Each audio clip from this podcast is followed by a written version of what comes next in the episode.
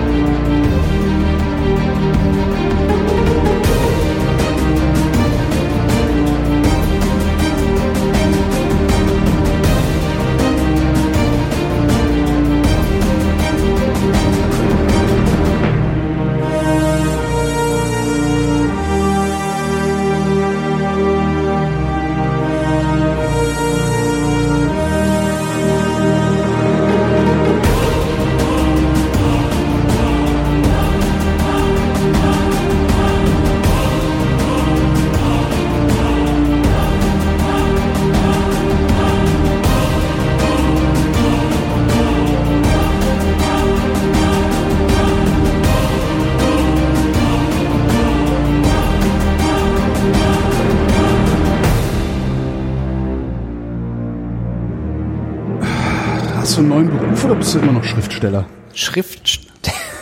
War ich schon mal Schriftsteller? Weiß ich nicht. Schreibst du nicht Ich Sachen? Drehbücher. Äh, dieses Jahr war, war der erste Film im Kino. Malte Welding, äh, Drehbuchautor und Kolumnist und äh, jetzt zu Gast im fast schon legendären Jahresrückblick. Hallo Guten Malte. Morgen. Guten Morgen. Also früh schon Wein trinken. Echt Zustände. Was ist denn das da für ein dunkles Cola? Das ist Cola. Machst du Zum- Rotwein Cola? Stimmt, mischst du das? Ich kannte meinen, der hat das immer getrunken. Jetzt, wo du es sagst. Der, ich kannte wirklich einen, der hat das Ich trinke getrunken. jetzt Wasser. Der in Leipzig war der. Der hat immer Rotwein Cola getrunken, später ist er dann zur CDU gegangen. Nicht, dass da jetzt ein Zusammenhang bestünde, aber auffällig finde ich so ein Verhalten. Wahrscheinlich besteht ein Zusammenhang. Und- ja, Mach einen Film draus. Welcher Film ist denn ins Kino gekommen? SMS für dich. Äh, mit, mit Caroline Herfurth und Nora Tschirner, Friedrich Mücke. Ist er gut angekommen? Also ich, ich bekomme aus, der, aus, der, aus, dem, aus dem Filmbusiness nichts mit. Aus dem Filmbusiness. Ja, also hatte ist- eine Dreiviertelmillion Zuschauer. Ist das viel? Also für deutsche Verhältnisse, ich, ich weiß es wirklich nicht. Ich weiß nicht, wann, wann ein Film viel Ja, erstmal als, als Menschenmenge Ist- Ja, stimmt, ja. ist Das es ist jetzt nicht wenig, ja. tatsächlich viel. Ähm, doch, doch, der war irgendwie auf Platz zwei der Charts, das war, glaube ich, der höchste. Und ein Regiedebüt und weibliche Hauptrolle. So, das, das sind alles äh, natürlich keine Bonuspunkte. Für den Autor. Bitte? Für, Nein, nein, so- für, für, also das macht ein, das macht für einen Ach so, Film das- erstmal so, schwieriger. ja. Nein, nein, der war äh, durchaus erfolgreich. Kann man sagen, ja.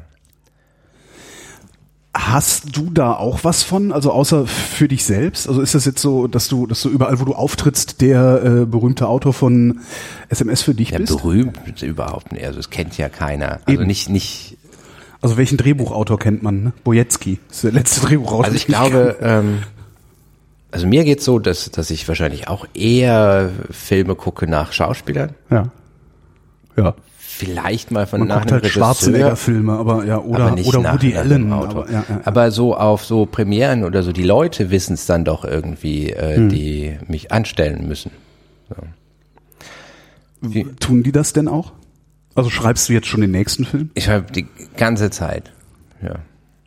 Warum guckst du so?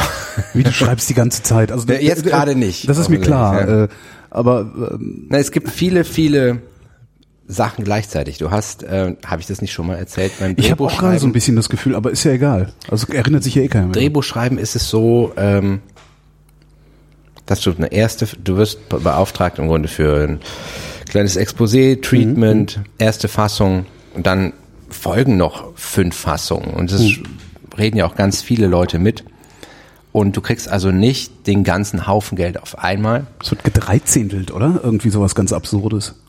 Nee, also du kriegst in der Regel die Hälfte bei Drehbeginn Ja. und die andere Hälfte dann in diese äh, vier, fünf Stücklungen so. Aber das dann vorher. Also du musst nicht warten, bis Während Drehbeginn du, bist du. äh, nee, nee, ja. nee, nee, das, das währenddessen. Und ähm, dadurch kannst du halt und musst du auch, weil du halt nicht weißt, du, du kannst letztlich nicht, äh, nicht beeinflussen, ob es gedreht wird. Mhm. Deswegen musst du auch verschiedene Sachen annehmen. Ne?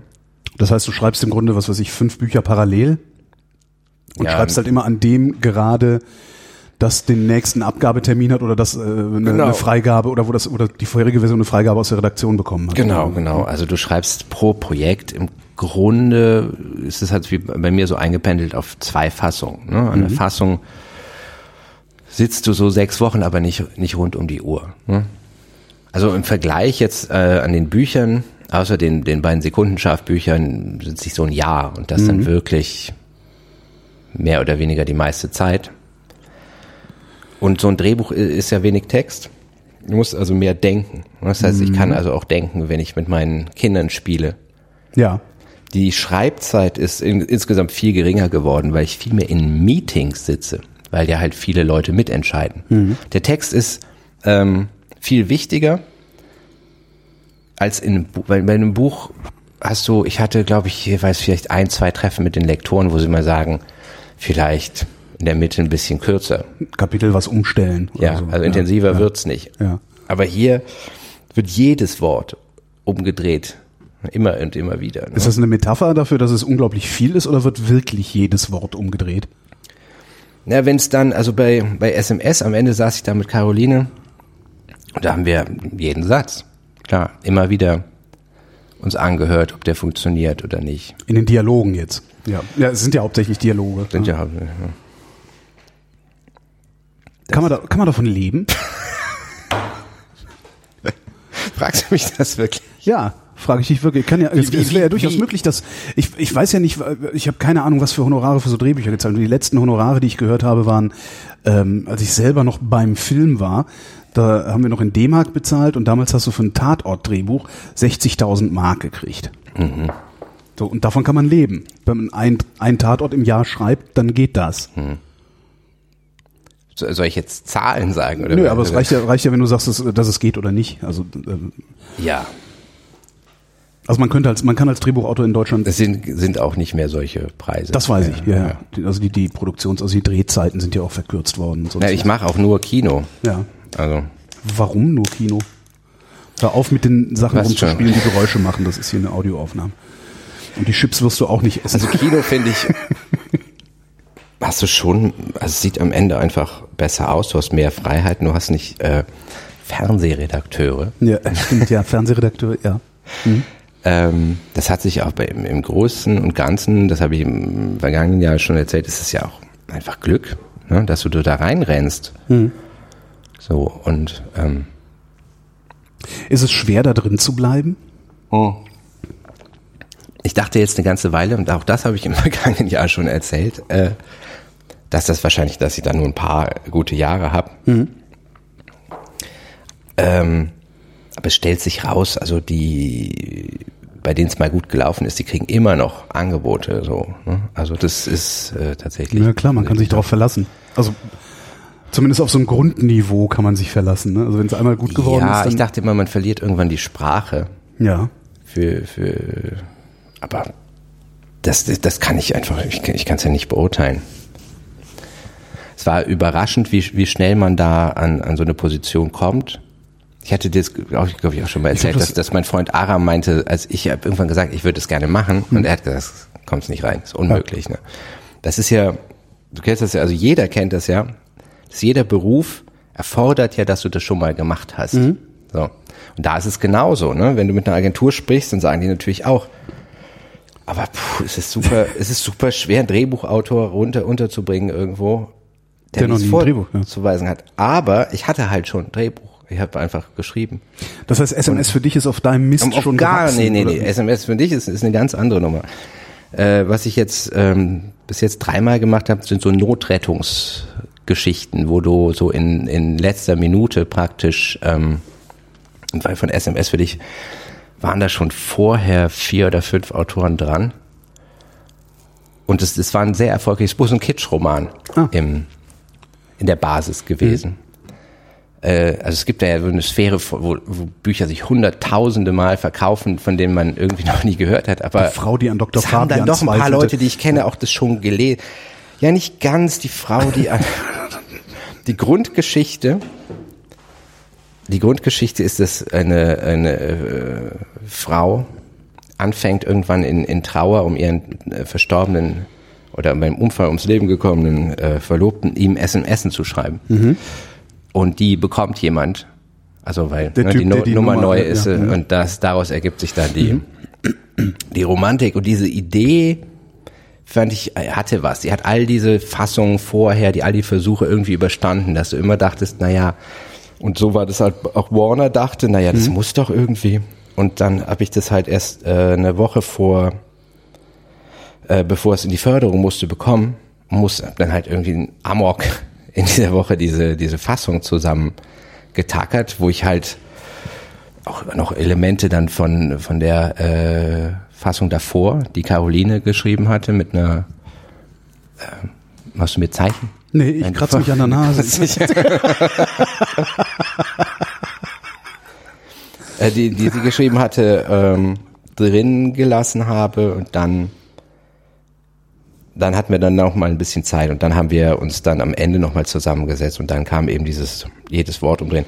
In dem Fall hat aber zum Beispiel Warner sehr wenig reingeredet und so. Also dadurch hattest du doch tatsächlich die Situation, dass im Grunde wir dann am Ende da recht in Ruhe gearbeitet haben. Wir mussten das dann zwar immer mal wieder vorlegen, aber es kamen nicht äh, nicht mehr allzu viele Sachen. Wenn du da also so feuerwehrartig eingesprungen bist, wie sah denn die Version aus, die du gekriegt hast und was musstest du da alles machen? Musst du sämtliche Dialoge neu schreiben oder oder neue Figuren der, erfinden der oder Geschichte was, was kommt ja auf ein paar wesentlich, also wenn ich dir das erzähle, kommt es ja auf ein paar Sachen an. Warum reagiert jemand auf eine SMS, die er bekommt? Hm. Also wie muss die beschaffen sein? Ja. Und ähm, die Figuren funktionierten alle nicht. Also es, es gibt so Konstellationen, du hast ja, das ist ja, äh, im, im Grunde ist es ist ja, ob es ein Actionfilm ist oder eine Romantic Comedy oder sonst was, ist ja alles ähnlich wie bei Pornografie. Du weißt im Grunde, wo es hingeht. Ne? Ja. Romantic Comedy endet halt nicht damit, dass äh, und einer Alle kriegt, tot sind. einer kriegt halt fürchterlichen Krebs. Es sei denn, du hast, ne, ist, ja, wie hieß das, äh, Love Story. Das so ein Mel ist aber ein Melodram. Okay. Und aber eine Romantic Comedy ist natürlich klar mit Blick auf, wenn du das Poster siehst mit Caroline und Friedrich Mücke, dann werden die meisten ahnen, wie das ausgeht. Und trotzdem kann der Weg dahin äh, recht recht kompliziert sein, wenn wenn du das und da war es zum Beispiel einfach so, dass die noch existierende Freundin ein regelrechtes Monster war und ihn beschissen hat. Und dadurch, also dann funktionieren manchmal diese Konstellationen nicht. Ne? Du machst ihn schwach dadurch. Es sieht so aus, als wäre diese Frau, die SMS schreibt, nur Notstopfen und so muss man das dann da hin. Also echte also ich habe, ich würde sagen, es gibt ein paar Stellen, wo man erkennt, dass ich es geschrieben habe, so. Aber im Großen und Ganzen ähm, ist es, ist es natürlich ist es nicht wie ein Roman. Ne? Also das, das verschwindet natürlich dann dahinter, hinter dem, was, was sein muss und was, was dahin gehört. Und ähm, was eben auch für 750.000 Leute, musst du dir vorstellen, auf Bücher wäre das, wäre das wahrscheinlich einer der Bestseller des Jahres. Ne? Also hast, hast du ganz selten. Das heißt, ähm, auch den Satz habe ich wahrscheinlich schon mal gesagt, du wirst im Grunde bei Drehbüchern dafür bezahlt, dass du Bestseller schreibst. Ne? Dass du also auch für ein Publikum schreibst, dass, also eine Masse von Leuten. Macht es das eher zum Handwerk? Ich, Weil die es hat- Bestseller, die man so kennt, die, die sind ja alle handwerklich doch Ja recht. gut, du kennst doch Filme. Ja. Also du, du, du hast Arthouse-Filme, die heißen dann ja auch so. Und äh, aber auch deren Drehbücher, wie- auch deren Drehbücher müssen funktionieren. Das heißt, naja, du hast, du hast halt ein äh, Architekturelement da drin. Ne? Du hast Game of Thrones. Ist es, ist es, natürlich ist es nach dem, wir dem Begriff des Verfassungsgerichts, natürlich bin ich da Künstler. Mhm. Aber natürlich ist es kein, ich, äh, die, ist kein wenn du Werk. Kunst, natürlich, nee, ein Werk ist es natürlich, aber wenn du, wenn du, äh, Kunst jetzt eher so definierst als was, wo, wo der Schöpfer sich drin verwirklicht, Ja. wirst du das beim Drehbuch ähm, wenig haben. Ich habe kürzlich jemandem in der Kita erklärt, wenn links der Romanautor ist und rechts der Werber, bin ich, würde ich mich da irgendwo in der Mitte verorten, weil es natürlich, es hat ein Dienstleistungselement. Ne? Also wenn ich sage, wenn, wenn jemand von Warner oder Fox oder Sony sagt, können wir die, können wir das lustiger machen oder Das habe ich Gott sei Dank eigentlich nie. Aber oder können wir das und das und das ändern? Und ich sage, mm, mm. nein, das ist das ist das Werk. Ja. Dann bin ich halt, werde ich halt ersetzt. Ja. Also Leute, die da, da vorher, eine von denen, die da vorher dran war, war Annika Decker, die äh, von äh, der Lämmer, würde ich sagen, Ku- Kuschel, nein, kein Ohrhasen. Ja. Also die gigantische Hits geschrieben hat und es kommt, ich sag auch damit nicht, dass das gerade ihre Fassung muss überhaupt nicht schlecht gewesen sein. Ich habe da nur mal reingeguckt. Es ist einfach nur, dass jemand sagt, "Hm, ist nicht das, wo wir hinwollen. Und dann Und dann war sie nicht mehr in der Lage zu liefern, was hätte Oder geliefert wollte nicht, müssen ich oder weiß es nicht.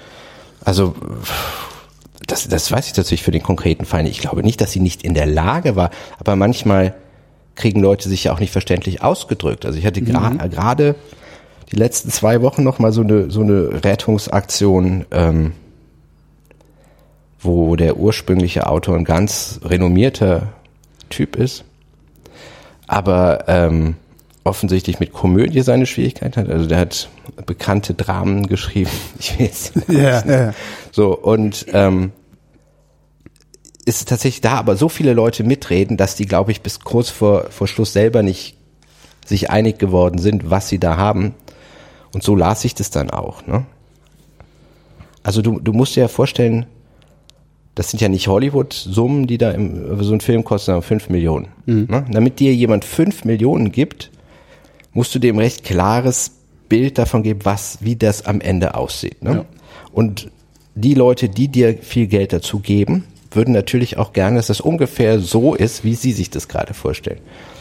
Aber wie eben ein Kunde äh, bei einer Werbeagentur dann halt sagt, na mach das mal in noch geiler Mach und das- mach das Logo größer, der es ja. dir ja nicht technisch sagen kann, hast du halt auch Leute dazwischen, also die es ist meistens so, dass, dass der Vertrieb so seine Meinung hat, du arbeitest eher mit dem Produzenten.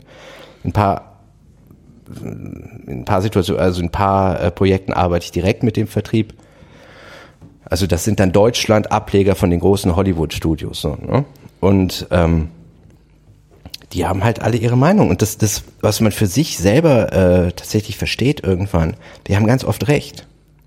Die haben halt, äh, auch wenn sie es vielleicht nicht genau ausdrücken können oder dramaturgisch, aber wenn dir jemand sagt, hm, die Hauptfigur ist ein bisschen flach oder unsympathisch oder sonst irgendwas, äh, dann gehst du da tatsächlich auch besser mal ran. Also die Einstellung zu haben, nö, das, das steht so. Du kannst dir halt das nicht leisten. Mit dem Verlag kostet ein Debütroman nichts. Natürlich können, schreib. Ja, klar. Die, Aber- aber die fünf- 10.000 haben wir auch noch. Aber fünf Millionen sind in, in der deutschen Filmlandschaft viel Geld. ja. Und da wird es halt immer und immer wieder kontrolliert. Ne? So. Aber es ist, ähm, das ist natürlich, sagen wir mal, dein, dein künstlerisches Bedürfnis wird natürlich schwächer befriedigt, denke ich mal, als bei einem Roman. Kann ich nicht beurteilen. Naja, wenn du, wenn du dein künstlerisches Bedürfnis befriedigen willst, dann wirst du halt Regisseur, weil die zumindest in, in, in meiner Zeit beim Film haben die sich immer noch alle Freiheiten rausgenommen und äh, Ja. auch nicht wirklich mit sich reden lassen. Oder nur sehr selten. Aber ähm, da, dann, Außer in der einen also das ist Produktion, mir, die ich gemacht habe, das war riskant. eine, eine, eine, äh, britische Produktion, die ich mal gemacht habe. Da hat der Regisseur auch sich alle Freiheiten genommen und wollte alles haben, wie, wie er wollte. Alles und haben. Da, und da ist dann tatsächlich irgendwann jemand aus äh, England gekommen, von einer Institution, die nennt sich Completion Bond. Das gab es damals in Deutschland gar nicht. Das ist im Grunde eine Versicherung, die äh, der Produzent abschließt. Also der versichert sich gegen die Nichtfertigstellung des Filmes. Ja. Und dafür müssen bestimmte Auflagen eingehalten werden. Und wenn dann bestimmte Kennzahlen, meistens ist es Geld, Drehtage und sowas, wenn das überzogen ist, dann schickt der Completion Bond einen Ersatzregisseur, beziehungsweise einen zusätzlichen Regieassistenten, der aber der Chef des Regisseurs ist. Und der dem Regisseur sagt, nein, so machen wir das nicht. Würdest du bitte aufhören, Chips zu essen, während Schon. wir hier eine Audioaufnahme machen? oder, oder mach's richtig, oder mach's auffällig. So, So, ich höre jetzt sofort auf, Entschuldigung. auch. Nimm Oliven. Der ähm, Regieassistent ist interessanterweise auch tatsächlich meistens der, der es irgendwie zusammenhält. Hm. Ja, kann man davon leben. Ja, wie, was ich gerade sagen wollte, ja, natürlich ich muss muss ja gerade, ich habe ein, ein, seitdem äh, bin ich, ich habe noch mal Vater geworden seit dem letzten Hm. Mal. Also wir haben das ja, wann haben wir das ja Letztes früher Jahr im Dezember, vor einem Jahr. wir haben es aber früher aufgezeichnet, ne? Nee. Doch, wir haben es ziemlich früher. Wir, ich, wir haben es vor der Geburt aufgezeichnet. Ja, und wann war die? Am 16. Dezember. Ach, echt so viel früher. So früh. Hui, Holgi bescheißt mit dem das ist schlimm, echt, das ist furchtbar. Was ist Hm. Dieses Fake Jahr- News hier. Dieses Jahr ist erstaunlich, ne? Also, ich habe darüber natürlich ein bisschen nachgedacht, wie, wie dieses Jahr war. Und es ist ja, so geht dir ja wahrscheinlich auch so, dass je älter du wirst, desto weniger kannst du sagen, geht's dir gut, geht's dir schlecht, weil es so viele Layer gibt. Es gibt immer gleichzeitig schlechte und gute Sachen. Interessanterweise kann ich das für dieses Jahr ziemlich gut sagen. Hm. Ja.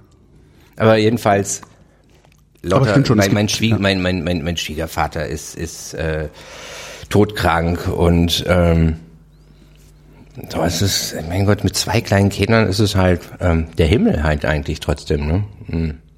Interessanter Himmel, sehr lauter Himmel, Sehr lauter, genau. wenig, Himmel mit wenig Schlaf.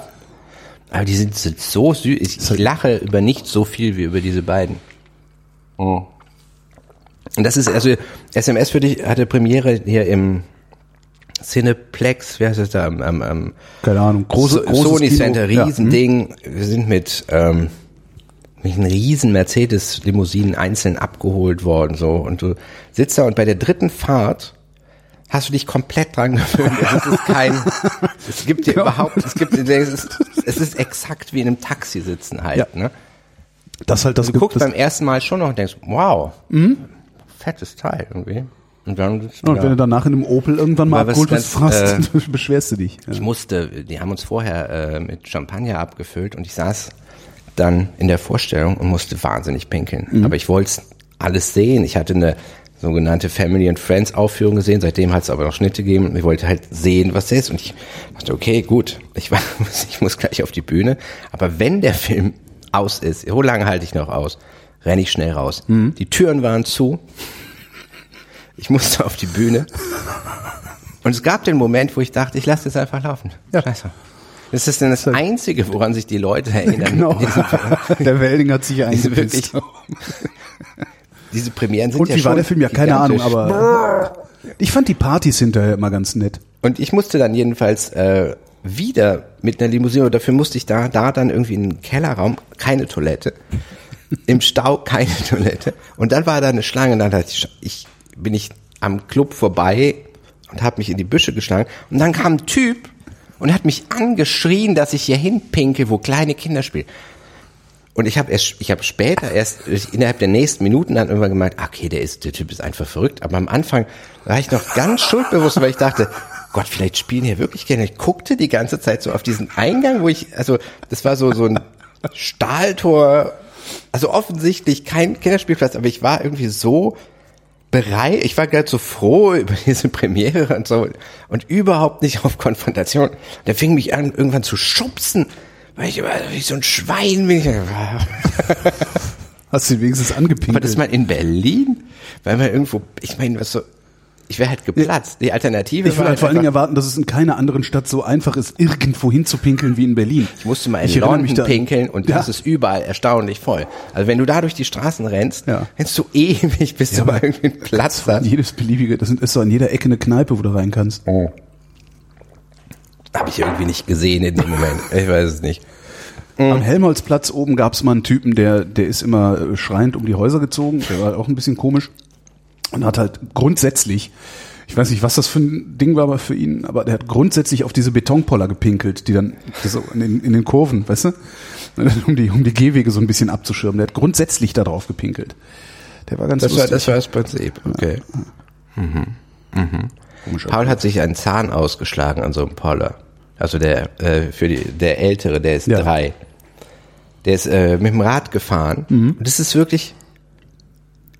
Es ist schwierig zu antizipieren, was so ein Kind falsch macht. Ja. Und der kann, konnte zwar auf einmal, der konnte auf einmal Rad fahren, so. Der hat sich von irgendjemandem geschnappt und dachte, okay, okay, gut. Was ich nicht begriffen habe, ja, der kann Rad fahren, aber der kann nicht äh, auch nur die einfachsten Verkehrssituationen mental bewältigen. Also guckt er nach links auf die Straße, fährt auf den Bürgersteig, Ich gucke nach rechts, ob aus der Ausfahrt jemand kommt. Und er, und ich sag, Paul, da ist ein Poller. Und dadurch, dass er ein Naja, bisschen natürlich, du fährst weggelenkt halt hat. grundsätzlich dahin, wo drauf Nee, aber gerade dadurch, dass er davon weggelenkt so. hat, so wenn er mit dem Rad halt dagegen, ist er genau auf den Zahn und das und das Blut strömt aus ihm raus und er fragt mich, was Papa, was ist das? Und das fällt, er hat noch nie Blut gesehen und dann gleich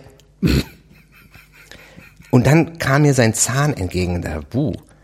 Aber das war ich, ich habe dann äh, meine Frau äh, angerufen und und irgendwie Notarzt. Das war dann die erste Situation, wo der Arzt sich entschieden hat, mich mitzunehmen. Halt, ich glaub, sie hat mehr geweint als äh, als er. Das ist ähm, ja das das ändert sich. Also du kannst fürs fürs Baby, wenn gestillt wird, bist du eher so ein Typ halt, der da wohnt. Ne? Und nach und nach äh, immer wenn wenn der Große was Großes sieht, ob es ein großer Haufen ist oder eine große Möhre. Ah, siehst du, jetzt machst du Was? Wein Cola. Ach so, ich dachte, das wäre das Weinglas. Nein. Probier doch mal, vielleicht. Nein, das- ich will- probier Ah, doch mal. nein. Nee, probier doch mal. Vielleicht Ich das ja nicht nicht machen. schlecht. Ich Dann, kann's dann nicht schützt doch einfach ins Weinglas. Da Na, ist aber Cola drin. Scheiße. Fast hättest du mich gehabt, denkst du. Nee, Ach Mann, das, das, aber das Glas, in dem du die Cola hast, sieht Das ist eher nach einem Weinglas aus. Es führt mich über den, auf den Hauptpunkt, über den ich reden will. Oh. Und zwar hat ein, ein Moralphilosoph, ich komme gleich zu Trump und AfD und da, du, darf ich über sowas reden? Natürlich, du darfst über du alles jede- reden. Natürlich, das, ist, Das ist ja ein Jahresrückblick, das ja, ist du so darfst wichtig. über alles reden, Ähm, was du reden willst. Also das, äh, äh, ein, ein Moralphilosoph hat darüber geschrieben, Jonathan Haidt, wenn du Leuten erklärst, hier, Kakerlake, die ist desinfiziert, alles ist überhaupt kein, du kriegst keine Keime, nix, essen sie trotzdem nicht. ja. So, das äh, ist einer der vielen, vielen Belege dafür, dass du in deinen Entscheidungen emotional gesteuert wirst Ja. und du danach argumentierst. Also Ja. es ist nicht so, es ist bei ganz wenigen Bevölkerungsgruppen so, dass sie in der Lage sind, ihr initiales Bauchgefühl durch Überlegen wieder zu revidieren und zu überschreiben. So. Ähm, ich habe ich hab das, glaube ich, schon mal, ich habe das erzählt, ne? Dass ich, Weiß ich ich hatte das mit Transex vergesse- ich hatte das mit Transsexuellen. Ich hatte eine Ja. ein ursprüngliches Unbehagen und ich habe es vor allen Dingen, ich habe es immer, ich habe immer argumentiert wie äh, radikale Feministin. Ich habe gesagt, naja, wenn, warum ist ein Geschlecht so wichtig? Warum bist du so darauf? Also weil ich habe, ich habe so viele weibliche Eigenschaften, dass ich bei Tests wirklich irgendwie immer rausbekomme, Ja. dass ich eine, eine Frau bin. Ich frage nach dem Weg, lauter diese blöden Ja. Klischees, Kannst dich einparken, ne? hast viele Schuhe. super einparken, kann super einparken, hab nicht viele Schuhe, aber ah, diese ganze räumliche Orientierung, Ja, es ja, gibt, gibt, gibt, gibt viele, viele Sachen. Und ähm, deswegen fand ich das, ich fand das immer blöd, bis, bis ich mich damit mehr beschäftigt habe, eine, eine Doktorarbeit mehr oder weniger quer gelesen habe, aber es war sehr, die entscheidenden Punkte waren halt, das ist praktisch wirklich eine, eine Stelle im Gehirn, Und dann bleibt nicht äh, viel übrig, ne? Dabei zu bleiben, dass das irgendwie Quatsch ist, dann ist es halt, es ist klar, es ist also es ist an irgendeiner Stelle muss musst du einsehen, es ist und äh, mir ist Das äh, Quatsch, dass das Unbehagen Quatsch ist. Ja, also die das was du da argumentierst, du kannst Ja. das diese Position nicht halten. Wenn du einmal diese Ja. Position nicht halten kannst, dann kannst du dich auch tatsächlich ja auch, auch rückwärts beeinflussen und das Ja. Unbehagen ver verschwindet. So. Redest du jetzt gerade schön, dass du gleich diesen Rotwein mit Cola trinken willst? Ich, hätte trinken. ich, ich, werde, ich rede schön, dass ich den gleich umtauschen werde gegen astreine Cola. Ähm, warum ich äh, von den Kakerlaken zu Trump? Ähm, das heißt, all diese Appelle, redet doch mal mit Leuten darüber. Schwierig, wenn es dieses Gefühl gibt, dass Hillary Clinton äh, der Teufel ist, der der pädophilen Sekte irgendwie anführt. ich pädophile war Pizza, auf äh. 4chan dabei, behaupte ich, wie dieses äh, diese Pizza-Geschichte aufgekommen ist. Unglaublich. Ich habe nämlich tatsächlich, ähm, bei mir geht's so, dass ich den Brexit nicht mal im Ansatz habe kommen sehen. Wir haben englische Nachbarn, mit denen habe ich mich irgendwie zwei Tage vorher unterhalten. Und ich habe, die machte sich Sorgen. Ich meinte, was so ein Quatsch. Das Ja. war in meiner Vorstellungswelt In meiner auch. Über, überhaupt. Also ich habe auch gedacht, also das, die sind, diese, die haben, die sind zwar spleenig, die Briten, aber äh, so ein Scheiß. mit Trump. Trump ging es so weiter. Ich habe dauernd gepostet auf nee, ich habe dauernd auf pa, auf keinen Fall gewinnt er die vor, also die die die Primaries so das das völlig ausgeschlossen. Ich habe von Anfang Und an, dann- da freue ich, das, das, das, da, da, das, da bin ich auch sehr stolz drauf. Ich habe von Anfang an gesagt, dieser Mann wird US-Präsident. Oh. Hab das anfangs auch ein bisschen witzig gemeint, aber als er dann durch die Primaries war, habe ich gedacht, okay, scheiße, ich habe recht. Ich habe ähm, nee, ich ich habe ich habe das nicht, das war für mich, als wird Franz Beckenbauer Bundeskanzler so. Das äh, es hieß, früher, früher gab es zum Beispiel in Zeitungsartikeln so, ja, wenn dieser Mann Bundeskanzler werden wo- wollen würde, dann würde das werden. Und ich habe mir gedacht, auf keinen Fall. Das ist ja totaler Bullshit. Und ich dachte, das ist halt der, derselbe Käse mit Trump. Bis nach und nach sich rauskristallisierte, Hillary Clinton macht ihren ganzen Wahlkampf, indem sie über Trump spricht. Ja, Framing. Und, und das ist, wird dann irgendwann schwierig, wenn die andere Marke viel bekannter ist als, als deine, deine eigene. eigene. Und dann habe ich aber, weil es mir mit der AfD auch so geht, dass es die nicht in meinem Alltag gibt. Ich lebe in einem Bezirk, wo die, der Typ von den Grünen gewinnt, Mhm. gefolgt von dem von der Linkspartei. Und die FDP ist hier eine radikale Splittergruppierung. Ja. Und AfD, du wirst niemals, du wirst niemals hier irgendwo auf einer Party stehen und irgendwie jemand erzählt dir, dass die irgendwie ja doch irgendwie ganz, Mhm. nee. Die gibt es einfach gar nicht. CDU schon nicht. So. Und da dachte ich, okay, dann beschäftige ich mich jetzt mal damit, was, was da so vorgeht. Ich war auf dem äh, Subreddit The Donald. Ich war auf 4chan äh, Politically Incorrect. Und vor der Wahl dachte ich, der hat eine ziemlich gute Chance zu gewinnen. Ja.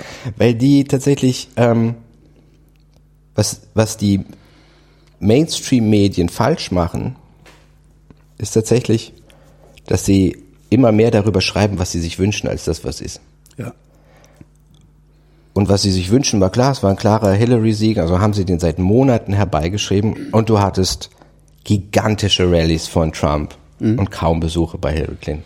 Es war immer sich, also wenn du dich da wirklich viel mit beschäftigt, ich war besessen davon, wurde klar, Online-Polls immer Trump gewonnen. Nicht aussagekräftig im Sinne von, äh, von repräsentativ, aber die waren engagierter.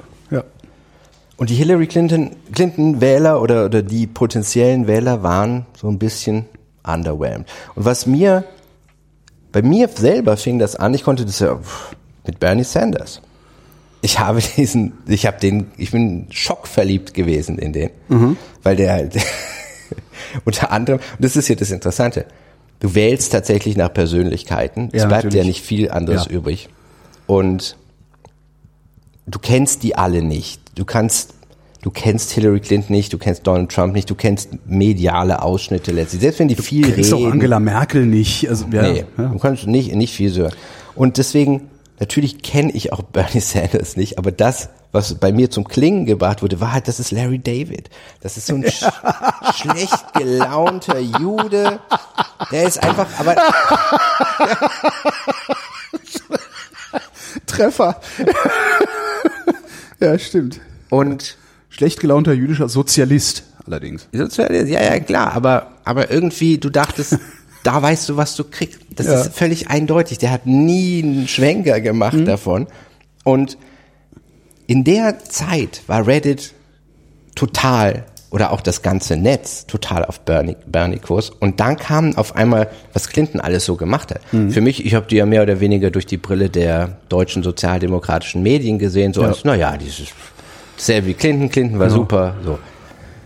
Und auf einmal lese ich Zeugs, also auch nur diese Clinton Foundation, die Gelder von Saudi-Arabien kriegt und äh, also die haben Listen gemacht mit mit Sachen, die die Ja. Clinton gemacht hat. Bernie Sanders hat gesagt, du kriegst mehr Spenden als jeder andere, aber du bist total unabhängig so. Und, Ja.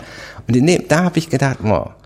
Und da fing das bei mir an, hm, vielleicht ist sie doch nicht so.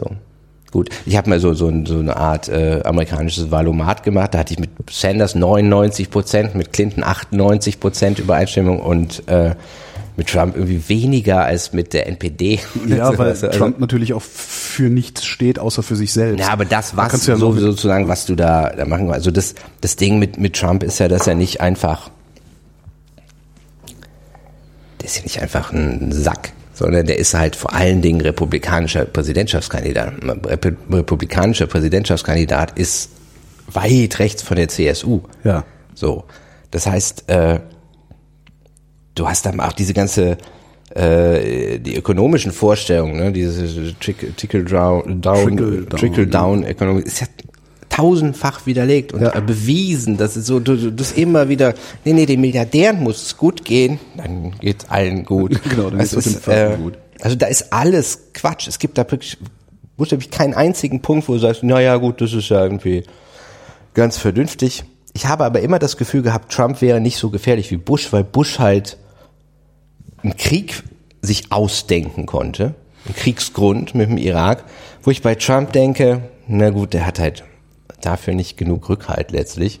Wenn Weiß ich gar nicht. ihm ein viele, also in, in der Partei und in denen, bei denen äh, auf, äh, kürzlich habe ich vorm Einschlafen mir vorgestellt, wenn der, der wirklich so Politik macht, wie er twittert, Ja. dass er wirklich wahrscheinlich aus, aus for the lols irgendwie mal eine Bombe zünden würde. Aber nein, wahrscheinlich, am wahrscheinlichsten ist es, dass er halt so eine Art Bush wird mit viel Korruption, Vetternwirtschaft. Ja, so eine Kleptokratie, ne? Ja. Also die, die, ja. Aber da Clinton das nun mal auch leider bewiesen hat mit dieser Clinton Foundation, dass es irgendwie war das, ich finde, eine grauenhafte Wahl. Es, weil es nicht, für mich war es nicht so, dass ich gedacht habe, ah, dann ist alles gut, wenn Clinton gewinnt. Nee, also am, am Ende war ich dann sogar sogar ein bisschen froh, dass Trump gewonnen hat, weil ist es nämlich eindeutiger. Ne, vor allen Dingen, dass äh, äh, das das ähm, diese diesen Schwelbrand, der Hm. hatte ja längst einen Schwelbrand entfacht. Das Porzellan im Laden war ja längst zerschlagen. Und wenn jetzt noch mal Clinton Präsidentin geworden wäre und eventuell sogar zwei Amtszeiten gemacht hätte, dann wäre dieser Schwelbrand halt acht Jahre lang weitergegangen. Und ich möchte überhaupt nicht wissen, was für eine Explosion das in acht Jahren dann gegeben hätte. Also weil im Moment sehe ich halt Die wenigstens noch ein bisschen eine Chance, ja. sehe ich noch ein bisschen eine Chance, dass äh, die die äh, US-Bevölkerung irgendwie mitkriegt, dass das vielleicht keine allzu gute Idee ist, da eine äh, ja, korrupte Finanzelite das Land führen zu lassen. Was ich im Übrigen äh, glaube, was Donald Trump äh, zu tun gedenkt, beziehungsweise was er glaubt zu tun, also diese alleine diese diese Verblüffung, die er gehabt zu haben schien, als er dann festgestellt hat, Das ist Amt schwierig. dass das, dass das, dass das Arbeit ist. ne? Und ich vermute ja wirklich ganz stark, dass Donald Trump sich gedacht hat, President, President of a country is the same as a President of a company. Das wird er sich gedacht haben. Äh, ja, du sitzt da halt, ne, Delegierst machst halt, viel. delegierst viel, machst ein bisschen Frühstücksdirektor, ein bisschen Winkeauges und nimmst ansonsten viel Kohle mit, um dann festzustellen, dass es halt doch ganz anders ist. Und was ich mir sehr gut vorstellen kann, ist, dass ähm, unter Trump die USA sich zu einer Art ja, Corporation umbauen. Also dass wir hinterher nicht mehr einen klassischen Staat da sehen, sondern einen sprichst so, Konzern. als müsste das noch passieren. Also Ich glaube, nicht in nee, du der hast ja- Entwicklung schon. Ich, nee, noch nicht. Also du müsstest dann wahrscheinlich noch so ein paar, äh, ein paar Institutionen aushebeln, wie zum Beispiel das Verfassungsgericht. Äh, also du musst, du musst Ja, ich dahin kommen, du musst ja dahin kommen, dass du, dass du eine, eine dass du eine, dass du einen Konzern hast, in dem es vielleicht ein bisschen Mitbestimmung gibt. Hm. Also da willst du ja hin. So, und da, da bist du noch nicht, weil die sind ja immer noch in der Lage, ihre Regierung abzuwählen. Und das willst du halt nicht. Du willst halt, zu tauschen. ja. So, also äh, ich, ich war zum ersten Mal im Kino, im, im Kinderfilm mit, äh, mit dem Großen und hab, ähm, es waren 40 Minuten Werbung. Wahnsinn. Und das ist das Interessante. Du redest so viel von, wie du die Kinder erziehst und, und politischer Korrektheit und gewaltfreier Erziehung und so. Und dann werden die 40 Minuten zugedonnert bei einem Film, der ab Null ist. Ja. Mit Werbung für Aldi, für Lebensversicherung, für alles. Bis, also es ist Was? auch so anstrengend, neben einem Kind zu sitzen, das sich auf was freut Ja. und sich mich Und fragt, wann, wann geht's los? Ich sag, Alter, ich habe keine Ahnung, die sind halt verrückt. Und dieser völlig freidrehende Kapitalismus, der ist halt natürlich ein extremes Gegengewicht. Du kannst diese Zeit nicht, nicht einfach nur erzählen in, oh, die Leute dürfen nicht mehr äh, Neger sagen. Die Leute müssen aber das und das kaufen Ja. und müssen sich zuballern lassen, aber ohne jedes, also ich, mittlerweile gibt's ja überall hier diese, äh, diese sich wechselnden elektronischen Werbung. Ne, Furchtbar, ja. Mhm. Und denkst, wie viel soll ich denn kaufen? Ja. Du musst mal überlegen, was es für eine Überwältigung ist, in den Supermarkt zu gehen. Du musst im Supermarkt was kaufen und darfst aber gleichzeitig aus, aus tausend Gründen nicht. Also weil du auch, auch Gesundheit und, mhm. und, und gleichzeitig sagt jedes Produkt, hier, geil, wow, wie Kokain, wirklich, und ich helfe auch gegen alles. Ja, genau. Das ist da gibt's auch alles nur noch in, in, in Bio und super gesund und super Food und guck mal hier, diese Kia-Dings, Vogelfutter ist total geil. Du musst das alles kaufen und wenn du ein Stück Zivilisation nimmst, musst du aus uns rausnimmst, musst du das ja fressen. Du würdest ja einfach jemanden sonst nur mit Pistolengewalt davon abhalten können. Und die wollen das auch, aber gleichzeitig hast du diese inneren Restriktionen. Also ist jeder, im Grunde ist jeder äh, Supermarktbesuch ein Ding der Unmöglichkeit. Zumindest eine also, Zumutung. Eine ja. Zumutung. Ja. Und ähm, dieses Zerren, dieses Bitte, entschuldige mal, möchtest du dieses Haus kaufen? Also was ich jetzt für Mails von meiner Bank kriege, sind Sie eigentlich, sind Sie interessiert an einem Gespräch? Ich bin so, so langweilig gut verdient in so ja. einer Ecke, wo ich äh, nicht jetzt hingehen kann, ich kaufe mir ein Haus am Wannsee. Also ich kann mir nichts Großes, Geiles kaufen. Ja. Aber ich kann mir jeden Scheiß kaufen. So, aber das ist dann auch nur Scheiße. Also lege ich es irgendwie aufs Konto und da liegt es dann da und denke, ja, irgendwann werden die Kinder es irgendwie, oder ich brauch's auf, wenn nichts mehr läuft oder in mhm. Rente mhm. gehe oder so. Aber es bringt auch nichts. Also Geld ist dann auch, also ist ja nur dafür da, dass du weiterlebst. Aber wenn du, ich kann mir nicht keine Insel bei den Seychellen kaufen. Oder trotzdem so. wird dir äh, den ganzen Tag, das, trotzdem wird dir den ganzen Tag aber erzählt, dass du's, dass, ja, dass du, wenn du dich nur hinreichend anstrengst, unmöglich. dahin bringen kannst. Unmöglich. Natürlich ist es unmöglich. Also die. Das ist schon unmöglich für einen normalen Menschen, äh, eine eigene Wohnung im, im, innerhalb des S-Bahn-Ringes von Berlin zu haben. Ja, aber selbst deutsche Stars ja. leben nicht so. Du kannst, du kannst natürlich. Deutsche Stars nicht, aber die Reichen hier in Deutschland, die leben schon ja, so. aber die, nein, aber die haben es halt ne? geerbt. Ja, klar. Du kannst, also sagen wir mal so, vereinfacht gesagt, du kannst, äh, die Regel ist ja, ist ja völlig banal aufzuzählen, du kannst nicht mit deiner Arbeit reich, reich Hat meine Mutter immer schon gesagt, mit eigener Hände Arbeit ist noch niemand reich geworden. Nein, du kannst nicht scheichreich werden. Nee. Also so, dann kommt jemand sagt, ja, äh, Dingsbums K. Rowling, ja. Und, äh, und George Lucas. So, aber George ja. Lucas hat zum Beispiel nun auch nicht alleine diese Filme gedreht. So. Und äh, Nee, tatsächlich. Und so, insofern ist es. Also das Einzige, wie du es hinkriegst, ist, indem du jemand anderen über den Tisch ziehst. Das nennt man dann Finanzindustrie. Also. Finanzindustrie, da habe ich das mal erzählt, das war das erwachsene, erwachsenste Erlebnis meines Lebens. Wir saßen hier und haben äh, Betriebsrente für unsere, ähm, unsere Erzieher eingerichtet in der Kita. Das ist eine Elterninitiativkita. Also, ja. Äh, und ich saß dann noch mit im Vorstand. Du hast so einen Finanztypen, der dir dann erzählt, welche Produkte du hast. Und ich bin nicht klug genug, das zu verstehen. Es fährt immer, es ist so genau, wenn ich mich mit meiner Steuerberaterin treffe, bin ich immer wie der Hund von den Simpsons. Ich frag was und dann am Anfang geht's noch und dann pop, ist es pop, geht's, geht's Gehirn aus. Okay. Hm? Und ich habe ja keinen nicht vor, was zu bescheißen oder so. Einfach wenn du eine Frage stellst. ich kenne das, ja. Ach so. Okay. Äh, ich habe natürlich immer die, dieses Problem, dass ich schlicht nicht, das habe ich mit der Künstlersozialkasse auf, ich weiß nicht, was ich, ich weiß, gut, ich weiß, ich habe eine Ahnung, was ich im nächsten Jahr verdiene. Ja. Aber es kann immer viel wegbrechen und oder was, auch viel dazukommen, ist ja. mir auch schon passiert. Und gerade jetzt, was besonders so Ende des Jahres, wenn die alle noch Geld loswerden müssen oder Dezemberpanik. Ja, ja. Dezemberpanik. so, dann schmeißen die mich zu und ich denke, oh, fuck, fuck, fuck, das geht alles an die Steuer. Genau, das ist genauso, hatte ich, das hatte ich vor ein paar Jahren noch so. Hier kannst du, kannst, können wir das, was wir da vereinbart haben, kannst du das noch schnell, ja. können wir das dieses Jahr abrechnen und nächstes Jahr dann abarbeiten und ja. Hm? Und, äh, und es geht dann wirklich alles an die Steuer. Ja, ja aber äh, das Ding ist halt, du musst manchmal mit denen sprechen und das ist es sowieso. Du hast immer den Eindruck das ist halt eh erfunden, weil ich alles absetzen kann. Ich kann absetzen, dass ich essen gehe. So. Machst du das? Ich mache das ja kaum. Also ich, ich mache aktiv nicht viel.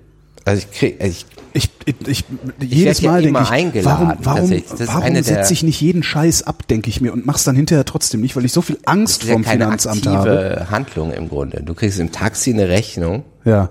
und legst die auf den Packen und die macht das dann.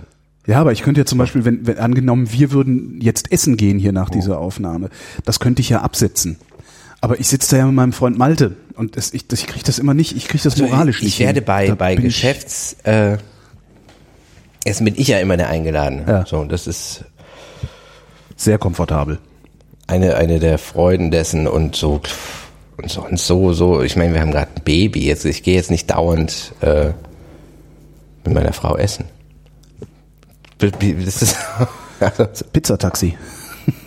das, das Geld geht alles in die Kinder. Das wären so verzogene Blagen. Du hast ja den Eimer Also mit Dinosauriern teilnahms, gesehen. teilnahmslos, die, die mit sechs Jahren immer noch teilnahmslos im Kinderwagen sitzen und vor sich fett und teilnahmslos Wie vor sich hinstarren. Genau. Was? Lass mich nein! Es sind tatsächlich, in, in Wahrheit sind die überdurchschnittlich entzückend, die Kinder. Das ist gar nicht, was immer alle haben.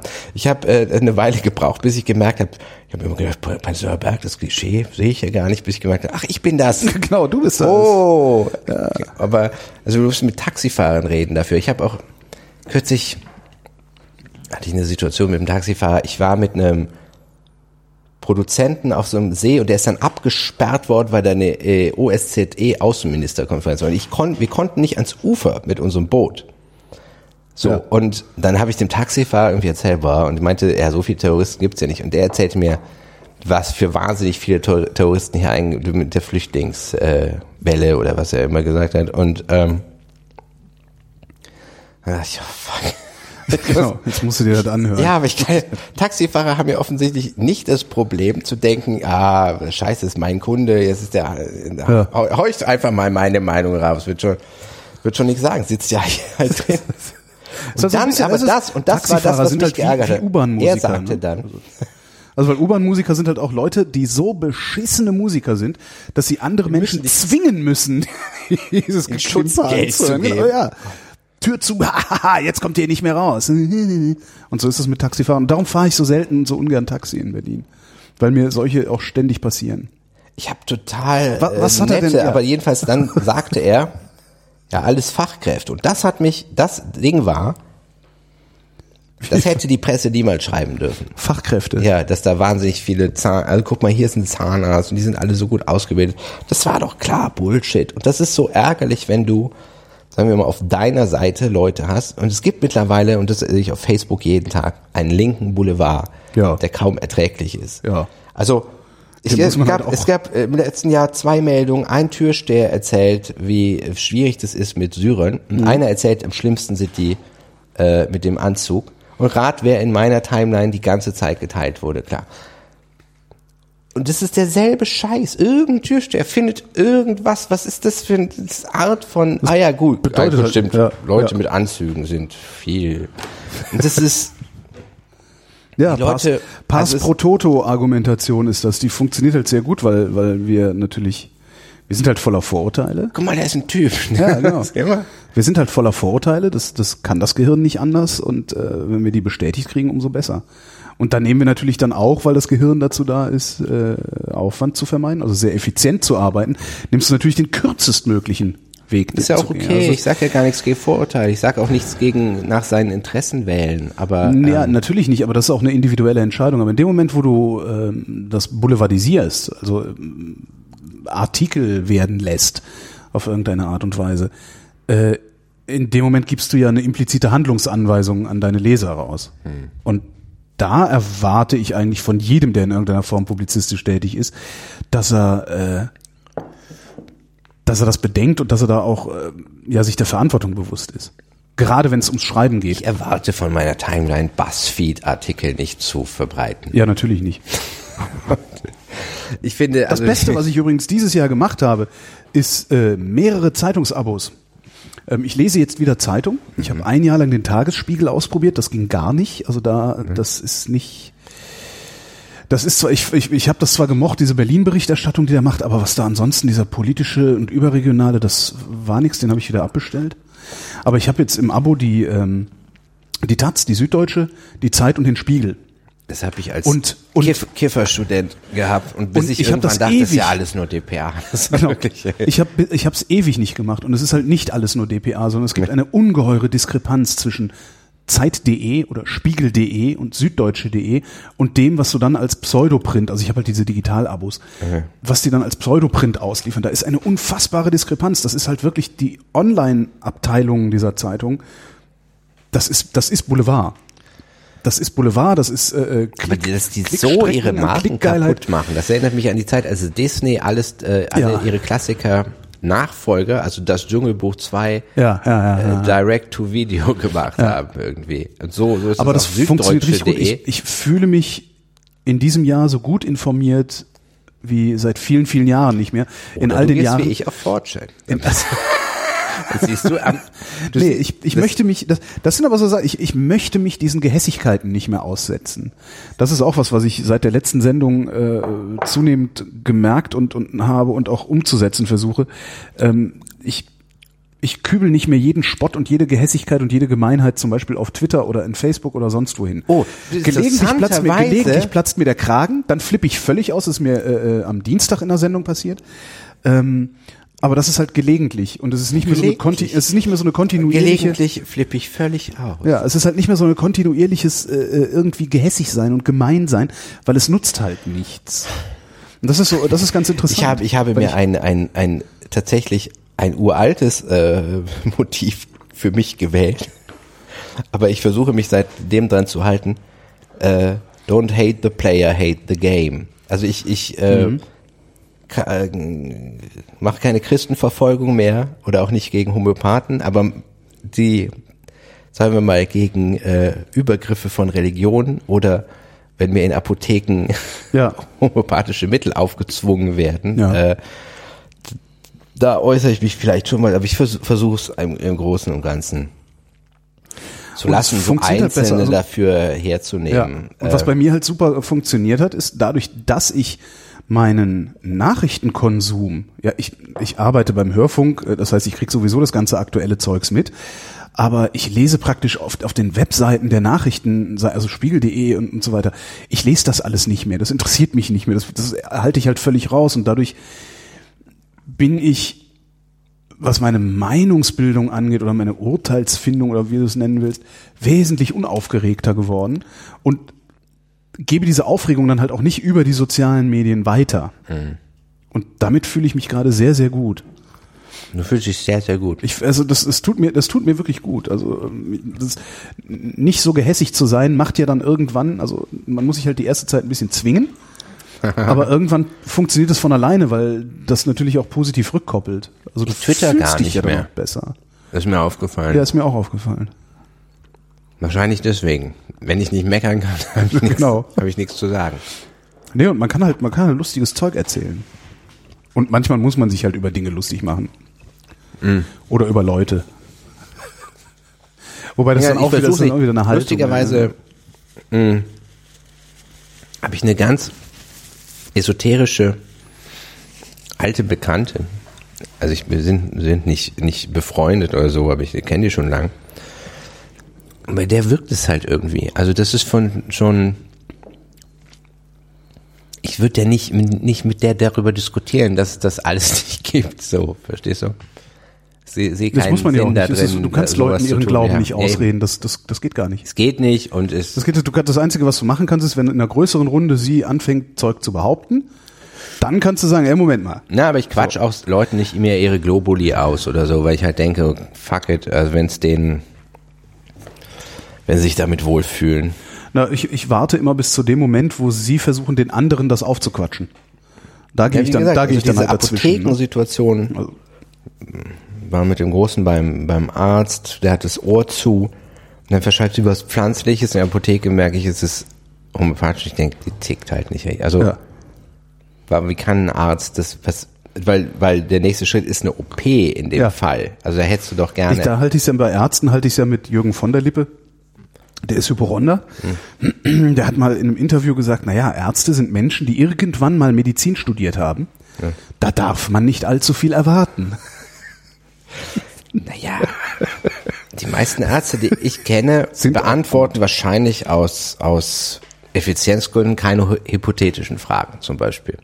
Ich glaube aber, es halte es für möglich, dass sie die auch nicht verstehen, hundertprozentig. Es ist, die, durch die Art des Medizinstudiums sortierst du halt alle geisteswissenschaftlichen, den Typus aus. Ja. Ein Geisteswissenschaftler hält das nicht aus. Ja. Wie Ja. dieses erst Pauken, dann die, ich weiß gar nicht mehr, ob es PJ gibt oder. Handwurzelknochen auswendig lernen. Ja. Und das merkst du halt manchmal doch sehr stark, dass du da halt einen bestimmten Typus hast, der wie, natürlich, das stimmt ja, also sehr lange wahrscheinlich nicht mehr Update, äh, ein Update gemacht hat über sein, äh, über seine Geschichten da. Hm. Aber gut, ich, Und natürlich äh, hast du auch, du hast bei vielen Ärzten, also ich habe im, im, im Bekanntenkreis Orthopäden, die sind ganz anders. Den, von denen wird ja auch immer gesagt, ja, das sind ja so die Schlechter, die Orthopäden die sind ja so brutal und gemein und hm. ich habe ja die, die Theorie, also ich meine festgestellt zu haben, Orthopäden haben es halt relativ leicht, weil äh, der Gegenstand der Orthopädie ist sehr gut fassbar. Ja? Und wenn ich sage, ich habe, wenn ich den Arm strecke, dann tut mir der Ellbogen weh, da sagt halt der Orthopäde, ja, du hast einen Tennisarm. Ja, Weil nur davon kann das sein. So, und jetzt gucke ich mal, drück hier, drück da, drück da. Äh, ah ja, ich sehe schon, da ist die Verspannung. Wenn du die Verspannung loskriegst, dann hört der Tennisarm auf weh zu tun. Ähm, das kann der Orthopäde. Aber wenn du jetzt zu irgendwie so einem Allgemeinmediziner gehst und sagst, ich, ich habe immer, wenn ich immer wenn ich mich so drehe, dann habe ich so ein Ziehen so da hinten in der Niere. So, was soll der denn sagen? was, was soll jetzt meine Allgemeinärztin, was soll die sagen? In der Regel lacht die dann und sagt, ja, da, da machen sie mal Sport. Oder die können ja gar nicht anders. Also sie können gar nicht anders als irgendwie nebulös. viele Leute, ich wäre äh, Hypochonder, weil ich früher oft so über so Zeugs geschrieben habe, aber ich bin das überhaupt nicht. Ich bin überhaupt nicht oft beim Arzt oder irgendwie. Ich auch nicht. Meine Ärztin, meine Ärztin so- pöbelt mich sogar an, weil ich nicht oft genug komme. Ich habe so ein bisschen natürlich durch dieses so Elterntod immer dieses, dass ich mal das Worst-Case-Szenario durchspiele, was Ja. das jetzt auch sein könnte. Ja? Selbst Und- das habe ich nicht. Aber ähm, ja, ja. Waren Ja, wir, meine, meine Ärztin ist toll. Die ist die, die, die hat halt. Du hast eine- die- ich hab hab nicht eine mal sowas. Ich habe eine Ärztin, ist eine Hausärztin. Die habe ich. Ich bin dann ja nach Tempelhof gezogen vor äh, sieben Jahren und dachte. Hä? Ich du wohnst seit sieben Ja, Jahren nicht mehr krass, da in ist krass, ne? Köln, Das ist krass, oder? Ja, wir kennen uns schon recht lange, Malte. Wir kennen uns wirklich lange. Ja. Zehn Jahre. Bestimmt. Also länger ist halt wahrscheinlich nicht möglich. Weiß ich nicht, wann bist du nach Berlin gekommen? Zehn Jahre. Zehn Jahre, so lange kennen wir uns. Ähm, und habe auch gedacht, ja scheiße, jetzt habe ich überhaupt keinen Arzt mehr hier in der Nähe. Was Wir hängen nicht miteinander ich- rum. Das kriegen Nee, jetzt weil das liegt daran, mit, dass ne? ich hier wohne. Dass ich nicht hier wohne. ähm, und äh, dachte, scheiße, wo, mach ich, wo kriege ich denn jetzt hier einen ordentlichen Arzt her? Und dann fiel mir ein Moment. Die alte Dame, die unter häufiger, mir. die nicht in Berlin wohnen als dich. Ja, das ist, wenn die dann halt. ist auch, auch schwierig, sich mit dir zu verabreden. Muss. Ja, ja, Ähm, ja. Äh, und dann dachte ich, Moment mal. Unten die ältere Dame, die da im Haus wohnt und immer die Pakete annimmt, die ist Mitte 70. Die fragst du jetzt mal, also äh, wo, wo gehen Sie denn eigentlich zum Arzt? Ich, ja, da, da vorne und dann da und da ist noch hier und das. Die geht oft zum Arzt. die geht halt oft zum Arzt. Und je älter man wird, desto öfter geht man halt zum Arzt. Vier Was? chronische Krankheiten hat man im Schnitt mit 70. Ja, there you go. Die hat auch noch zwei kaputte Hüften und so. Das sind zwei. und steigt eine, trotzdem, steigt eine trotzdem, von den chronischen steigt Krankheiten. trotzdem jeden Tag äh, die Treppe da hoch in den zweiten Stock mit Krücken. Und also das ist schon echt enorm. Aber, aber so, so findet haben? man, so findet Ja. man, ich bin fest davon überzeugt, dass man so findet man gute Ärzte, indem man einfach die alten Leute fragt, die sich sowieso den ganzen Alten, Tag nur am Beschweren sind. Gentrifiziert worden. Als die erfahren hat, dass ich beim RBB arbeite, jedes Mal, wenn ich die treffe, muss ich mich mit ihr darüber unterhalten, dass Radio Berlin, ja, das ist dieser, dieser äh, 88.8, dieser, Send, dieser Stadtsender hier, dass der nicht mehr so toll ist wie früher. ja, wie, wie 1948. äh, Und ich habe gesagt, Frau, ich, ich arbeite aber nicht da. Ich arbeite noch nicht mal in der gleichen Stadt. Ich arbeite in Potsdam. Ich, ich kenne da niemanden außer meinem Chef, der da irgendwann hin diffundiert ist. Ja. Und so Leute musst du fragen, wo sie zum Arzt gehen. Äh, Sterbende. genau, genau. Das sind wir auch. Also ich zumindest. Ich bin näher an meinem Tod als an meiner Geburt. Ja. Spricht bei mir auch einiges dafür. Wird aber dafür schneller gehen. Es fühlt, fühlt sich schneller an. Die, Es fühlt sich genau, es es geht schneller zu es Ende. geht schneller ja. zu Ende als die Es- ersten 40 Jahre waren sehr lang. Ja, ja, eher so die ersten 35. Ich glaube, so mit 35 hat es bei mir eingesetzt, dass die Zeitwahrnehmung auf einmal äh, Es wird mit durch Scheiße Kinder wurde. nochmal irgendwie gebrochen, weil Mhm. du dann so, ne, also es es ist ja, das eine ist ja die Taktung im Hirn offensichtlich, und das andere ist aber einschneidende Ereignisse werden Ja. weniger. Und das ist halt nochmal so ein Ereignis, was, was so eine Marke setzt und alles, was vor fünf Jahren war, ist für mich schon verdammt krass lang. Das Ja, kann ist eine ich- völlig andere Welt. kann der ich gut gelebt habe, nachvollziehen. ne? Das kann ich gut nachvollziehen, ja. Und ich wollte was äh, über AfD-Wähler sagen. Da Ah, äh, Schlauch. äh, Für mich ist das Interessante, ich bin ja in der Welt aufgewachsen, die von der AfD dominiert war, im Grunde aus meiner heutigen Sicht. Die, es gab keine öffentlich sichtbaren schwulen Männer. Lesbisch gab es als Begriff wahrscheinlich überhaupt nicht. Also Doch, lesbisch, lesbisch gab's, aber das waren diese mit, die mit den kurzen Haaren, die dann auch immer im, Ja, aber nicht im es gab Frauencafé. Wenn du Dali und Dali gesehen hast, Nee, eine Erwähnung nee, von. nein. So. Es gab Schwarze, es waren Boney M, so, also Schwarze haben buchstäblich getanzt und gesungen. Und das ja, war dann so. außer, außer wenn du, du bist doch in Bonn aufgewachsen, hast du nicht irgendwie noch, noch, noch, was weiß ich, Freunde, GIs, ich bin in genau, Aachen GIs, Freunde in. Rheinland-Pfalz, ach so, in Aachen. Die ersten ja. Schwarzen, die in, in, also erkennbar da waren, aus, Ja. außer, äh, kann hat mal diesen Rapper kennen, also der ist nicht Rapper, das war das, Tyron Ricketts. Äh, Tyron Ricketts, ja. dunkel erinnere ich mich. und äh, der, der, der kam aus Aachen. Aber die an, ansonsten weiß ich, hatte- nicht. ich hatte schwarze Nein, Mitschüler, was- das- was das ich war eigentlich der- wollte diese total Ausblendung von allem, was Fremd. Randgruppe ist oder Ja. Minderheit oder was Ja, genau, immer, Minderheit ist führt das. natürlich zu einer großen Unfreiheit auch beim Mainstream. Ja. Also auch ich als junger, weißer, heterosexueller Cis-Mann äh, war ja unglaublich eingeschränkt in meinem mein halt, äh, in meiner Haltung, in meinen, meinen Lebensentäußerungen. Ich habe ähm, für kurz ein Beispiel dafür gelesen. Du hast äh, bei der Präsidentschaftswahl, äh, in, bei der dann Nixon am Ende gewonnen hat, ganz äh, mit wirklich 98 Prozent der Wahlmännerstimmen, ist ein demokratischer äh, Präsidentschaftskandidatenanwärter ausgeschieden, weil er äh, auf er hat, er hat eine Erwiderung gemacht, es gab Schmutzkampagnen gegen ihn, er hat eine Erwiderungsrede gehalten und dann auf einmal gab es das Gerücht, er hätte dabei geweint. Und dieses er hat, hat geweint, hat ihn absolut unmöglich gemacht Ja. als äh, Präsidentschaftskandidat. Dieses, ähm, dein Handlungsspektrum als heterosexueller Mann ist, wenn Homosexualität absolut absolutes No-Go ist und jede Art von Weiblichkeit Ich wollte gerade sagen, das völlig- ist ja nicht nur Homosexualität, das ist halt Weiblichkeit. Weiblichkeit, Fremdheit oder sonst was, Ja. ist es ja auch wahnsinnig gering. Und diese, das ist das Interessante, wie sehr du, obwohl du nichts davon weißt, wenn du acht bist, ich war, war äh, 1982 acht Jahre alt, Mhm. so, wenn du da ins deutsche Fernsehen geguckt hast, da gab's äh, die, die Kissinger-Affäre, es äh, gab das, äh, die, die Frage kam auf, ob ein Vier-Sterne-General äh, schwul war. Du meinst Günther Kiesling? Günther Kies- Kies- Kiesling? Kiesling war Kiesling, das. Kiesling, Kiesling. Kiesinger. Ki- Kurt Georg Kiesinger war dieser Nazi. Ja, ja, ja, Äh, äh, ähm, Kiesling, nee, und das war, Kiesling. ich weiß, in der, das, Sich kurz, für die, kurz für die Hörerschaft. Äh, Kiesling war damals ein äh, General, Vier-Sterne-General. Ähm, es gab in Köln diverse Schwulenkneipen und es wurde jemand gesehen, der aussah wie Kiesling, der in dieser Schwulenkneipe war. Ähm, und das ist dann irgendwie über den Boulevard gezindert worden und hieß dann, okay, Günther Kiesling. Günther Kiesling ist erpressbar, weil der ist homosexuell, der verkehrt in solchen Kreisen. Dann ist er zurückgetreten.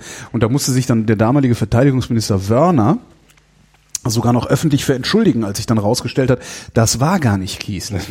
Das muss man sich mal war gar nicht vorstellen. schwul. Und Aber das- ich saß, guck mal, ich sitze also Ja. als Kind vor dieser Tagesschau und vielleicht war, war ich auch zehn, ich, ich weiß Ja. nicht mehr das genau, ja. Und es, es sagt der Tagesschausprecher, dass während der un körperlichen Untersuchung, die Kiesling im Folge dessen irgendwie über sich ergehen lassen musste, er an sich rumgespielt habe, was offensichtlich ein Zeichen für Homosexualität war. Wahnsinn. Äh, Ich bin so schwul. Auch überhaupt mein Masturbationsverhalten mit zehn konnte ich mir auch in der Bravo gerade noch erkennen, so okay, das ist, da steht ja dann Das ist ja, gerade noch nicht schlimm. Nee, das ist nicht, aber ich dachte immer, aber so ist es schon schlimm. Also, ja, Also- das ist so dieses, ja, das Mal machen ist schon okay. so das, was nicht, ich Freundchen. mache, ist nicht okay. Das kann eigentlich nicht mehr, das kann nicht mehr okay sein.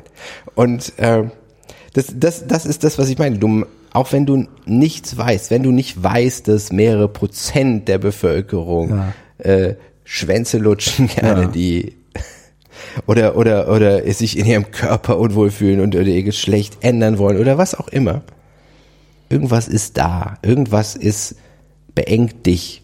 Meine ach, frühen 80er waren wahnsinnig eng in der, in der Weise. Und du hast, ähm, wenn du dann auf einmal siehst, ah, okay, das andere Leben gab's auch schon. Aber das war nicht in, in den Massenmedien. Ne? Du, wenn du da wirklich da saßt und hast der große Preis geguckt, war diese Enge auf Richtig. irgendeine Weise mit, mit Milva. Ja, das war richtig. da. Das stimmt. Und- gleichwohl, gleichwohl ist halt, Ich also wollte gerade diesen Gedanken einmal zu Ende führen. Aus meiner Sicht ist es so, dass wir die Kohl-CDU und die Strauß-CSU auf 10% gedrückt haben. Das ist, was die AfD für mich repräsentiert. Mit einer einzigen Ausnahme. Und das ist das, was ich für gefährlich halte. Du hast äh, eine totale Geschichtsvergessenheit, was Europa angeht. Absolut. Das wollte ich gerade sagen. Also das ist, also dieser, dieser, dieser Nationalismus, der da mitschwingt, den hättest du, den Der bei so Kohl neu. nicht gegeben. Also das, der Kohl das hat dieses, bei Kohl nicht gegeben.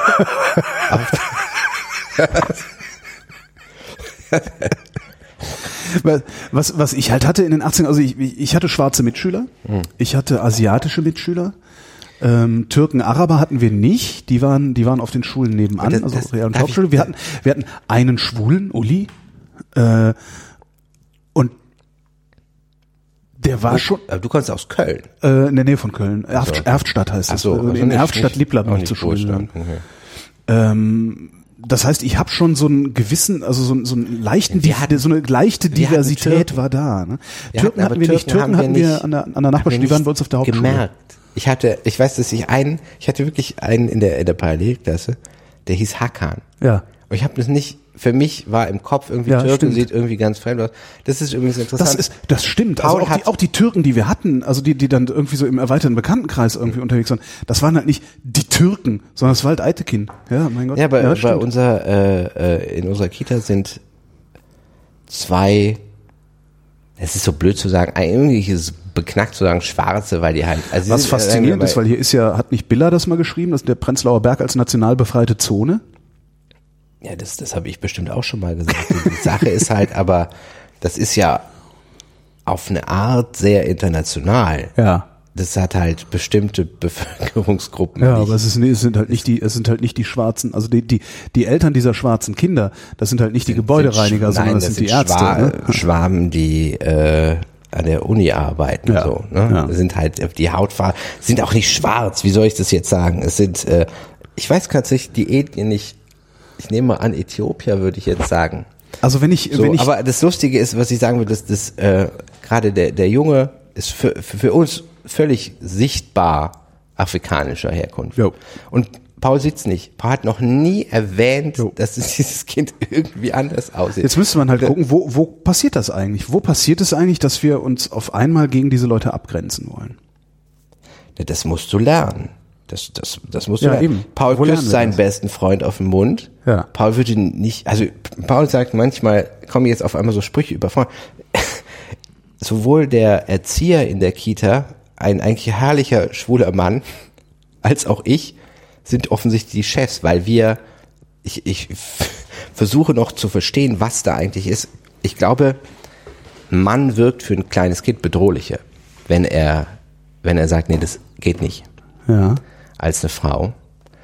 Und äh, irgendwie kommt aus diesem, mm, da droht Ärger, kommt, das ist wahrscheinlich der Chef. So. Aber ähm, da wirken wir er lackiert sich die, die Finger. Also da ist nichts, nichts von diesen strengen Geschlechtsbildern oder dem strengen Rassismus ist irgendwie natürlich oder so. Nee, Wenn du einfach überhaupt nicht. Kinder siehst, Kinder mehr, also es ist, es ist, es ist interessant. Ich warte da wirklich, ich da warte auf den Tag, wo er sagt, hm, der ist doch irgendwie, nee, der ist nicht anders für ihn. Das war immer irgendwie, ähm, Ja, aber irgendwas macht ihn dann ja irgendwann für ihn anders. ja, aber guck mal, alle, alle Kinder haben verschiedene Haare oder Ja, verschiedene ja, ja, Dings. klar. Also das ist ja, ja, irgendwas macht ihn irgendwann anders, wenn er, wenn er halt lernt, wenn er das, ja, also das, das aber passiert. wer lehrt, werden, wer lehrt es ihn? wir werden, wir werden aus dem Paradies vertrieben alle, ne? Also ich meine, im Grunde, die Bibel erzählt einmal die Menschheitsgeschichte mit dem ne, Ende der, der Jäger- und Sammlerkultur und einmal das äh, deiner, deiner persönlichen Biografie. Du wächst in dem Paradies aus, wo du, er, er zieht sich aus und fängt an, an seinem Schwanz rumzuspielen. Das heißt völlig relaxed. Ja. Und auf einmal ist alles schlimm, alles ist, äh, du hast irgendwie Stellen am Körper und äh, das ist, äh, wenn, wenn die Erkenntnis, Erkenntnis kommt und wenn du abgrenzen musst. Ich habe tatsächlich, ich habe vorher immer gelesen, es ist praktisch nicht möglich, Geschwister in Frieden aufwachsen zu sehen. Und ich erlebe das nicht nur bei uns in der Familie, sondern bei den meisten hier, dass es ganz gut funktioniert. Und ich glaube, dass das Rätsels Lösung ist tatsächlich Überfluss. Ne? Also ich, ich habe das vielleicht schon mal erzählt, es gibt ähm, Studien über indigene Völker, dass die Gewaltraten sind da am höchsten, wo Mangel herrscht und am niedrigsten da, wo relativ egalitär verteilt wird. Ne? Und wenn du als Kind überflutet wirst mit, mit Liebe und äh, Aufmerksamkeit, dann kannst du das auch teilen. Ja. Es ist so, ähm, es gibt einen schönen Satz aus, aus diesem ganzen ähm, Attachment Parenting. Was ist das denn? Das ist, ist dieses so, also wo, wo du mit deinen Kindern die sehr lange rumträgst und stillst und, und alles, aber da, da ist was, äh, ein Kind und das, das ist auch das, was ich aus eigener Anschauung gemerkt habe, ein Kind ist, macht alles für sich, aber nichts gegen dich. Ein Kind würde nie, Kinder kooperieren immer. ein Kind würde dich nie einfach angreifen. Nein. Also es will was für sich. Paul will immer alles haben und dann verteilen. Der ist, ist, ist, ist Grundpatriarch irgendwie. Aber nie, du hast, und das ist das Interessante, was man merkt, dass Egoismus nicht per se ein bösartiges Element ist. Es ist okay, was für sich zu wollen. Aber diese, diese Attacke gegen den anderen ist im Kind nicht angelegt unbedingt. Es sei denn, und das sind die einzigen Ausnahmen, wo ein Mangel erlebt wird. Du hast, ähm, du kannst das bei Vierjährigen schon haben. Aber ich, ich glaube, dass die, das offensichtlich der Urtypus Mensch halt ein eigentlich sehr kooperierendes, im Grunde freundliches, ziemlich bauchnabelzentriertes Wesen ist, was, was viel Aufmerksamkeit und äh, viel Liebe und, und wenig Vorurteile hat. So, also zum Beispiel sagt er Leuten, dass sie dick sind oder bald sterben, aber nicht, das ist nicht böse gemeint. Dick ist für ihn völlig, ja, Leute sind dick, Leute sind dünn, das ist nicht negativ besetzt und dass man halt stirbt, ist so ein, er sagt ihm irgendwann, Leute sterben und dann kommen neue Menschen. So, also, das ist alles nicht per se so besetzt, wie wir es tun, nach und nach, wie wir es kulturell nach und nach auffüllen. Ne? Sagst du gerade, dass ähm, das Einsickern des Mangels in das persönliche Umfeld oder in die Persönlichkeit uns erst zu diesen schlechten Menschen macht im Vergleich zu den Kindern? Ja. Also weil wir, Ich glaub- leben, glaube wir, wir, wir leben ja in also- einem Mangel. Also es ist ja, ne, wir, wir, müssen uns ja irgendwie am Kacken halten und das ist. Nein, du äh, bist ne? natürlich so, natürlich erfährst du dich erstmal über einen Mangel, über ich muss essen, ich muss Ja. links, aber das ist ja nicht, nicht das Negative. Aber wenn du, wenn du dauerhaft knapp gehalten wirst an allem, was du wirklich dringend brauchst, ne? Zum Beispiel Liebe. Naja, nicht nur das. Also Ne, das, dann ist es halt- die, diese diese ganze diese ganze Kapitalismus, den wir gerade haben und den Mhm. wir den, den Konsumdruck, dem wir ausgesetzt sind. Der die Werbung sagt dir ja, dass du Ja. Dinge brauchst. Das heißt, äh, der Mangel wird ja nur noch größer. Aber Und das du ist kannst das also, was du kannst so also so geliebt, Ich, ich du kannst halte also so, Paul völlig geliebt, werbefrei. Du kannst also so geliebt Also- äh, aufwachsen, wie du willst. Äh, Dir wird irgendwann ein Mangel eingeredet. Ja, und dafür, dafür ist es halt da. So die Hoffnung von guter Erziehung und liebevoller Erziehung ist natürlich, dich so stabil zu halten, Mhm. dass du das am Ende abblocken kannst und nicht Oder zumindest- verstehst, dass du es nicht brauchst. Oder zumindest deine Affektkontrolle so gut ausgebildet ist, dass du dem zumindest kurzfristig widerstehen kannst, was da auf dich einprasselt. Das würde ja schon mal reichen. es ist, du, Erziehung ist, glaube ich, das komplizierteste, was ich hier gemacht habe. Tatsächlich. Also, weil du, weil du, ähm, weil du nicht immer gleich gut bist. Ne? Du bist manchmal sehr müde. Nachts um zwei kannst du nicht das, kannst, hast du manchmal nicht die gleiche Engelsgeduld, wie, die du, die du grundsätzlich äh, machst. Ich versuche komplett meinen Beruf draußen zu halten, also Stress zu, in der Arbeit zu lassen. Schaffst du das? Größtenteils. Also mein, ah, mein Beruf ist ja sehr nett. So, und es ist, ich, das Interessante ist, wenn du, wenn du dich in diese Kinderwelt einlässt, ne, wenn du sagst, wir lesen das jetzt, dann kannst du es auch genießen. Wenn du sagst so, fuck, ich habe fünf Minuten, dann wird's Horror. Mhm. Also du kannst ein Kind nicht schneller machen. Oh nein, kannst du Ne, nicht. Das ist wirklich völlig Das habe ich dieses Jahr sehr schmerzhaft gelernt, ja. Esel, Ziegen und kleine Kinder. Vergiss es. Aber das musst du halt auch erstmal begreifen. Ne? Das, was, was ich irgendwann verstanden habe für mich, ist das ähm, die Absolutheit mit der Kinder Zeit nicht verstehen. Ja. So, du kannst einem Kind nicht sagen, also das war, weil mit, als, als Paul eins war, habe ich gedacht, okay, gut. Du kannst ihm einfach nicht sagen, grad war doch noch schön. Grad ist 100.000 Jahre vorbei und morgen ist nie. Das kannst du halt auch in Zahlen, das kannst du auch einfach ausrechnen. Also wenn jemand ein Jahr alt ist, ja, dann, Ja. ist dann ist ein Monat ein hab vor- Zwölftel vor zwei seines Wochen gesamten gesagt, Lebens. In 25 Tagen ist Weihnachten Ja. und er sagt, das ist doch noch ewig hin. Ja, klar. Dann will ich, und das Neueste ist, dann will ich gar keine Geschenke haben. Ja, ja, okay. Dann will ich gar nicht. kriegst du auch keine. Du, das ist jetzt nicht das beste Argument, aber hey. well, ja, gut für mich. okay. Aber ähm, nee, also Zeit ist immer nur jetzt. Ja. Es gibt kein Versch und das muss man erstmal in sich einsickern lassen, weil das ja auch natürlich ist es das nicht, aber es ist natürlich eine extreme philosophische Haltung. Nee, morgen ist nee. Ich interessiere mich nicht für gestern oder gerade oder eben jetzt erst. Jetzt. Ja. Ne, dafür musst du halt äh, viele Buddhismus-Seminare be belegen, um da erstmal wieder Da hinzukommen. wieder hinzukommen, genau. Aber als Eltern musst du das irgendwie im Blitzkurs sagen, okay, okay, okay. Gut. Schuhe anziehen. Es gibt mehrere Methoden. Ich ziehe sie einfach an. Es ist, oder es kann eine halbe Stunde dauern oder was. Aber du musst diese Entscheidung immer zu treffen. Du kannst, musst immer zu dir überlegen, will ich jetzt schnell dahin? Und ich habe halt, ähm, Kannst du, geht halt nicht. Also ich habe dieses Jahr gelernt, dass wir gehen jetzt Hm. bedeutet, irgendwann werden wir schon mal diesen aufbrechen. Plan mal in den Raum. Irgendwann, irgendwann werden wir schon aufbrechen. Wir fangen jetzt mit dem Aufbruch an und irgendwann wird er dann vollzogen Aber es ist sein. auch Ja, interessant, das dass du, äh, Kinder sind der ultimative Charaktertest. Du kannst Kinder nicht entgegen deiner eigenen Persönlichkeit erziehen. Nein. Du kannst dir nicht sagen, ah ja, jemand so oder so. Das ist, äh, Die klarsten Erziehungsideale haben Kinderlose. Die wissen Ja, sicher. völlig Die wissen exakt. Genau. Das ist wie beim Fußball, da ist auch jeder ein Trainer. Also jeder hat schon mal einen Ball getreten, jeder war mal Kind, also wissen sie alle Bescheid. Aber das ist, äh, das, das, das ist der einzige Streit, den meine Frau und ich haben, wo wir nicht, wenn du normalerweise in einer Beziehung dich streitest, weißt du in irgendeiner Ecke, ja, im Grunde hat sie recht, ich bin jetzt eigentlich ein Scheiße. Aber wenn der Kindererziehung weißt du es halt nicht so genau, ob nicht vielleicht sie tatsächlich recht hat oder nicht und ähm, das, das, wir sind da unterschiedlich. Das hat mich eine ganze Weile gekostet zu sagen, okay, gut, du erziehst ihn so und ich so. Und das bringt letztlich eine Good Cop, Bad Cop Situation, weil ich äh, viel, ich, ob das jetzt strenger oder klarer oder sonst irgendwie was ist, aber ich habe überhaupt keine Probleme mit ihm dadurch.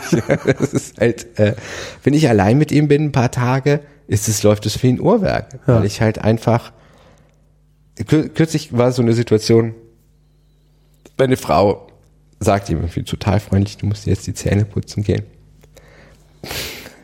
Bis dann wirklich sie da vor ihm steht und schreit jetzt, geh bitte dir die Zähne putzen. Und ich drehe mich und sage, Paul, jetzt geh. Und,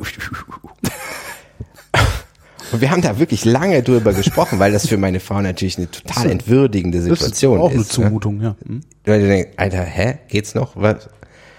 Weil er liebt sie auf jeden Fall mehr. Das ist im- immer noch, Ja. äh, noch da. Aber er weiß, er kriegt von mir keine Ruhe. Wenn ich es einmal gesagt habe, gibt es keinerlei, es gibt keinen Spielraum mehr. Ja. Und das ist bei, weißt du, bei ihr dann, das, ich erkläre mir das immer, bei ihr tat mal die Brust weh, wenn er geschrien hat.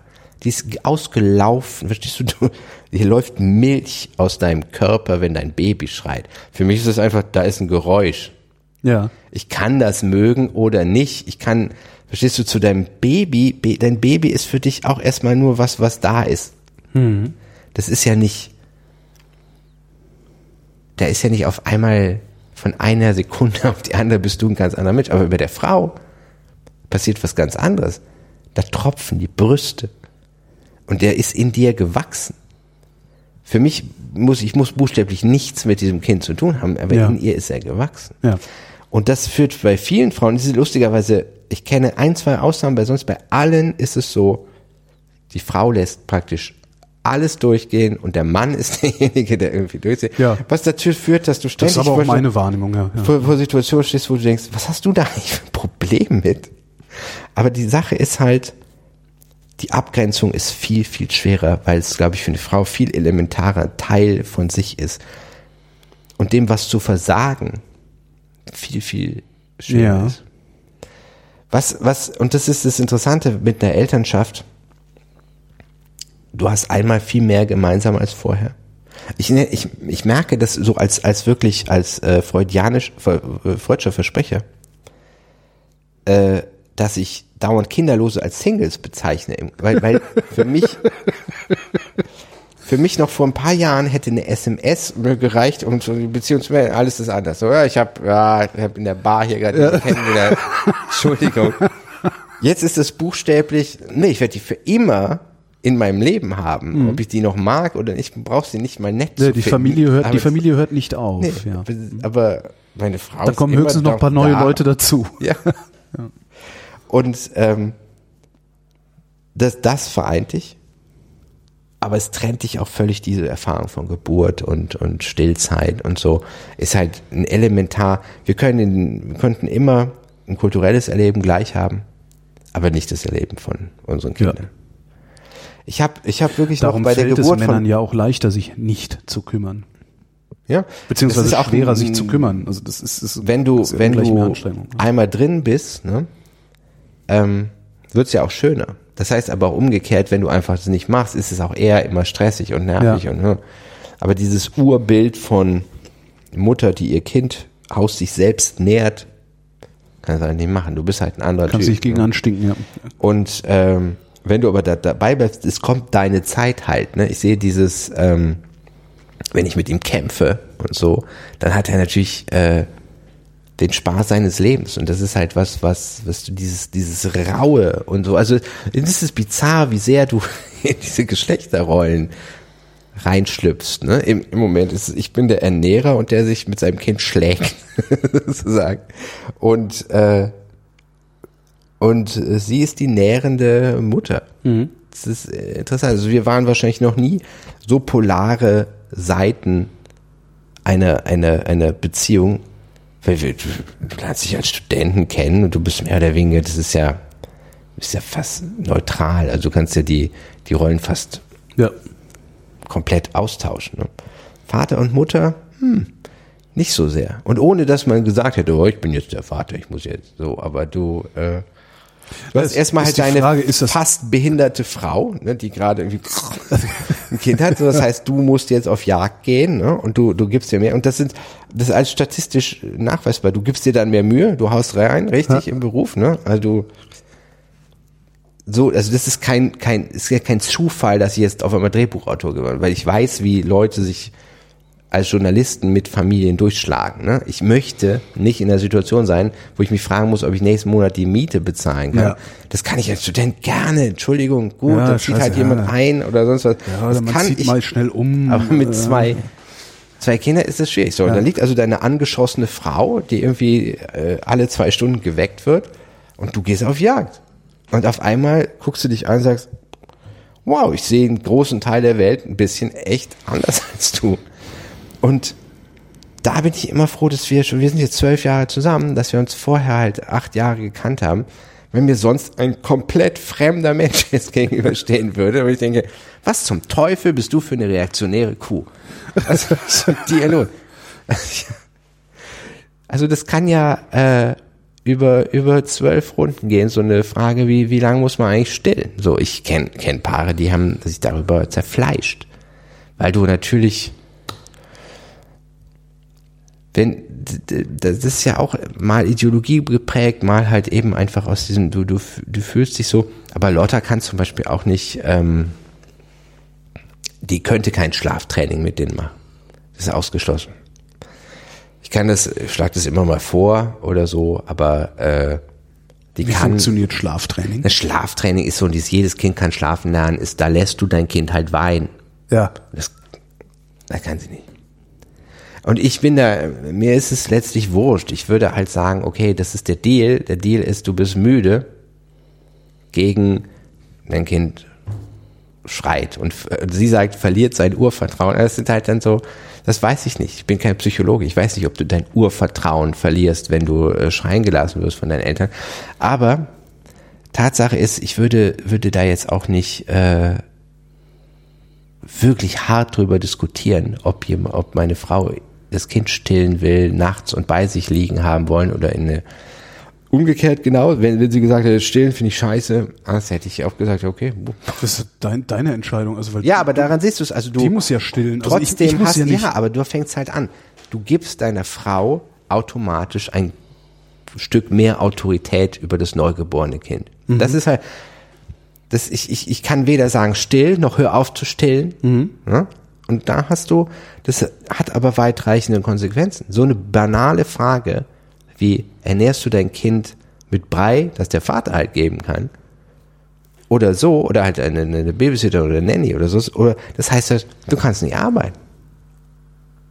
Hm. Das, das heißt es halt einfach. Und da die ähm, auf dem Gebiet der Linguistik, meine, meine Frau studiert Linguistik oder, oder schreibt ihre Doktorarbeit halt jetzt immer noch. Tut sich ja natürlich nichts. Es ist im Grunde völlig scheißegal, wann sie anfängt zu arbeiten. Das ist nur, du arbeitest, du hast ja immer diesen virtuellen Arbeitgeber, der irgendwie unbedingt wissen will, dass du das super straight gemacht ja. hast. Ne? Und nun bin ich natürlich wahrscheinlich das denkbar schlechteste, aber auch gleichzeitig beste Beispiel dafür, dass es keine Rolle spielt. Weil noch nie jemand von mir wissen wollte, wie eigentlich mein Abi war oder wie wie Hatte ich interessanterweise bei mir auch noch nie. Wie im Jurastudium es eigentlich gelaufen ist. Und was hast du eigentlich gemacht die ganze Zeit? So, kannst du das machen? Ja klar, morgen. Super. Ja. So, hier hast du einen Koffer voll Gold. Macht es, super. Und das ist, das ist, das ist meine Arbeitswelt halt nichts damit zu tun, dies, wann hast du damit angefangen oder, und deswegen denke ich mir, am Ende ist diese Zeit, die du mit Kindern hast, aufs Leben gerechnet, so wenig, wo die dich wirklich brauchen. Ich sage, bitte. Ich, mein Deal mit, mit, mit meiner Frau ist von mir aus ganz klar, nimm dir alle Zeit der Welt, die du brauchst. Ja. Und such dir irgendwie dann, nachdem du die Doktorarbeit hast, was, was dir wirklich, was dich erfüllt, wie, wie mich das Schreiben erfüllt. Und nimm, scheißegal, du musst kein Geld verdienen. Vielleicht verdienst du irgendwann. In 10, 15 Jahren wäre cool, wenn du meinen alten Arsch rettest, mit dem niemand mehr arbeiten will. Aber bis dahin. Nein, wir haben ganz lange habe ich immer gedacht, ja, eigentlich muss, die muss was, ich habe was ganz Unsicheres, die muss was ganz Sicheres. Und dann dachte ich, ja. boah, ist das gemein. Weil mich hat nie jemand gezwungen, bitte nimm was ganz Sicheres. Ich bin äh, das, ich hatte das vor, vor über zehn Jahren, hatte ich eine Freundin, die war halt Ärztin. Ja. Da habe ich halt auch gedacht, okay, das heißt, wenn das was wird auf Dauer mit uns, dann, also die wollte auch Kinder haben und ich habe dann echt gesagt, okay, dann äh, äh, du kriegst die Kinder, dann gehst du arbeiten, du gehst aber sofort wieder arbeiten, ich kümmere mich um die Kinder und mach halt irgendwie vielleicht irgendwie sonntags nachmittags nehme ich mal einen Podcast auf oder so oder eine Sendung. Ähm, ja, das, also darauf hätte sie sich sogar eingelassen. Das, das hätte ich dann glaube ich, Frau wahnsinnig komfortabel. Ein Freund von mir hat kürzlich eine, hatte eine Affäre mit einer reichen Frau. Geil. Und das war so dieses, er lebt den Traum. ich hing mit, ich war mit denen irgendwie im Schinkelpalais, wo der den irgendwie auf eine bizarre Weise ihr anscheinend entweder gehört oder den sie gemietet hat oder so. Wir überlegen gerade eine neue Yacht zu kaufen. Sehr gut. Diese haben einen braunen, braunen. Und dann fing er irgendwann an zu erzählen, dass sie zwei Hubschrauber hat, was sich später als, als Sch- Scherz rausgestellt hat, was ich ungefähr 95 Leuten erzählt habe, weil das für mich so das Dekadenteste war. Ich dachte immer, vielleicht haben Leute einen Hubschrauber, aber zwei Hubschrauber. Zwei Hubschrauber ist schon hart, ja. Heute habe ich mich, hatte ich ein, ein Treffen mit jemandem, der dessen Canada Goose Jacke ich bewundert Dessen habe. was? Das ist so eine Winterjacken, die sehr teuer sind. So. Ach so, wie früher Chevignon. Ja, aber allein viel teurer okay. als Chevignon-Jacken. Aber Canada ich hatte kürzlich Goose. so eine an Ja. und das ist halt wirklich, als wirst du dich mit einem Fett so in der Schweiz in so einem Skihotel mit einer mit einem Plümo zudecken. Ja. Aber du siehst halt leider auch so aus. Ja. Aber weil der so groß ist, sah es trotzdem gut aus. Und der meinte, ja, ich habe noch eine andere von. Ich, du, das ist halt scheiße. Wer hat zwei da? Das, ja. Hast du ihm die dann abgequatscht wenigstens? Nee, der ist ein Kopf größer als ich. Er war nichts abzuquatschen. Außerdem war es halt auch zu kalt. Aber ich war da äh, etwas in der Versuchung, weil du als Vater ja wirklich was Aussehen angehst, völlig, du gibst ja vieles auf als Eltern. Eins davon ist Würde und das andere ist, wie du aussiehst. Das, äh, ich, ich erwische mich manchmal wirklich damit, dass ich, dass ich Kinderlieder singend die Straße runtergehe mit einem Kind in der Hand, dass ich, oder dass ich auf dem Arm trage und auf dem ich Gitarre spiele. Ich denke, pff, gut, crazy people. Aber das ist, es ist halt, Aber es stört sich ja auch niemand dran, oder? Also die Nee, einzigen, die sich vielleicht dran stören, sind die, sind die Kinderlosen. Also ich weiß nicht, aber äh, die gibt's ja hier nicht. ja, Ja, ja. Angeblich gibt's die hier nicht. Ja. Nein, das ist, das sind, die, die, es gibt hier ein bisschen mehr Kinder, ne? Als in anderen Bezirken. Aber, Aber auch, es ist immer noch, es ist immer nicht der noch weniger als in Neukölln zum Beispiel, oder so. Genau. Ähm, habe ich dir das erzählt? Ein äh, Freund von mir äh, hat ein, ein Buch darüber geschrieben, das habe ich auch in diesem Dings geschrieben auf Facebook, äh, äh, wo ich darüber geschrieben habe, wer, wer, von wem man bei einer Freundin mal Produkte kaufen sollte für Weihnachten. Und äh, der hat ein Buch darüber geschrieben, dass er nach Neukölln gezogen ist. Und ähm, tatsächlich, äh, sowohl das sehr freundliches, Neukölln-freundliches Buch ist, da sind die Kinder dreimal überfallen worden da. Das ist, äh, was ist überfallen? Ausgeraubt von, Abgezogen, gleich, du? von Gleichaltrigen. Ja. Ja. Das ist, äh, das ist so mein, meine Vorstellung ist so dieses, es läuft nicht mehr so gut und wir ziehen mit Paul nach Wedding Ja. und du, du Hurensohn, Genau. jetzt doch meine Mutter gar nicht. genau. Man kann damit überhaupt nicht, Ja, genau. Du, ja, du Hab ich meine schon Nummer-? Nee, hast du nicht, aber Äh, das aber ist, die- die Vorstellung das, ist ich so- musste so immer so drüber lachen, also weil ich krieg das natürlich auch mit, weil ich wohne halt in Tempelhof, das ist Ja. nicht der beste Bezirk. nee, ne? Und aber bei uns passiert auch Gentrifizierung. Und Hm. jedes Mal, wenn ich denke, ja, jetzt beschwert sich wieder einer über Gentrifizierung, dann denke denk ich halt an solche Geschichten. Naja, äh, nee. Was meinst du? Es wird halt alles teurer, aber ich glaube, Gentrifizierung ist was anderes, als äh, dass deine Kinder immer noch abgezogen werden auf der Straße, oder? Naja, hier ist es tatsächlich so, diese national befreite Zone, die das ja, wie, wie gesagt, du hast ähm, einen hohen Anteil hier, glaube ich, an, an europäischen Ausländern. Ähm, du hörst wahnsinnig viel Englisch und Französisch äh, auf der Straße einfach. Das ist also, du hörst es wahrscheinlich manchmal fast so häufig wie Deutsch. Ja. Ähm, aber du, du hast eine große Homogenität bei den Lebensentwürfen. Ja. Du hast also bei einem Elternabend so viele Männer wie Frauen. Das heißt, wir alle haben in irgendeiner Weise uns dafür entschieden, so wir wollen auch äh, bei unseren Familien sein.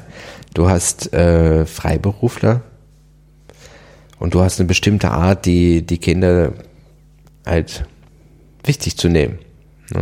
Was ich ja ganz faszinierend finde, dass äh, so viele Freiberufler, weil eigentlich sollten wir doch prekär leben.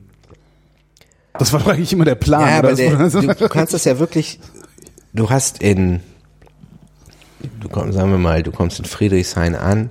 Also in Friedrichshain leben ja irgendwie dänische Touristen und, und, äh, ja, wie, wie, wie sag ich das jetzt charmant? In, wir, in Kreuzberg fängst, ist, bist du zu Beginn deiner Medienkarriere, wenn es noch, noch so, naja, das ist noch prekär. So, Ja. Oder früher war das so. Ja, zumindest. ja, das ist jetzt auch teurer geworden. Und hier sind halt die, die Medienleute, so die es geschafft haben. So, weißt du? Also die deutscher Popstar wohnt halt, das ist halt, der wohnt nicht in, äh, der hat nicht am, ein Haus am Wannsee, der wohnt halt in Prenzlauer Berg. Ne? Mhm. Das ist äh, viel Dollar wird's auch nicht. Ne? Du hast ja die, die das ist das Interessante, das ist ja nicht schöner hier. Nein, überhaupt nicht. Ich Also finde- Charlottenburg ist zum Beispiel städtebaulich wahrscheinlich. Ja, und äh, viel grüner. Ne? Und äh, ja. aber es ist äh, natürlich, pff, es ist natürlich ein krasses Privileg, dass dein, dein Kind mit Sicherheit nicht von einem anderen verprügelt wird ja. und mit Sicherheit äh, einfach viele Sachen nicht erlebt. So, ich will nicht sagen, keine Scheidung oder so, das gibt's hier alles auch, aber äh, äh, hast du mal diesen äh, offenen Brief von den ähm, Erzieherinnen aus dem Ruhrgebiet gelesen, die irgendwie in der Kita mit, weiß nicht, 60 Prozent muslimischen, äh, wie, wie die sich prügeln, Nee. weil sie alle Gewalterfahrungen in der Familie haben, wie du dann, das ist, hast du, hast du halt nicht. Ja.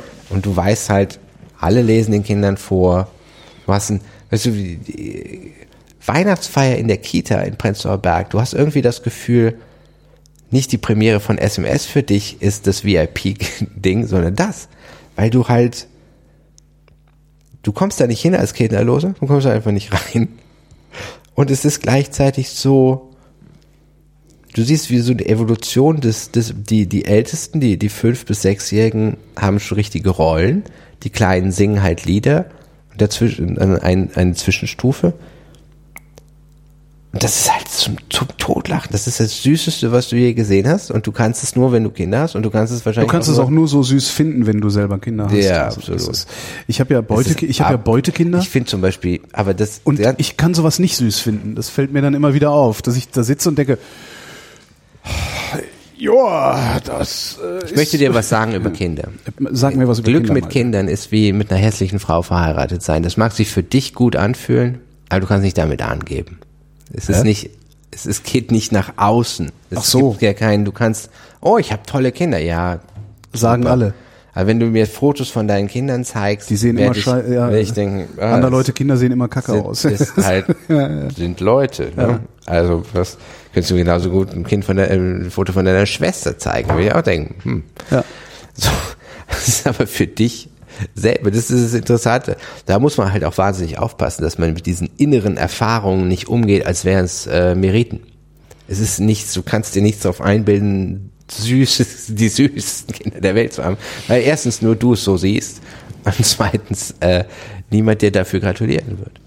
Es ist deine eigene äh, Welt, die sich da Bahn bricht. Ne? Du brauchst eine Außenwelt immer noch. Deswegen würde ich auch äh, bei aller Liebe zum diesem ganzen viel mit Kindern und so niemals darauf verzichten wollen oder auch für meine Frau dauerhaft darauf verzichten wollen, eine, eine tatsächliche Außenwelt, ein Außenwelterlebnis zu haben über den Beruf. Trotzdem ist so die, diese innere Erfahrung, dieses, äh, das ist schon sehr äh, entzückend. Also weil, weil du, das habe ich ja im, im letzten Podcast und in dem davor wahrscheinlich schon erzählt, Dem davor vermutlich du auch. kriegst ja. die Obwohl, nee, da waren noch halt keine da. völlig immobil geliefert. Ja. Und das ist für dich natürlich, das ist ein bisschen so, als hätte so ein, ja, das ist aus Scrubs, ein Hund, der auf einmal mit dir spricht. Ja. Und das ist natürlich dann, auch wenn der Hund nur Ja und Nein sagt, würdest du sagen, wow, das ist ziemlich, ist eine ziemlich coole Sache, Ziemlich ja. erstaunlich. Du würdest wahrscheinlich ins Fernsehen kommen Ja. damit, ne? Und so, so fühlst du dich halt auch. Wenn der dir, dir Dinge sagt, die du erstaunlich findest, so, also, als ich irgendwie mit ihm über den, den Tod meiner Eltern geredet habe, der im Zusammenhang mit einer, der Erzählung war, dass ich äh, als kleines Kind immer zu denen rübergegangen bin, da hat er gesagt, dann warst du immer ganz allein. Und ich denke, wow, ja. Das ist wahrscheinlich genau der Punkt, auf den es ankommt. Oder bei deinem Kind denkst du natürlich, der hat vor zweieinhalb Jahren, hat der dir auf den Bauch geschissen. Ja. Ich sag, das ist, Ich kann das nur, nur in Teilen nachvollziehen, weil, Na ja, klar. äh, wie gesagt, ich habe halt seit zwei Jahren Beutekinder, die ich auch nicht so viel sehe. Wir Beutekinder. Wohnen, wir wohnen halt nicht ich zusammen. möchte einfach diesen Begriff aufmerksam machen. Wir wohnen halt nicht zusammen, dadurch sehe ich Holger die halt Klein hat dieses Ding, in dem er sich emotional distanziert durch, durch äh, scharfe Begriffe. Tatsächlich, ja. Wobei ich mich gar nicht emotional von denen distanzieren will. Ja, aber du tust es halt irgendwie. Na, wie, wie, welchen, welchen, welches Wort findest du denn angemessener, um zu beschreiben, dass meine Frau äh, zwei Kinder mitgebracht hat? Also Ist es deine von- Frau? Ich bezeichne sie als Du solche, bezeichnest ja. ja. es einfach. Naja.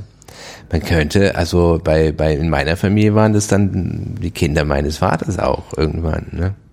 Ja, aber Also, das, diese- soweit, diese- soweit, soweit soweit sind wir, soweit sind wir nicht und soweit sie nicht, werden ja. wir möglicherweise auch, ich, vermutlich nie sein, weil, Nie.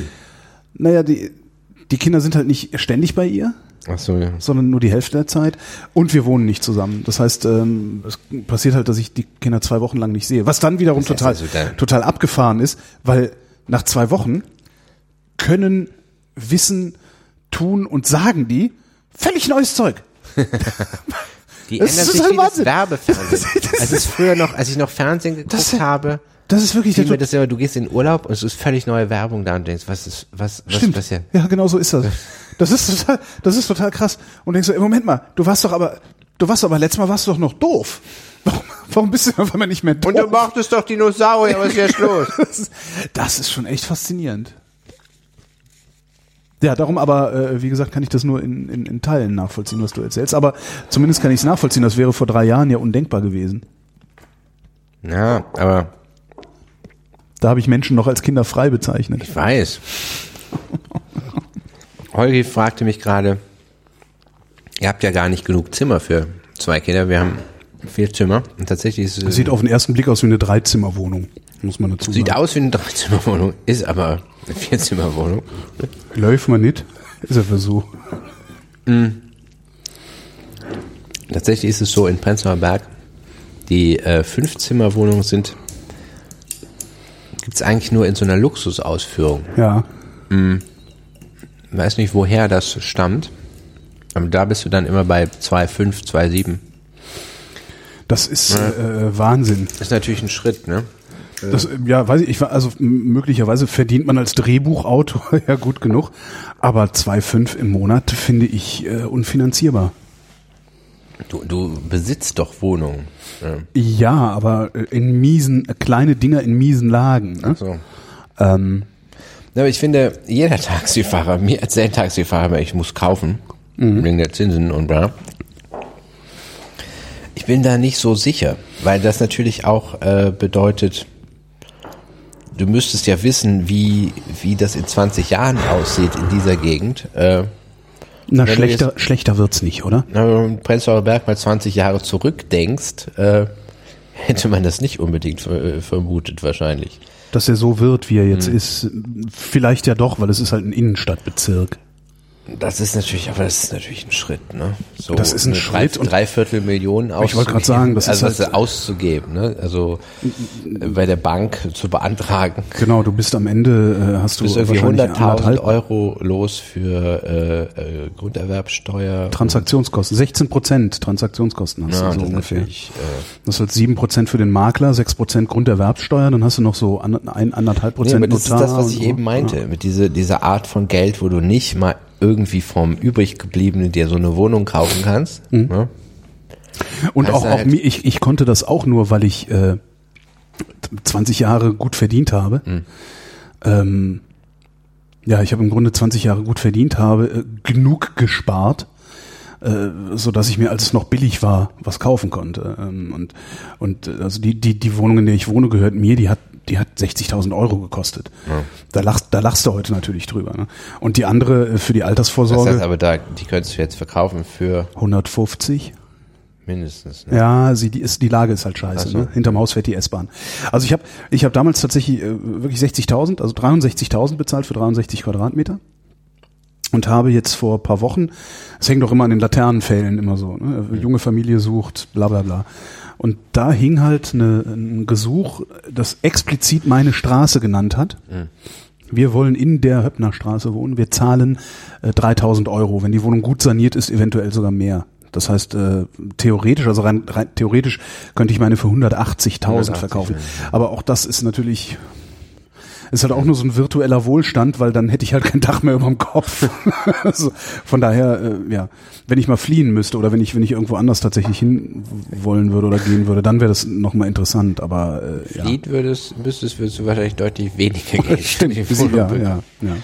Ähm. Und, ähm, und die andere, die, der, die gehört halt auch der Bank, ne? Also das ist halt da, das ist halt mein Sparschwein, sozusagen. Und wenn du, wenn du selber drin wohnst, also was mit der anderen Wohnung ist, das, das habe ich halt so skaliert, dass die Mieterin, die da drin ist, die bezahlt die Zinsen. Ähm, und alles Geld, was ich übrig habe, tatsächlich alles Geld, was ich übrig habe, schiebe ich in die Tilgung, damit diese Wohnung so schnell wie möglich abbezahlt wird. ne? Aber das, das ist Aber das kannst du nicht machen, wenn du diese- drin wohnst. Wenn Also du wenn diesen du, Wohnmarkt ein bisschen beobachtest, ne, werden äh, dieselben Wohnungen über Monate angeboten. Du hast ja offensichtlich, obwohl dieser Gro Bedarf so groß ist, ne, kriegst du diese Wohnungen anscheinend entweder nicht so gut los oder das Bedürfnis, die loszukriegen, ist auch gar nicht so groß, weil du durch den das Eigentum an diesen Wohnungen ja auch so viel Wertsteigerung hast. Ja. Ne? Äh, dass es halt äh, nicht unbedingt notwendig ist, die an irgendjemanden, irgendeinen Interessenten äh, loszuwerden. Jedenfalls stehen die dabei, diese, die ich interessant finde, stehen monatelang da. ne? Aber gleichzeitig ist es halt, ähm, pff, das ist halt auch so eine Wette auf die Zukunft. ja, Da jetzt also sich zu verpflichten, so annähernd 3000 Euro im Monat rauszuballern äh, zum da wohnen. es war, also, Vor- das ich meine, diese- so viel, in so der viel Wohnung- wir- wir Einkommen, haben jetzt- so viel Einkommen hätte ich überhaupt. Wir wohnen hier auf 115 Quadratmetern, glaube ich. Und du, den Raum hier Ja. nutzen wir. Wir sind nicht hier Ja. im Grunde. Ne? Wir sind, also das, das ist ja das, als Familie sammelst du dich ja irgendwie pff, an, auf irgendwie auf 30 Quadratmetern. Hm. Ähm, Lottas äh, Ansage ist immer, wenn die äh, anfangen zu masturbieren, dann brauchen die mehr, Ja. brauchen die einzelne Räume. Ich will, äh, will das nicht hören. Aber das kommt. Ja, aber das sind ja halt immer noch noch Jahre äh, hin. Äh, Ja, wobei ich davon ausgehen würde, dass es zumindest über diese Jahre nicht mehr billiger wird. Ich glaube nicht, dass wir sowas erleben. Das ist immer das, warum ich mich damit überhaupt oder das beschäftige. Verlottern einer, einer, einer Nachbarschaft. Also das ist ja das, was es billiger machen könnte. Das ist hier jetzt auf einmal verlottert im Prenzlauer Berg. Und davon würde ich einfach mal nicht ausgehen. ja, das ist das, warum ich mich überhaupt damit beschäftige, ist dieses, äh, wenn du eh irgendwann weg musst, dann kannst du, dann ist das vielleicht jetzt das Ding, aber ähm, es ist, es ist trotzdem, es ist halt Geld, das, das weg ist, und deswegen dann die Überlegung halt zu diesen, aber wenn du, wenn du Eigentümer bist, musst du ja auch mit Kosten rechnen, die auf einmal auftauchen. Ne? Das also Miete Natürlich. ist natürlich was sehr so, sehr bequemes, ne? Es ist was sehr Bequemes, aber diese Bequemlichkeit kostet halt auch ein Schweinegeld, weil ich zahle für meine 63 Quadratmeter zweieinhalb Zimmer.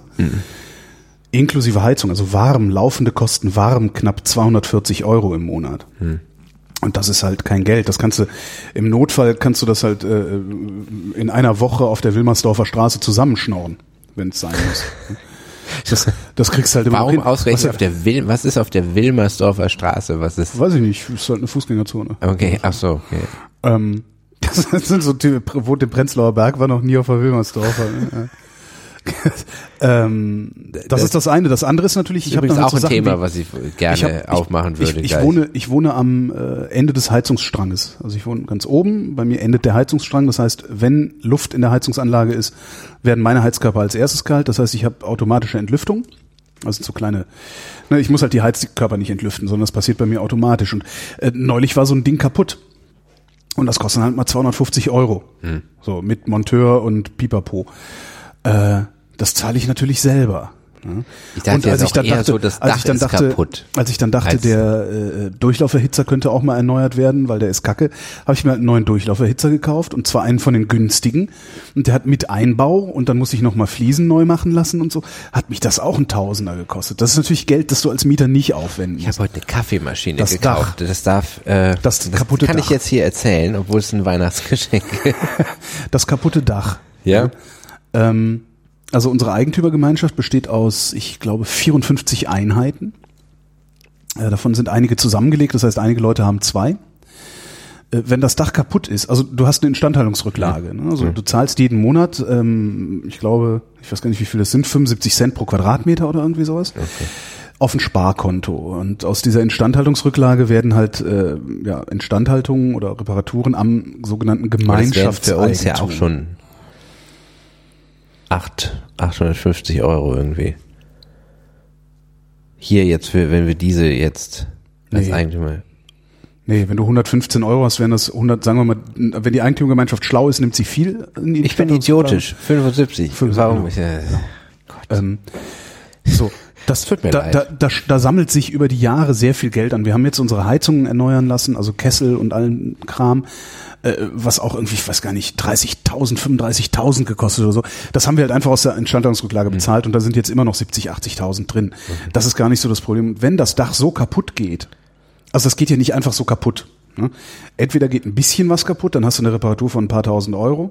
also würdest du sagen, ich soll eine Wohnung kaufen? oder aber es ist ein Sturm oder sonstiges Ereignis, das das Dach komplett abdeckt, dann ist es eine Versicherungssache. Ähm, Kann das, Ich, weiß allerdings gar nicht. Das, das Argument, eine Wohnung zu kaufen ist, und das merke ich halt gerade, ähm, selbst wenn ich, selbst wenn ich diese Wohnung finanziert hätte und jetzt jeden Monat, keine Ahnung, äh, 600 Euro an die Bank zahlen würde oder sowas, um mich herum steigen die Mieten ja immer weiter. Meine Kosten, die ich an die Bank zu überweisen habe, bleiben aber konstant. Das, das also heißt, wenn du das so geregelt hast, ne, auf zehn so- Jahre oder, oder Also diese Wohnung, die, die meine, meine, meine Rentenversicherung, die ist auf 15 Jahre finanziert und die werde ich in diesen 15 Jahren, wenn nichts schief geht, auch abbezahlt kriegen. ja, aber bei diesen Dreiviertel Millionen Wohnungen machst du das halt Das, eher so nicht da. Da läuft's ja länger. Also da das würde ich zum, also das, das ist was, das könnte ich mir nicht leisten. Also wir, wir Ich weiß aber, also ich glaube Katrin, ich Katrin und ich, nicht wir, wir suchen halt, wir suchen halt eine gemeinsame Wohnung. Du hast halt neue, äh, also mir hat das eine recht bekannte deutsche Schauspielerin erzählt, dass die Bank in ihrem Fall gesagt hat, naja, das kann ja bei Ihnen noch zehn Jahre gut gehen, also Ja. machen wir es. Aber einfach als, nur weil du gerade gut verdienst, musst halt genug Eigenkapital haben, dann ist es der Bank egal. Ne? Also du darfst halt nicht nur mit 10 oder 15 Prozent Eigenkapital kommen, sondern, weiß ich nicht, wenn du mit 30 ich Prozent glaube kommst, 20 ist, ist normal so, ne? Dass du das Ja, so- ja, es kommt drauf an. Also es kommt halt wirklich auf deine Vermögensverhältnisse an. Bei mir war es halt so, ich habe die äh, meine, meine, meine Wohnung in Charlottenburg, ich habe noch eine Wohnung in Charlottenburg, ähm, da habe ich tatsächlich 95 Prozent finanziert von der Bank. Ich bin mit 5 Prozent Eigenkapital gekommen, hab den aber, die wissen halt auch gleichzeitig, äh, musst du da halt deine Vermögensverhältnisse offenlegen und die haben halt gesehen, okay, der hat da eine abbezahlte Wohnung in Tempelhof. Ähm, wenn er zahlungsunfähig wird, fänden wir ihm die halt unterm Arsch weg. so. Und dann ist es der Bank egal, weil die wird da auf jeden Fall einen Gewinn draus Und dass sie ziehen. die, die Wohnung haben, das reicht ihnen nicht, oder wie? Äh, das nee. theoretisch würde ihnen das reichen. Also die, davon ist jetzt auch so viel schon abbezahlt, dass sie auf jeden Fall sie mit Gewinn verkaufen könnten, wenn ich zahlungsunfähig würde. Aber du wirst ja immer als komplette Person gepfändet. Ähm, du könntest wahrscheinlich gibt's dann sicherlich auch irgendwelche äh, Firmenkonstrukte, über die du das so machen kannst, dass die Wohnung, in der du wohnst, deine bleibt. Aber äh, am Ende wirst du als Person gepfändet. Am Ende wird halt gesagt, okay, du schuldest der Bank, keine Ahnung, 80.000 Euro. Ähm, jetzt gucken wir uns die Vermögensverhältnisse an. Als erstes wird die Wohnung liquidiert, die sowieso der Bank gehört. Wenn dabei 80.000 rumkommen, okay. Wenn dabei nur 30.000 rumkommen, wird halt dein restliches Aber wie ist das, wenn du nach fünf Jahren umziehen willst und kannst du die verkaufen? Ist es deine, wenn die dir noch nicht ganz gehört oder wie, wie sieht es Das aus? ist eine gute Frage, weiß ich gar nicht, aber ich glaube, das geht. Ja, du musst dann irgendwie mit der Bank halt verhandeln, äh, weil dieser Kredit im Zweifelsfall zahlst du halt weiter diesen ja, aber Kredit dann ab. ne? könntest du ja immer, das könnte, würde ja immer klappen im Moment. Also weil du, weil du so eine Wertsteigerung hast. Du hast hier, hier, ja, die meisten sind hier Eigentümer. Ja. Die haben das ver- verdreifacht innerhalb von Ja. ein paar Jahren. Ja. Also wie du auch, ne? Ja, und nur halt auf einem ganz anderen Niveau. Ne? Also die, die, die hier gekauft haben vor zehn Jahren, äh, die haben halt wahrscheinlich sowas wie zweieinhalbtausend Euro für einen Quadratmeter bezahlt und kriegen jetzt halt fünf, sechs oder so.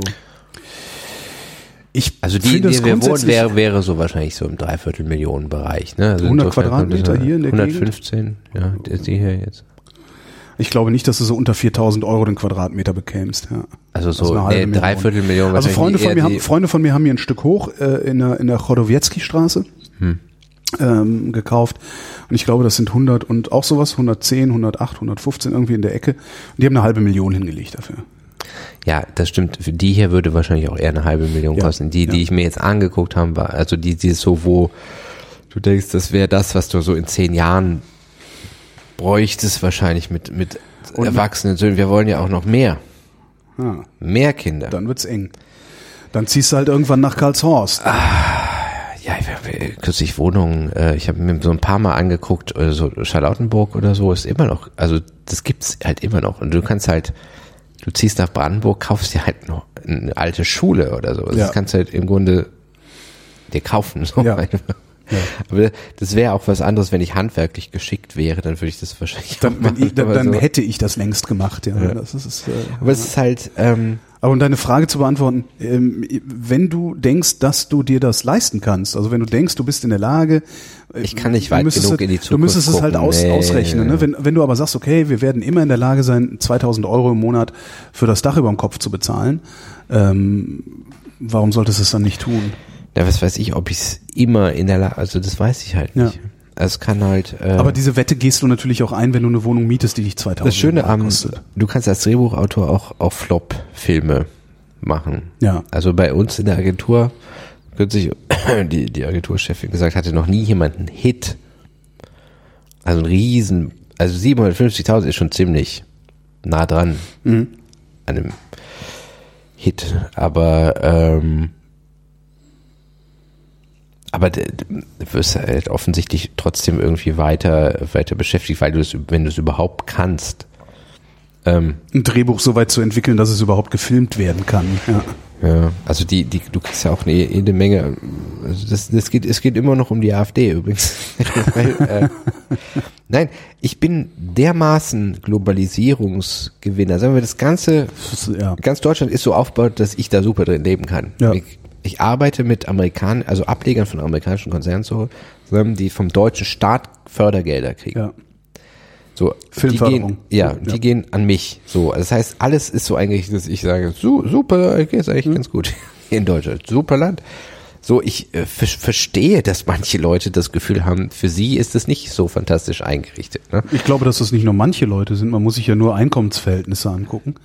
Die schönste Zahl, die ich dieses Jahr gelesen habe, äh, 20 Prozent der Arbeitnehmer arbeiten für weniger als 9,60 Euro brutto die Stunde. Das kann, weiß ich. Ich weiß, Das weiß nicht, mein Bruttostundenlohn. Ja, Äh, er ist mit Sicherheit um ein, mindestens eine Größenordnung darüber.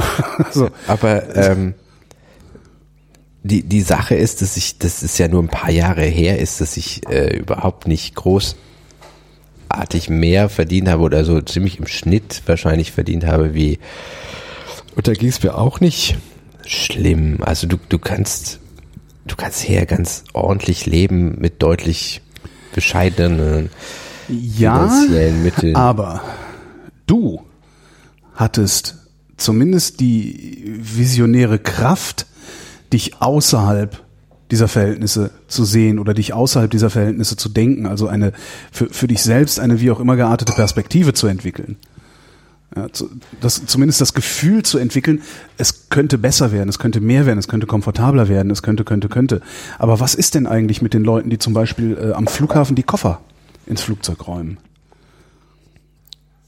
Was ist damit? Naja, die das, das, es gibt so unendlich viele, das Also sind halt, auf das sind halt diese, Aspekt das sind halt diese, das sind halt diese du- 9,60 Euro Menschen. Und das sind, das sind, solche, 9,60 das sind halt so Sackgassenberufe. Ja? Wo will der noch hin? Der, der, der muss aus diesem Beruf raus, um irgendwas anderes zu machen.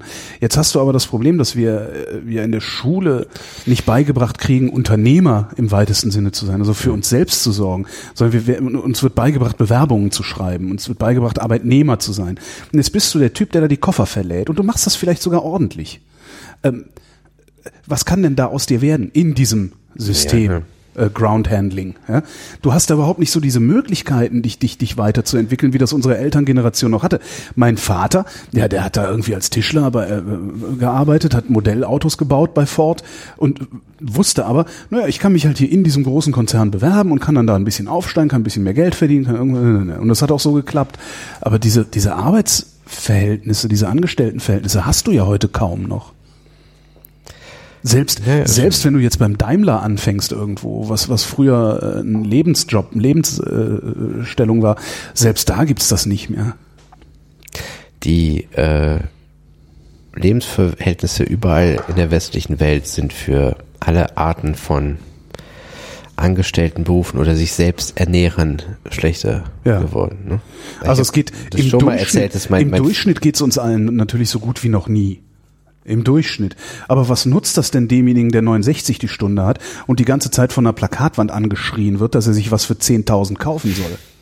Wo soll er die 10.000 denn herholen? Ja, klar, ich glaube nur, äh, dass, dass ich diese, diese Wählerschichten oder bei, bei Trump habe ich es ja nun mal sehr genau verfolgt, nicht allein daraus rekrutieren. Nicht allein daraus. Aber Aber das ist, gibt's natürlich. Also das, das ist, äh, das, das ist kein, der eine. kein, kein Mensch, mit dem ich zusammenarbeite, würde, hat auch nur das geringste Gefühl, also der mich bezahlt, hat nur das geringste Gefühl dafür, dass er das aus einer sozialen Verantwortung tut. Er tut Ja. das, weil meine Agentin halt sagt, ja, darunter macht das nicht. ja. So, aber niemand, also kein Verlag würde sagen, na gut, du musst ja auch irgendwie davon leben.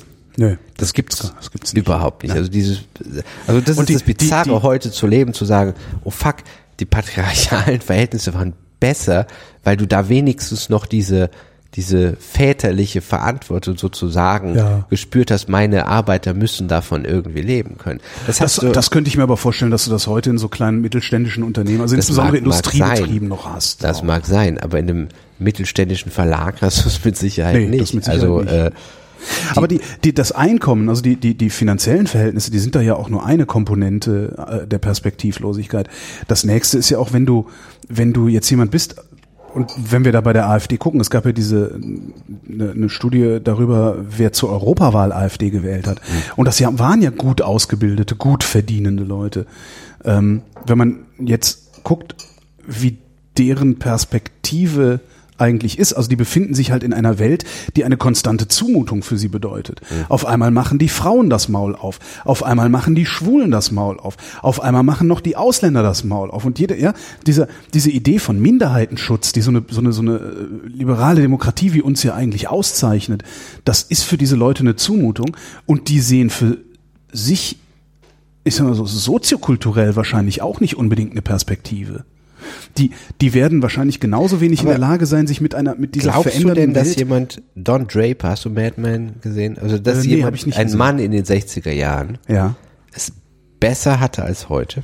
Glaubst du, dass es, dass es dir Gefühlt persönlich ja. was, aber dass es dir persönlich was gebracht hat, dass deine Frau nichts zu sagen hat? Also es ist doch eigentlich, äh, schön. ich, ich denke immer, wenn ich mir äh, sagen wir, die klassische muslimische Ehe angucke Ja. und nicht von hier lebenden, sondern in Afghanistan, dass dem Mann doch völlig der Partner fehlt, den er im Aber der kennt's ja nicht anders. Nee, klar, aber ist das ein besseres äh, Leben? Hast du was Das ist, ja- das ist ja nicht die Frage, Ich ob das glaube, besser ist. Das war ja Natürlich das, wenn meine lange das Rede. so Man hat nichts verloren, dadurch, Natürlich dass andere nicht, Leute Rechte nicht, aber, natürlich, haben. aber dazu, das, das musst du halt auch erstmal von dir selbst abstrahieren können.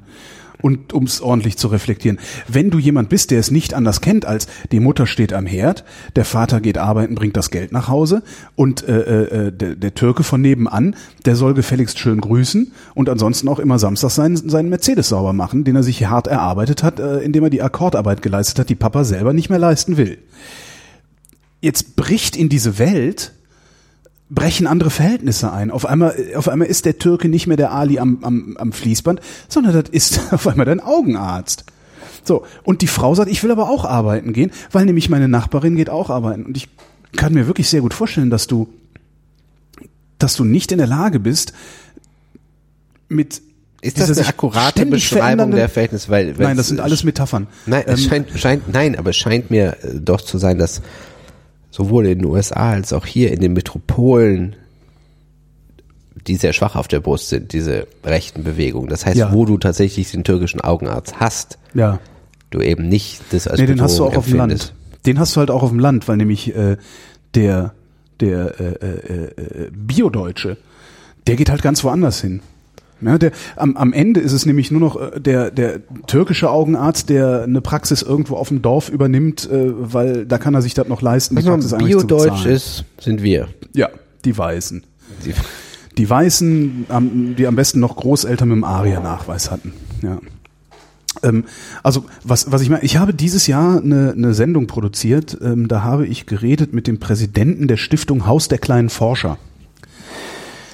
Das ist so eine Stiftung, die äh, macht, die produziert halt irgendwie, also so, so ja, äh, äh, wie nennt man das denn, so Spielzeug und, und, und gibt Seminare und sowas und befähigt Kita-Erzieher, Kita-Erzieherinnen, äh, Lehrer und Lehrerinnen, befähigt diese Leute, Kindern den Spaß am Entdecken der Welt aufrecht Okay. zu erhalten. Kinder haben das ja sowieso, die wollen alles auseinandernehmen, alles wissen und so und das verliert man irgendwann. So und was der sagte ist, er sieht seine Aufgabe darin, Menschen schon im Kindesalter dazu zu befähigen, sich in einer ständig ändernden Welt trotzdem erfolgreich zu fühlen. Nicht davor zu kapitulieren, dass sich die Welt ändert. Und ich habe den Eindruck, wenn ich so gucke, was in meinem, in meinem erweiterten Bekanntenkreis an, an ähm, sag mal, AfD-Sympathisation im weitesten Sinne stattfindet. Also ich glaube nicht, dass ich jemanden kenne, der diese Partei wählen würde, aber ich kenne sehr viele Leute, die zumindest Versatzstücke ähm, der Programmatik der AfD äh, auch publizieren, sagen, also in sich tragen und äußern. Das sind alles Leute, die nicht damit klarkommen, dass das Weltbild, an das sie bisher gewohnt waren, dass dieses Weltbild gerade äh, sich verändert. Und das macht diese Leute natürlich auch perspektivlos, weil die können sich nicht mehr darauf verlassen, dass es so, so, so ist, wie es immer war. Und da hast du dann auch das Problem des Konservatismus. Konservatismus ist doch, dass ich mich darauf verlassen kann, dass es im Wesentlichen morgen so ist, wie es gestern auch noch war. Und das ist plötzlich nicht mehr der Fall. Und ich glaube, dass die Zustimmung für solche Phänomene wie die AfD und auch die Zustimmung für solche Phänomene wie die CSU in Bayern, das ist, die regieren da mit absoluter Mehrheit. Das muss man sich mal vorstellen. Das kommt nicht von irgendwo her. Und ich glaube, das kommt aus dieser, ja, aus dieser Perspektivlosigkeit, aus diesem Scheitern an einer Zukunft, die noch gar nicht da ist. Und wenn du dann auch noch nicht in der Lage bist, äh, genügend Kraft aufzubringen, diese Zukunft mitzugestalten, warum auch immer du diese Kraft nicht hast, sei es, weil dir die finanziellen Mittel fehlen, weil du nach zehn Stunden Arbeit am Fließband einfach völlig im Arsch bist und dich nicht mehr irgendwo politisch oder sonst wie gesellschaftlich engagieren kannst, oder äh, weil dir einfach die, was ich eben schon mal sagte, visionäre Kraft fehlt. Äh, was willst du denn dann machen? Dann gehst du halt dahin, wo Leute dir versprechen, dass alles wieder so wird wie gestern. Ich kann natürlich auch völlig falsch liegen. Weil ich bin ja nur Küchenpsychologe. Also ähm, jetzt im Moment hat die AfD, wie gesagt, 10 Prozent. Ne? Und am Ende hängt tatsächlich, es hat in den USA ja Hat auch sie 10 Prozent tatsächlich? Ich kenne die letzten Zahlen. Ja, so die Umfragen 10 Prozent. Und dann hast du natürlich Und noch wie- die wie ganz gesagt, normalen diese- Rassisten. all- all Also die- diese- All diese, ähm, die, diese Werte, die von der AfD vertreten wird, sind mir nicht unbekannt, weil das in Ja. der, meiner Vergangenheit, in- als ich klein war, aber es ist trotzdem doch eine Mensch- Welt, die man niemandem mehr wünscht. der oder? Mainstream. Das war viel, viel schlechter als heute. Und das, das ist ja das, was mich an Brexit und so, so erschreckt, dass eigentlich mein ganzes Leben lang politische Entwicklung positiv im Großen Ja, und Ganzen ja. war. Nicht optimal, aber es hat sich verbessert. Ne? Also, ähm, gerade es mir immer besonders auffällt, ist die Haltung gegenüber Schwulen. Das war war grauenhaft. Ja. Also stell dir vor, du bist schwul. Ja. Das gibt's halt irgendwie einfach nicht. Ne? Und, Und äh, wenn, dann bist du halt so, hui, der exotische Paradiesvogel, den alle Ja. irgendwie. aber du kannst es halt nicht im alle irgendwie normal so. Noch toll im Juridikum finden, in ja Bonn. verrucht, in meinem ja. ganzen Studium war kein offener schwuler Mann. Ja, bei mir in der, in der Jahrgangsstufe war einer. Mit dem war ich auch ansatzweise Hm. befreundet. Also der hing so, ja, wie man damals halt befreundet war. Aber trotzdem, wenn Aber ich mich bin zurückerinnere. angefeindet worden, weil ich mit einem Schwulen in Aachen befreundet Nee, war. das war bei uns Und das war glücklicherweise halt, also, nicht. eine, Aber nichtsdestotrotz war damals unser, unser, also Uli, der war, war ein völlig normaler Mensch und trotzdem habe ich den irgendwie, habe ich in den was Exotisches projiziert. na, Und das würde mir heute nicht mehr passieren.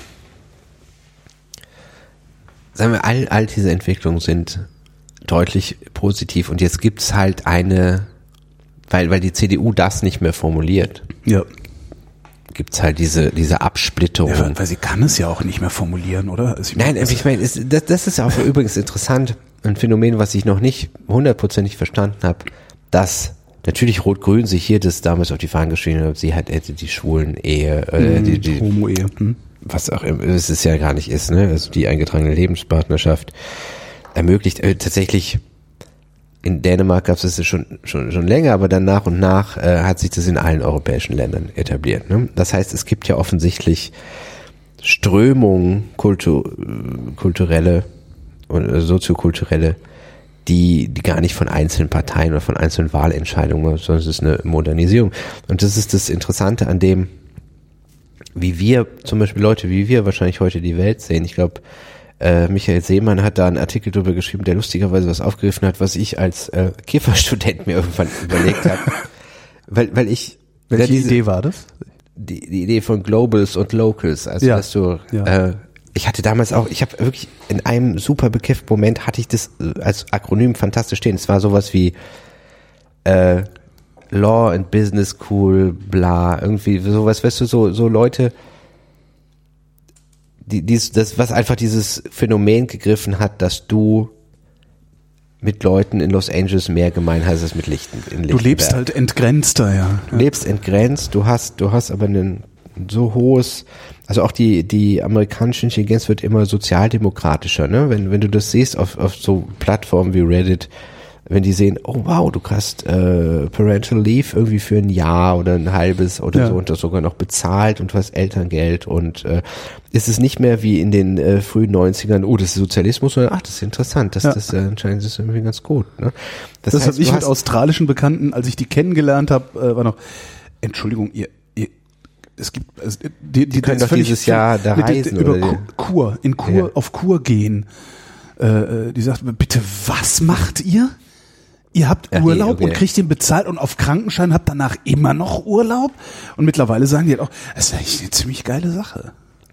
Ja, als ich das erste Mal in den USA war, äh, ich glaube 89, war so, die Zahlen deine Schulbücher war Sozialismus. Ja. So. Und ähm, das heißt, es, es bildet sich ein globales Bürgertum und unser Empfinden, das hat auch Michael Seemann richtig erfasst, ist, das ist halt die vernünftige Ja. das, das ist der Vernunft geschuldet. Das ist der Ja. vernünftige Weg. Und gerade weil wir das als vernünftig empfinden, ist unsere Herangehensweise ist in Konflikt mit Leuten, die wir als rechts empfinden, Ja. ist von oben herab. Ja. Wodurch der Hass, der Hass von Donald Trump Wählern, die ich erlebt habe online, Ja. ist nicht gegen Schwarze und nicht gegen Das Schwule. ist gegen diese Ist Elite, gegen uns. gegen uns, ja. Die hassen uns. Ja. Und ähm, das, das ist der Konflikt. Das, das ist der Konflikt, den man aber auch letztlich hat, wenn man sich äh, online irgendwie, wenn man sich hier sozusagen markiert und irgendeiner einer äh, Gruppierung oder irgendeiner Geisteshaltung zugehörig empfindet, hast du nicht mehr das, was du hast, wenn du mit Leuten in der Kita über irgendein Problem diskutierst, sondern du hast ein hochnarzisstisches, äh, eine Weltbildprofilneurose Ja. Man, man versucht ja nicht mehr zu lösen. Ich meine, wenn, wenn du das Theater aufsiehst, was mit diesem Anschlag einherging, ne? da hast du ja in deiner, du kannst ja wirklich einen Algorithmus schreiben über die Reaktion in deiner äh, Filterblase. Da hast du den einen, der äh, sich davon distanziert, dass Leute sich als äh, in Sicherheit melden. Du hast einen, ich habe, äh, Holm Friede hat einen, einen Post dazu geschrieben, was das für ein ähm, ein künstlerisches Vergnügen wäre, diese, dieses, äh, der Tür das Bild von dem türkischen Polizisten, der den russischen Botschafter äh, erschossen hat und macht eine, äh, der ist ja, äh, was ist der Kulturtheoretiker, äh, doziert auch darüber und hat das entsprechende Vokabular. Das, du hast die, die, die Zyniker, du hast die äh, äh, I pray for Berlin oder so, Je suis Berlin. Oder, du hast all, all, all dieses Spektrum und alles ist nur eine narzisstische Position. Nie, niemand, ich habe kein privates Gespräch gehabt, wo jemand wirklich betroffen war darüber, dass irgendwo, also das ist natürlich, für, das muss ich für mich sagen, seit den Kindern ist dieser Gedanke, wow, Menschen sterben, wow, schlimm. Ja. Das ist viel mehr da, als es früher war. Aber es ist jetzt ähm, auch nicht überbordend oder betrifft mein Leben. Oder es ist nicht so, dass ich seit die, die Gespräche, die ich seitdem hatten, in erster Linie darum gekreist werden oder sonst was. Meine auch ist nicht. Ganz Berlin ist erschüttert, hat noch nie Stimmt gestimmt, nicht. stimmt Nee. heute halt auch nicht. Ne? Und da muss, das ist halt eine mediale Ja, ganz- Kur, ganz Deutschland die dann aber über, jeder ja. irgendwie für sich jetzt einzeln macht. Früher hat es in der Bildzeitung und der Süddeutschen gestanden, heute muss jeder irgendwie eine Haltung dazu gewinnen. Und dieses je nach Blase ist dann irgendwie ja danke Merkel, ist Merkel schuld Mhm. oder ist es auf keinen Fall und das ist das schlimm, ist das Schlimmste an dem Anschlag, dass irgendwelche Muslime jetzt beschuldigt werden könnten? Also ich würde sagen, das Schlimmste daran sind, dass Leute gestorben sind. Ja. Es gab Norm Macdonald, ein amerikanischer äh, Comedian, hat geschrieben, Gott, seine größte Angst ist, dass äh, ISIS eine Atombombe kriegt und 50 Millionen Menschen tötet. Wie schlimm wäre das für die äh, muslimische Minderheit in den USA? Und Ja. das, dann ist das aber das, das, das, die was, linke. was das auch unterstellt. nee, aber das ist so- der linke Stereotyp Ja. ist halt auch völlig Banane. Also das erste, wenn was, wenn Menschen sterben, zu sagen, oh Gott, hoffentlich äh, oder oder sich darüber zu mutieren, wie die AfD reagiert, ist, du daran siehst du halt, es ist nur ein, ein Theater. Letztlich ist, solange keiner stirbt, den du kennst, ist dir immer auf einem gewissen Level egal. Ja. Und dann kommt, muss natürlich einer schreiben, ja, aber wegen Aleppo äh, interessiert sich keiner. Naja, gut. Ne, das ist halt immer, es sterben die ganze Zeit Leute auf dem Planeten. Wenn du das ernsthaft empfinden würdest, müsstest du dich halt schon mit fünf umgebracht haben. Ja, ich, So. ich habe eine, Dann eine, wäre eine Existenz Bekannte, halt Ich habe nicht- eine Bekannte, die kann, die kann bis heute keine Tagesschau gucken. Wie kann Äh, das die, nicht ausblenden? Die Ja. kann das nicht aus, sie kann sich nicht abgrenzen davon. Die bricht zusammen, wenn die sieht, äh, da wieder zehn Tote, da wieder 100 ersoffen und so. Ja. Ja, Aber das sind, also ich meine, das, das sind halt, witzigerweise sind das die Verrückten. Ne? Also die, die sich, die, die sich Nein, da das- normal das verhalten ist, eigentlich. Da habe ich beim letzten Mal, äh, glaube ich, längere Zeit drüber geredet. Du hast, ähm, die Depression hat recht. Die äh, Depression empfindet die Welt so, wie sie ist. ja. Und wenn du gesund bist, hast du den Filter. Du kannst, Habe ich das letztes Mal schon empfohlen? Arno Grün, der Wahnsinn als Realität?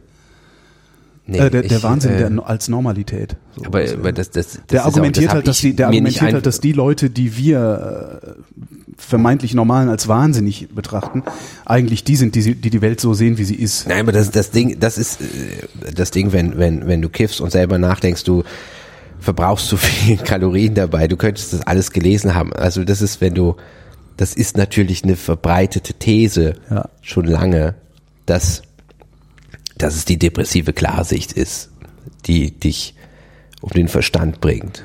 Während du halt, nur mal, du kannst ja im Grunde, musst du dir angucken, du guckst deine Kinder an und denkst, ne, ihr seid irgendwann tot. Und irgendwann, da gibt's den letzten Moment, den ich euch sehe. Wahrscheinlich sterbe ich zuerst, vielleicht sterbt ihr. Hoffentlich. Ne, wahrscheinlich das Best-Case-Szenario ist, ich sterbe zuerst, dann muss ich mich von euch verabschieden, ihr seht mich verfaulen.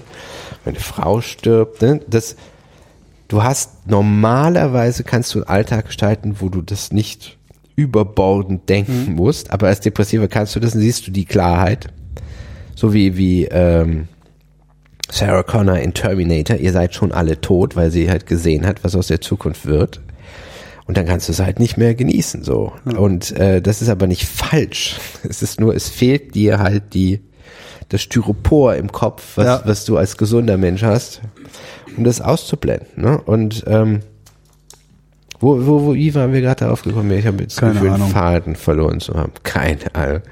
Was dir Das, Notizen? ich mache mir Notizen. Ne? Schnittmarken. Holger hat sich Sorge. vorher ähm, eine Liste gemacht, aber hat sie nicht. Nee, ich, hab, äh, ich wollte mir eine Liste machen, habe mich stattdessen aber für das Nickerchen entschieden. sonst würden wir, würden wir jetzt viel kohärenter sprechen können. Ähm, eine äh, Freundin, Ja, die ich AF, lange, AfD, Perspektivlosigkeit. Äh, Freunde, die ich lange Zeit nicht gesehen habe, das ist ja immer das Spannendste. Ne? Also erstens ist es eine, eine der Freuden des Alters, dass du Leute schon lange, lange Jahre kennst, ja. aber schon erwachsen warst, Ja, ja, ja, ja. als du die das letzte Mal gesehen hast.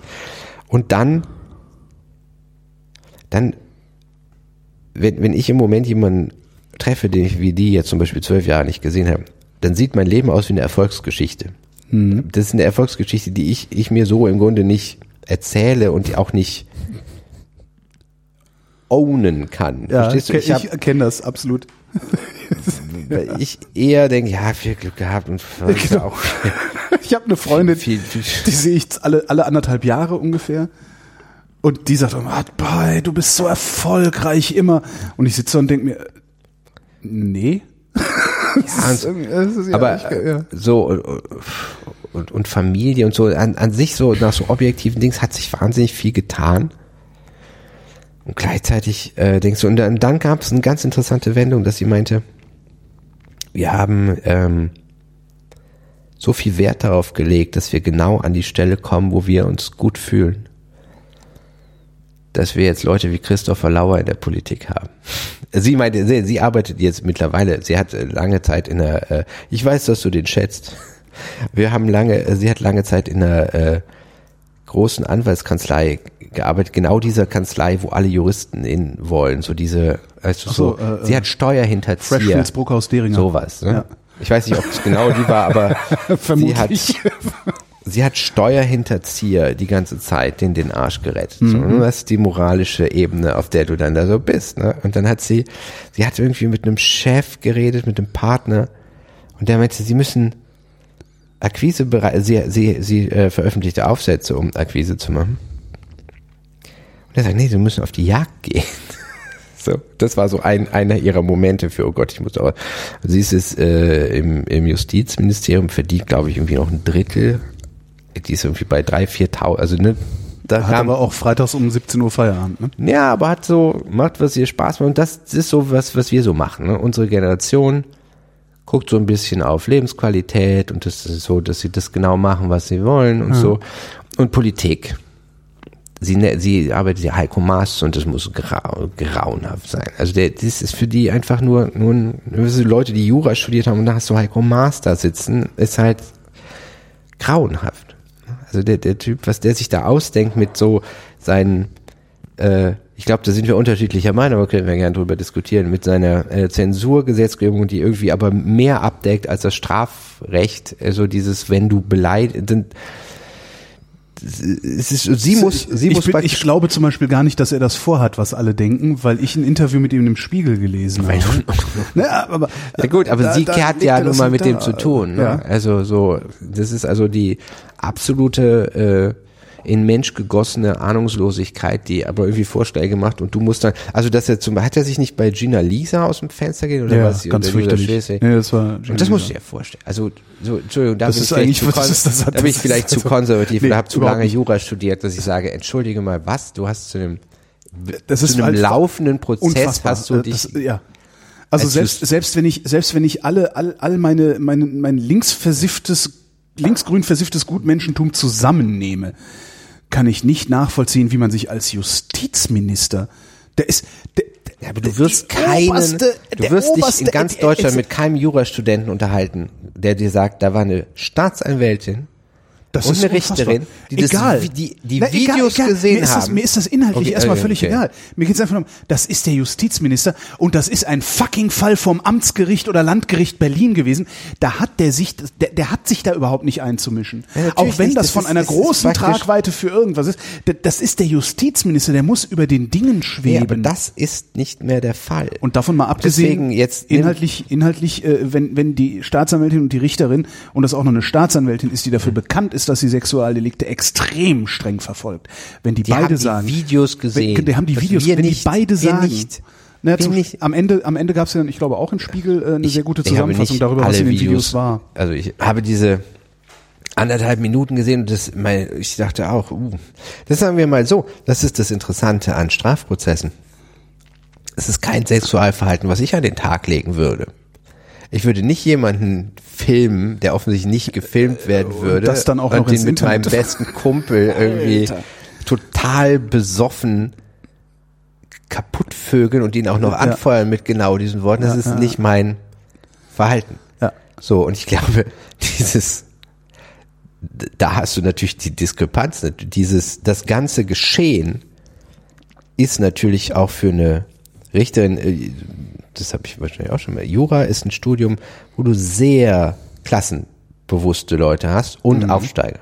Also du hast äh, die Türken, die da sind, die powern richtig durch, um, um äh, durchzukommen. Die anderen sind Söhne von Staats, Söhne und Töchter von Staatsanwälten. Und die gehen nicht mit zwei, mit einem Fußballer und einem Disco äh, Animiertypen nach Hause, um sich von dem kaputt vögeln zu lassen. Das ist für die, die Staatsanwälte, nein, das ist, und das ist kein Victim Blaming, das ist erstmal Verständnislosigkeit. Ja. Das ist erstmal, ah, okay, was? Ja. Das hast du, ja gut, das hast du gemacht. Das ist auch Und tatsächlich, jetzt, warum, was soll ich jetzt hier zu sagen? das ist auch eine Welt, die ich nicht Nein, das, begreife. Also wo ich auch noch nicht mal eine konsistente Theorie äh, über diese Welt entwickeln kann, ja. Ich war auf der Facebook-Seite von einem, der, äh, der äh, zumindest ja Mutmaßlichen. Porno Ja. ins Netz gegen den Willen Steller. Also das finde ich schon. Also eine Straftat gab's da ja schon. Ja, ja, So, ja, ja. nur vielleicht nicht die behauptete. Diese, das ist ein, da hätte das genauso gut, hätte ich Tiefseeleben beobachten können oder so. Das ist ein Typ, der auf jeder auf jedem Foto, was er hat, so eine, so eine Rapper-Pose einnimmt. Ja. Und jedes Wort, was er schreibt, mit einem Hashtag versieht, aus irgendeinem Grund, der mir nicht, also falls man mal irgendwie Zwiebeln sucht auf Facebook, kommt man auf jeden Fall bei dem an. Oder äh, das ist so eine irgendwie völlig, also bildungsfern umschreibt's nicht mal, aber dann irgendwie mit so, so Luxus Anzeigen, aber trotzdem verschuldet. Äh, äh, äh, Dings, ah, Entschuldigung, wie heißt der bekannteste schwarze Comedian? Der bekannteste Schwarze. Chris Rock. Chris, Ah, Rock. Chris Rock. Nennt das Nigger Rich. Nigger Rich. bling bling. Ja, Ja. du hast keine. Mehr Schein als Sein halt, ja. Und die sind halt alle, das ist, ich, ich habe mir im, im Laufe dieser Geschichte, weil ich, weil ich mich dann schon dafür interessiert habe, was war denn da wohl jetzt, ne? Habe ich mir ein altes Video auf Die Alm angeguckt, wo Die Alm? die Alm ist, ist praktisch Big Brother auf einer Alm. Ah, So mit Prominenten. Also, was, okay. prominent heißt herausragende. Pickel stehen auch heraus. Ne? Die, ähm, die sich dann und eine sagt, also Gina Lisa, äh, von der war schon mal ein Porno veröffentlicht worden, so. Und der Typ war so, so ein fetter Türke mit Glatzkopf und doch langen Haaren irgendwie. Es war eine unglückliche Mischung. Und der hat die halt da äh, Klingt ein bisschen wie Auch so Ron ein bisschen Jeremy. trauriger, es war wirklich traurig. Jedenfalls befragt eine sie dazu, eine der, der äh, auch Prominenten, warum denn so ein hässlicher Kerl? Und dann sagt sie eine, hält sie eine lange Rede darüber, dass der Typ halt, dass sie immer nur ganz schöne Männer hatte, wie dann auch später dieser Fußballer mit Bauchmuskeln und allem. Und der Typ war halt ein- einfach so, so ein netter und so ein so alter Freund und der hat dann heimlich dieses Video gemacht. Und du siehst auf diesem Video halt, wie die in die Kamera guckt, er zur Kamera geht, die neu einstellt, also so die, dieses, was man dann so bei Vergewaltigungsprozessen macht, wie ist die insgesamt Glaubwürdigkeitsstruktur dieser Person, ist nicht so doll entwickelt. Ne? Und dass die was macht und am nächsten Tag sagt, hab, oh, ganz schlimm, ich bin Opfer davon geworden, ist wahrscheinlich irgendwie Teil dieser Persönlichkeit, die du aber am Ende, glaube ich, mit unseren Mitteln, du kennst das ja wahrscheinlich auch, du bist so richtig therapiefähig eigentlich erst ab 30. Ja. Du kannst halt, klar gibt's Kinder, Ich- ich Jugendpsychologen, 40, aber du ja, kannst aber halt ja. schlecht mit 25 da so richtig Nee. liefern. Nein. Und die kann, du kannst, du verstehst das nicht. Ich kann die nicht als Mensch nicht verstehen. Die war bis zuletzt überzeugt, dass die Leute, die sie da äh, anfeuern, ihre Fans waren, obwohl das einfach äh, linke äh, Gelegenheitsergreifer waren. Wie die nennt man das halt, denn genau? Äh, Aneignung, ne? Die ja, haben das sich das halt, eigentlich die haben sich das ja ange- irgendwie ange- angeeignet. Sie war, sie, sie stand da irgendwie zwischen. Das ging halt nicht um sie. Äh, Die, die, die Frage ja, aber sie ist hat vielleicht- gedacht, das sind Fans. Sie hat gedacht, Ist sie es, stand ist, da es nicht schon, ist es nicht schon anmaßend genug, dass wir aus unserer Position heraus überhaupt versuchen, Gina Lisa Lofing zu beurteilen? Ich will sie gar nicht beurteilen. Ich sage nur, für mich war das ein sexuelles Fehlverhalten von diesen Männern. Es war aber offensichtlich keine Vergewaltigung. Es Mhm. gibt da einfach so ein paar.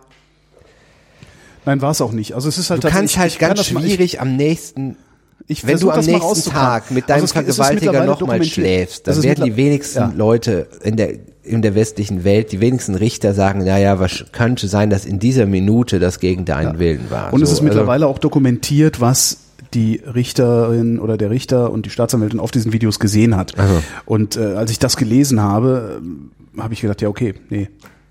Ja, aber es war klar. trotzdem Und nicht, nicht nach meinem Maßstab eigentlich nicht sollte es- okay. Eigentlich sollte es schon klar sein, dass wenn ein Gericht feststellt, das war keine Vergewaltigung, ähm, ich möchte bitte in einer Welt leben, in der einem Gericht so viel Kompetenz beigemessen wird, dass man das nicht hinterher wirklich wortreich und lautstark noch in Frage stellt und sagt, da, da, nee, die spinnen, die haben alle keine Ahnung, die Aber du Richter. müsstest mal das, halt eben, das wenn, wenn du meine, meine Juristenfreunde eben aus dem Studium darüber reden hörst, sowas, also wie Leute da auf Thomas Fischer reagieren. Das ist, der Typ ist straf, der, der ist, hat einen Kommentar geschrieben, der schreibt seit 20 Jahren den bedeutendsten Strafrechtskommentar. Ja, wenn der eine Meinung hat zu, das ist so, als würdest du mit einem Atomphysiker, dass du dich irgendwie das nicht fühlst, dass der, da, dass der recht hat. Der Typ hat der, und das ist das Interessante. Der hat Das ja nicht Problem einfach bei- links, rechts. Das Problem bei Meinung. Thomas Fischer ist, glaube ich, nicht, dass äh, er nicht recht haben könnte, sondern das Problem bei Thomas Fischer ist einfach seine seine Wortwahl und äh, also seine Tonal- Thomas Fischers Tonalität. keinen Redakteur. Ist, ja, genau. Also kein das ist das Redakteur, der da eingreift. Das mag sein, dass er recht hat, aber diese, diese äh, Selbstgerechtigkeit und das offensichtliche Problem, das er mit Frauen hat, ähm, das ist ja das, das, das, das, was man ihm ankreiden Willkommen muss. in der Welt, in der Jura-Welt. Du hast, Okay. äh, nein, also du hast, du hast in Deutschland Orte, die streng hierarchisch gegliedert sind. Mhm. Eine, Jura, eine, eine Uni, eine juristische Fakultät, da ist der Professor nicht jemand, mit dem du diskutierst darüber, ob du irgendwie nicht vielleicht auch mal irgendwie bla, sondern das sind Zampanos. Ne? Ja. Die haben das halt länger studiert als du. Die wissen Bescheid und du bist ein, bist ein Insekt. Ja, so. und genauso verhält sich Fischer auch in seinen Kolumnen. Ja, aber das, ist aber das, Problem. Das Ding ist, dass er trotz, also dass man das natürlich auch als beleidigter Leser irgendwie für sich abstrahieren muss, dass die, die Rechtssicht, die er da, ich nimm nimm ein Beispiel, wo du, wenn du es in der Presse liest, 15-jähriges Mädchen ist, äh, der Vergewaltiger oder pff, ne, Beschuldigte ist nicht verurteilt worden, weil sie, weil es, äh, weil sie hätte fliehen können. Dann denkst du, was Ja. für eine Sauerei. Dann liest du den Fall nach im Original und kommst auch wieder in eine Welt, wo du im Grunde keinen Zutritt zu hast, mental oder psychisch oder sonst was. Also eine Welt, wo beide, die damit zu tun haben, beide kommen aus dem Heim, überall werden Drogen genommen, er ist irgendwie mit einer Prostituierten zusammen, die Prostituierte ist schon öfter von ihm verprügelt worden, die, die, sie weiß das, sie sagt aber vor Gericht, ich hätte auch gehen können. Sie sagt auch, sie hat ihr, ihre Hüfte ihm entgegengestreckt. Und aus, du kannst, kommst halt an den Punkt, wo du sagst, er musste aus seiner Perspektive nicht denken, dass sie mit ihm schläft, weil sie Angst hat oder er sie Dem, bedroht dem, hat. das, das will ich überhaupt nicht beschreiten. So, Ähm, und, und so Fälle, Ja. ne, wenn, und die, dass der Ton, in dem er das macht, für, für viele wahrscheinlich irgendwie. Das ist eine, eine, das ist derart herablassend, dass, also ich lese wirklich aus Thomas Fischers Kommentaren oder äh, aus Thomas Fischers Kolumnen lese ich eine Frauenverachtung heraus. Ich glaube wirklich, ich bin fest davon überzeugt sogar, dass dieser Mann ein unfassbares Problem mit du Frauen hast hat. bei Ich den weiß nicht, was das für eins ist. Juristen in dieser Position eine Verachtung für Leute, die nicht genauso lang sich mit Jura beschäftigt haben. Das geht lese ich, aber er schreibt, er schreibt ja nicht nur über solche Sachen wie Gina Lisa Lofink, sondern er schreibt ja auch über andere Sachen. Und sobald das Thema, über das er sich auslässt, nicht mit Frauen zu tun hat, wird er weniger verächtlich. Ich finde das schon, ich finde das schon sehr das bezeichnend. Sehe, sehe ich da so nicht. Ich sehe eine Verachtung. Ich sehe da auch eine Verachtung. Aber das ist eine Verachtung von, von Blödheit. So, ja, und von ist, äh, Umständen und sowas. Aber äh, immer wenn es, also ich habe wirklich, ich habe irgendwann aufgehört, Thomas Fischer zu lesen, wenn es um Frauen geht. Ich lese ihn halt immer nur. Aber entschuldige, wenn, wenn zwei, zwei der lustigsten Tweets, die ich dieses Jahr gelesen habe, war das eine war von wie Anne Wiezurek an Thomas Fischer, warum hassen Sie Frauen? Wie, wie soll man darauf vernünftig antworten? Und das andere war von einer der Clinton-Gehilfinnen, und zwar hat, hat ein CNN-Reporter in den Podesta-Mails gelesen, dass sie ihn da irgendwie als, als Motherfucker oder als irgendwie, als, das ist was sehr despektierliches bezeichnen und er hat das, äh, er hat das getwittert und sie hat geschrieben, lass die Russen nicht zwischen uns kommen. Ja. Ich- Entschuldigung, Entschuldigung, dass ich dich so äh, genannt habe. Nö. Lass die Russen nicht zwischen uns. Das ist, ich finde es sehr lustig. Ich glaube, das Allerlustigste, was ich dieses Jahr gelesen habe, war tatsächlich was anderes. Als dieser Pirat, wer ist er? Gerald, Gerwald Brunner, Gerwald Klaus Brunner. den Typen, den er gestalkt hat, hat er mit einem Dildo oder mit Ich irgendwas totgeschlagen und durch die Zeit, die, die Dings, Mit einer Sackkarre ich, durch die. bin ich absichtlich auf äh, CrowdChan gegangen und habe einen Thread darüber gelesen, wo die sich über 15 Runden darüber gegangen sind, über die Frage, ob der es leicht hatte, den hochzutragen oder nicht. Ja. Und das ist so. Das ist dann ja im, im Idealfall der schwärzeste Humor, den du je gelesen hast. ne? Ja. Der Homo gestörte, Alter! Und der flippt, also und so ähnlich war auch, ist diese ganze Trump-Wahl auch gewesen. Du konntest im Ernst in den meisten Fällen auch bei, ob's, ob's die, äh, der Kinderschänder-Ring war oder überhaupt Trump gut zu finden, nicht auseinanderhalten, was Getrolle ist und was ernsthaft so empfunden ist. Nämlich nicht alle von diesen sind blöd, auch nicht alle auf, auf CrowdChain sind Idioten. Das ist eine, da reden Leute ja zum Teil miteinander, als wären sie wirklich beim, Psy beim Psychiater. Also in einer Offenheit unter diesem äh, irgendwie in der empfundenen äh, Anonymität kommen da ja Menschenbilder zum Tragen, die, die sind wie aus, aus, wenn du wirklich jemandem von deinen Träumen erzählst oder so. Ne? Also, und eben auch diese Reaktion auf diesen Piraten, der irgendjemand totschlägt, in den er, von dem er offensichtlich Monate oder Jahre lang fantasiert hat, dass das seine Affäre ist, Ja. irgendwie. Und der gleichzeitig hier im Abgeordnetenhaus saß. Und völlig, völlig. Das ist schon. Wahnsinn, Und du ne? denkst, Das ist so, eigentlich der Wahnsinn, Ach, das ist Wunder. Das ist jetzt erstaunlich, dass der Typ. Aber, und, und diese, diese völlig kaputte und damit aber auch gleichzeitig spannende und ungefilterte Wahrnehmung von diesen Ereignissen, wo alle anderen irgendwie so taten, als wären sie wahnsinnig schockiert. Aber die schreiben mal, wie kann der den denn auch getragen haben? Das ist doch gar nicht schwer, der Typ ist riesig. Also, es ist ein steifer Körper, den kannst du nicht transportieren. Du wirst. Ja, das, das, das, das einzige Problem dabei ist halt, es geschieht in aller Öffentlichkeit. Äh, privat machen wir sowas ja alle. Privat erzählen wir uns auch Ja, mega das ist, also ja? das ist natürlich Aber, eine Negerwitz. Genau. Was Kürzlich hat was ein Bekannter von ich mir im Gespräch Neger gesagt. Ich sag, was? Ich dachte, du kannst dafür wirklich jeden Job verlieren. Ja, absolut. Dass du das aus, also Ja, ja, sicher, sicher, ich, sicher. Ich, ich bin es mir egal, was du sagst. Aber ich war umgekehrt in. Nein, aber was, was ich ja, sagen wollte, ist, wir, ne, wir erzählen, wir erzählen uns privat und äh, jetzt, wo ich sage, fällt mir auf, dass ich nicht mal einen einzigen kennen würde. Nicht mal einen Eben, ich weiß, kenne. ehrlich gesagt. Ich, aber das, das, auch Du hast ein anderes Metapher- Privatleben Metapher, als ich. Wir erzählen Mit- uns halt metaphorische wir, wir, naja, Witze, äh, wenn- was, glaubst du, was glaubst du, was äh, also nachdem nachdem diese Klausbrunner Sache passiert ist, da, da gab es auch einige sehr interessante, hochinteressante Gespräche, inklusive der äh, Idee, äh, Dinge aus seinem ähm, ähm, an denen an die er Hand, Hand angelegt hatte, sagen wir mal so, äh, auf eBay zu versteigern. Mit dem Hinweis, dass äh, dieses Ding tatsächlich handgebastelt von eben diesen Piraten sei. Aber sowas machst du halt nicht in der Öffentlichkeit, weil du Zumindest aber- ist das meine Wahrnehmung oder zumindest mein, mein, meine feste Überzeugung. In dem Moment, wo du sowas in der Öffentlichkeit austrägst, sendest du halt das Signal, dass es völlig in Ordnung ist, dass die Öffentlichkeit sich so verhält.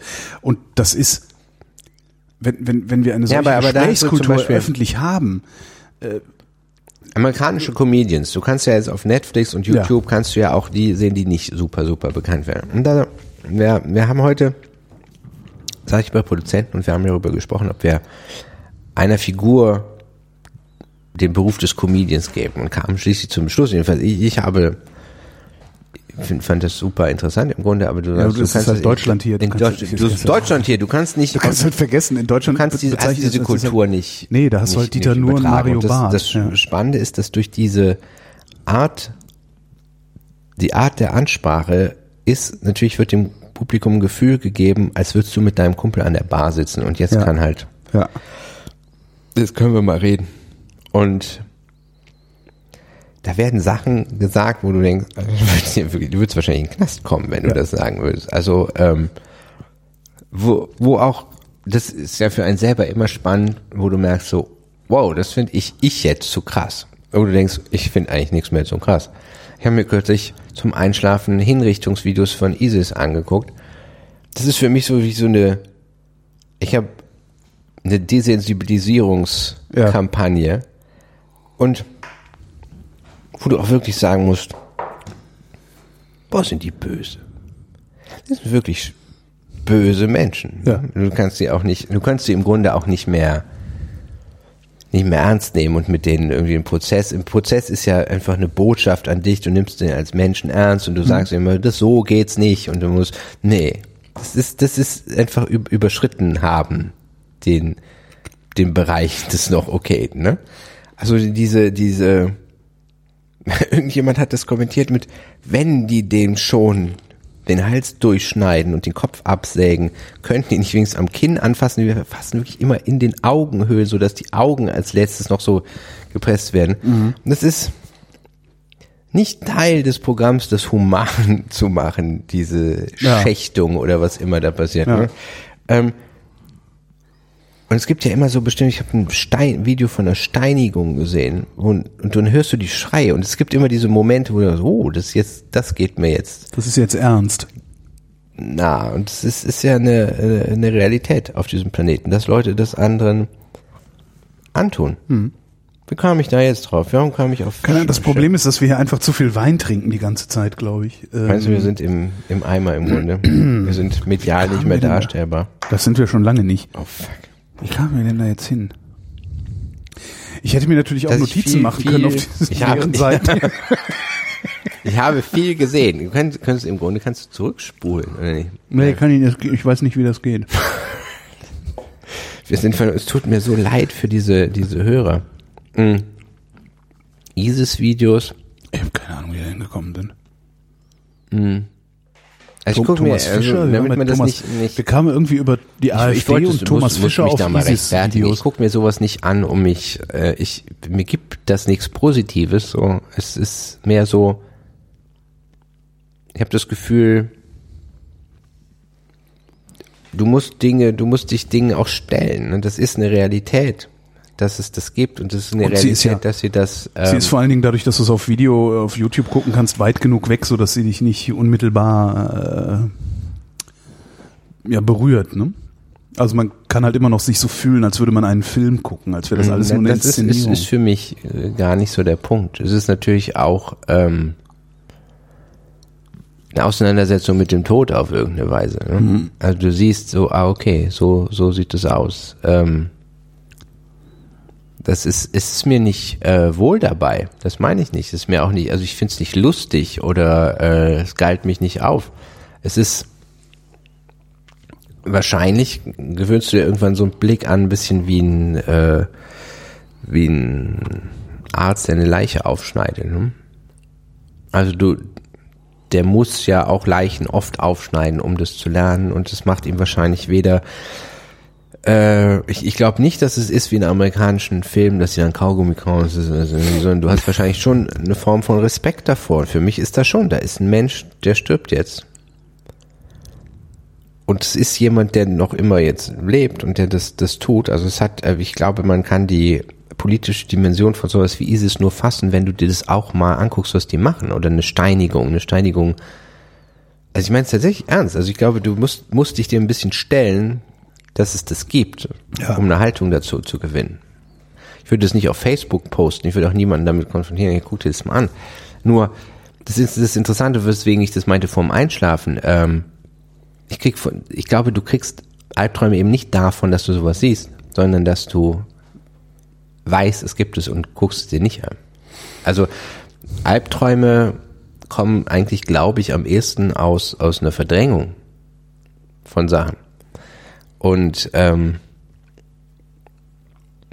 wir kamen aus irgendeinem Grund von von amerikanischen Comedians dahin. Wie? Hä? Das ist wirklich grauenhaft. Das ist die Sache, mal Teufel, Alkohol. Als erstes kann ich mich dann immer nicht an Namen Du erinnern, klingst wenn für ich mich trinke. total normal. Wahrscheinlich äh, du für mich auch. Aber es ist die Frage, ist, wir werden das dann in den Kommentaren Gott, es lesen können. Ich möchte mich, es tut mir leid. Ich habe, das ist das Interessante mit den äh, Kritiken auf SMS für dich. Ähm, was natürlich, das muss man eigentlich dazu sagen, ne? das ist ein Caroline Herfurth-Film. Die Re der Regisseur, die Regisseurin ist derjenige, der den Film macht. Das heißt. Caroline Herfurth ist die Regisseurin. Ist äh, auch die Regisseurin Okay. und der Hauptdarsteller. ah, okay. Und, ich weiß überhaupt ähm, nicht, wer das ist. Du bist. Das ist wirklich, als würdest du Eminem nicht kennen oder so. Äh, Ja, es tut mir leid. Ich bin, was den deutschen Film angeht, ein relativer Kulturbanause. Ich glaube, das letzte, was ich gesehen habe an deutschen Filmen war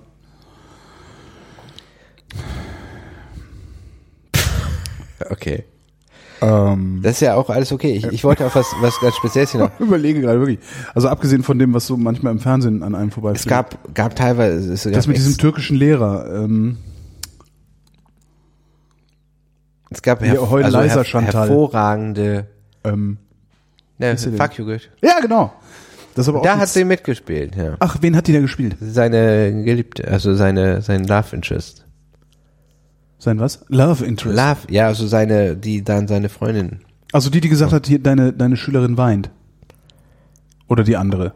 Da waren ja zwei Frauen. Das, wie soll ich dir das hier sagen? Sie ist diejenige, die die Liebesgeschichte bespielt. Kann ich mich daran erinnern. Äh, jedenfalls. Schluck Wein noch? Ja, was soll's, ne?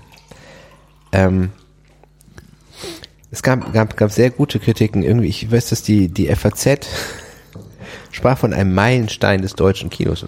Ja, die FAZ spricht von Filmen, ne? Ja, aber was die FAZ meint, meinte, war sich also ein Meilenstein des kommerziellen Kinos, ne? Also so praktisch guckbar, obwohl es äh, eine Masse von Leuten anspricht, so.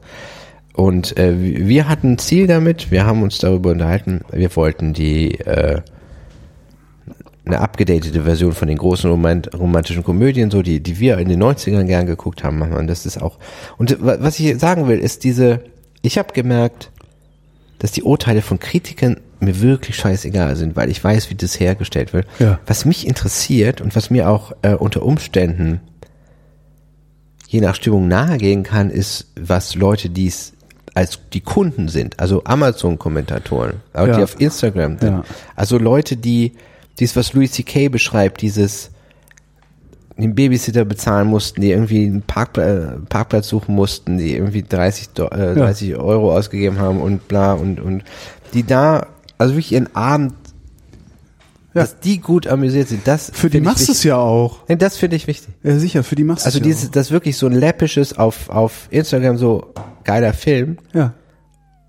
Mir mehr bedeutet für, für mich persönlich, als ja der Typ in der, F der für die FSS stand, haben sie halt dort gerade den Auftrag, schreib, ja, schreib doch mal lieber was Positives Ja. dafür. Oder, oder wie, äh, du kriegst ja vorher schon so eine Presseschau, also die kriegen das gezeigt und da waren irgendwie zwei von der Süddeutschen, die total begeistert waren und zwei andere von der Süddeutschen haben aber irgendwie veröffentlicht darüber eher negativ. Aber das ist mir, ich glaube, der krasseste Verriss war auf Film, filmjournalist.de Ja, nie gehört. der wirklich, nie ein Mensch von gehört, ich hab das, der dann einfach, ähm, der als Beispiel für guten Humor geschrieben hat, irgendwas völlig obskureres, amerikanisches, wirklich schmutziges, wahrscheinlich finde ich es auch lustig. Äh, und das finde ich interessant, dass ein Filmjournalist nicht versteht, dass du in der Warner Romantic Comedy nicht den kaputtesten Humor, den du dir vorstellen kannst, unterbringen kannst, weil du, also so ein völliges Missverständnis darüber, was eigentlich der Beruf ist. Der Ja. Beruf ist nicht, mach den krassesten und lustigsten Witz, den du irgendwie mit Holgi auf dem Klo machen würdest, nach drei, drei äh, Moskau Mule, Genau. sondern mach den so, dass ihn genau die Leute, die da gehen, irgendwie denken, ah, wow, irgendwie ist das anders als das, was ich jetzt, was ich sonst so vom Schweiger Schweighöfer hab, aber trotzdem finde ich es irgendwie gut. Ja. Ne? Ähm, und das ist, da habe ich, ich habe insgesamt äh, äh, die Empfindung gehabt, dass die deutsche Kritik auf einem ganz niedrigen Niveau ist. Das meiste ist so, gefällt mir, gefällt mir nicht. Ja, und es ist überhaupt keine so- Einordnung. Es ist vor allen Dingen immer sehr deutsch. Das, Es ist- deswegen war ich wenn, die, wenn man, ich glaube ja, wenn man verstehen will, wie die deutsche Kritik funktioniert, muss man sich nur Tatorte angucken, die die deutsche Kritik gut findet. Ähm, dann, dann hast du verstanden, was das Problem der Kritiker ist, weil es, es geht halt. Ich habe das Gefühl, dass es in Deutschland keinen Filmkritiker gibt, der einfach nur, der, der damit klarkommt, dass Menschen unterhalten werden. Sondern es ist halt immer so ein, es ist immer so eine Schwere, es Nee, muss halt das immer so eine das- das Gravitas haben. auch, Und wenn ähm, die fehlt, wenn die fehlt, wird dir halt grundsätzlich erstmal unterstellt, dass du nicht ernst zu nehmen bist. Das ist das eine. Ähm, das andere ist äh, sowas wie AV Club zum Beispiel werden Serien, wenn sie ein paar Mal negativ besprochen würden, nicht mehr weiter besprochen, weil die die besprechen, weil sie die mögen und im Kontext dessen, ich mag diese Serie, was leistet die in diesem Rahmen? Das ist das, was du beurteilen. Ja. Das ist das Einzige, was Sinn ergibt. Du kannst nicht Das ist spannend. Die, wenn, wenn du da mit deinem deutschen Film bist und der für deutsche Verhältnisse groß ist, dann merkt, und dann kommt Bad Moms, der achtmal so viel gekostet hat und mit äh, zig super bekannten Leuten und danach die Woche kommt Bridget Jones. Dann trittst du halt, das ist halt wirklich, du bist gerade mit Alemannia Aachen, trittst du jetzt gegen Barcelona an. Das ist krass. Es ist krass, dass du da überhaupt eine, eine, eine Möglichkeit Ja. hast zu bestehen. Und wenn ein Kritiker irgendwie sagt, ja, das Ende ist vorhersehbar, denke ich, ja, ja, Gott sei Dank. Ne? Also ich hoffe, dass es genau, also das ist die Idee von der Romantic Comedy ist, dass es vorhersehbar ist, weil du da rein, du gehst da rein, damit die sich am Ende küssen. Ja. Du gehst nicht da rein, um, oh, ach krass, Ja. Kaiser Soße ist es. Das ist, also das heißt, Ja. und das, das Jetzt hast, hast du ganz den oft, Film dass Leute nicht.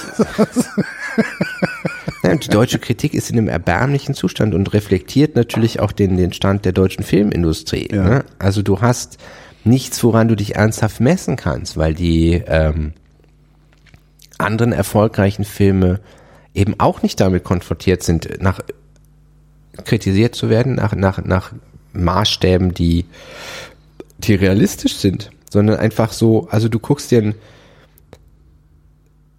Film an, den du einfach im Kino äh, unterhaltsam bist und da sitzt dann jemand und sagt, "Mm, ja, aber entschuldige mal, und dann, äh, entschuldige, das Ja, ist der rechter Punkt. Also du kannst halt, äh, Provinziell war's, das war's. äh, du kannst dir Rogue One angucken und sagen, ja Mensch, äh, hä? Das ist jetzt aber nicht äh, die die hohe Schu Schule des des Drehbuchschreibens. Was wisst wie? Ich habe gar keine. Du hast keinen, der Was soll es hier am Ende die Hauptfigur macht alle? das. Was soll denn der Scheiß? Nee, die Hauptfigur macht das, nee, du hast eine Rückblende und dann bumm wird sie, ja, wo ist die Entwicklung von der Hauptfigur? Aber du hast Darth Vader räumt auf, wow. So, ne? Und das, äh, das ist mit, das ist oft mit der Kritik eh nicht zu fassen, aber du hast den Eindruck, dass die meisten amerikanischen Kritiker, oder die, die ich lese zumindest, ein Verständnis dafür haben, in welchem Kontext wir uns da überhaupt bewegen. Und dass du nicht sagen kannst, ja, aber Lars Eidinger hätte gesagt, ja, Wer? Nein, also die, das ist ein toller Schauspieler. So. Aber du kannst halt mit Lars Eidinger, kriegst du keine Zuschauer ins Kino. So, Ja, das ist, das, nicht. Also, nee, aber das, das, mit Til Schweiger schon. So, Mhm. also dieses, diese absolute Til Schweiger Verachtung, ähm, ändert sich ein bisschen, wenn du dich damit beschäftigst und du mitkriegst, so, was der so hinkriegt, ne? Also das, das ist auch was anderes, dieses, ähm, so wie du wahrscheinlich, Naja, du wirst wahrscheinlich halt- wenige also halt- Fußballer halt- sehen, die halt sagen, Bayern München ist total kacke. Ich, ich sehe So, halt und- Schweiger nicht gerne. Ich mag Til Schweiger nicht Nee, das ist- so. ich verstehe, und das, du das auch ist, ein, das ist aber ein Geschmacks, genau, das ist aber ein Geschmacksurteil und ich glaube, dass viele Kritiker genau solche Geschmacksurteile nachträglich intellektualisieren. Die finden halt Til Schweiger scheiße, warum auch immer, Ja. und Aber versuchen das dann aber genau- daraus so ein, Das ein, ist ein das Thema dieses Abends. Ja. Nachträgliches Int Intellektualisieren von Empfindungen. ja. Ich habe was sehr, ein, ein sehr spannender äh, Beitrag von einem, von diesem Comiczeichner, diesem, der Dilbert gezeichnet hat, war Ja. Scott Adams war's, Scott Adams, der gesagt hat, solange du über Trump sagen kannst, oh, der ist nah an Atomkopfen und so, das okay, das, das konnte Angst evozieren. Aber indem du das gesagt hast, ja, der hat Frauen belästigt, war es auf einmal, na gut, meine Frau wird der nicht kennenlernen, meine Ja. Tochter auch nicht. Ja. Also ist eigentlich egal. Ne? Das wird, der ist vielleicht eine Gefahr für Frauen in seinem Umfeld, aber damit auch irgendwie nicht für die Welt. Und Dilbert sagt, genau mit dieser Anti-Trump-Kampagne hast du dafür gesorgt, dass der irgendwie unbedrohlicher wirkt, weil Ja. der befummelt, ja, vielleicht Ja, befummelt der und, und zu sagen, Aber dieses, zu sagen, also jedenfalls daraus, Leute, dass er das gut findet, das äh, hat dann eine gesellschaftliche Auswirkung, dass es auf einmal wieder in Ordnung sein könnte, Frauen zu befummeln, weil der Präsident das ja auch macht. Das ist so abstrakt, das brauchst du gar nicht anfangen zu argumentieren. Ja. Und dieses offen, was offensichtlich nicht mehr zieht, ist dieses, also wa- was, was für mich immer noch erstaunlich war, ist, dass jede Zeitung in den USA, ich glaube bis auf zwei, hat Hillary Clinton empfohlen. Auch die, auch wie USA Today, die noch nie eine Empfehlung ausgesprochen haben, dass das Die Atlantic, glaube ich, auch zum zweiten Mal in der Geschichte oder so. Ja. ja nach Lincoln, Ja. Lincoln dann den, wer, wer Nachfolger war dann von, von John F. Kennedy und, und Hillary Clinton. So. Und das war ein Gütesiegel für Trump. Für immerhin genug Leute, dass es gereicht hat, Präsident zu werden. Und das ist interessant für je, also für Leute wie uns, die irgendwie in den Medien arbeiten, zu sagen, ah, okay, die, die hassen uns einfach. Ja. also das, was ich eben Ja, ja, Dieses, wenn du sagst, das ist gut, heißt es für die automatisch. Das ist schlecht. Wow, das ist schlecht. Und ähm, zu denken, ah, das hat aber bestimmt irgendwie eine Auswirkung, wenn ich das sage, das ist auch, auch krass. Also dass der Atlantic glaubt, damit irgendwas gerissen zu haben. Wir empfehlen und stellen uns hinter Hillary Clinton. Zu denken, ah ja gut, äh, wahrscheinlich werden jetzt Leute in Michigan. Und das ist auch, auch zum Beispiel, und das ist eben interessant, dass du, wenn du diese rechten Blogs gelesen hast, wissen konntest, Michigan ist wahrscheinlich, ich habe von einem Zauberer auf YouTube, der irgendwie aus so einer rechtslibertären Ecke kommt, der an Meme-Power wirklich glaubt und äh, also Meme-Magic, Meme-Magic, äh, konsistentere Wahlanalysen gelesen als in der New York Times, weil die einfach genau wie das Süddeutsche.de, du sagst die Süddeutsche selbst nicht Wunschjournalismus machen. Wir wünschen uns das. Texas ist kurz davor, dass es fällt. Die äh, Clinton hat offensichtlich am Ende ziemlich viel Geld dafür ausgegeben, das Popular Vote zu gewinnen, damit nicht hinterher es heißt, ja, aber aber Die wollten Trump ja, hat das Popular Vote gewonnen, damit es das irgendwie nicht hakt. Und ich, ich, ich denke mittlerweile, man muss sich fragen, wenn Obama jetzt sagen würde, er bleibt dran. Ja.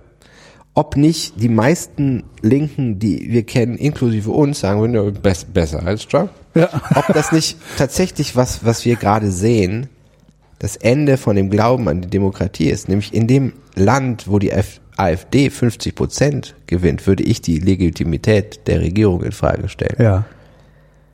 Das heißt, wir konnten immer sagen, ja, Demokratie fantastisch, solange irgendwie die CSU oder SPD, wo ich sage, ist auch scheißegal eigentlich. Ich, natürlich habe ich nie die CDU gewählt, aber es, ich habe auch die meiste Zeit meines Lebens unter der CDU gelebt und nicht gelitten.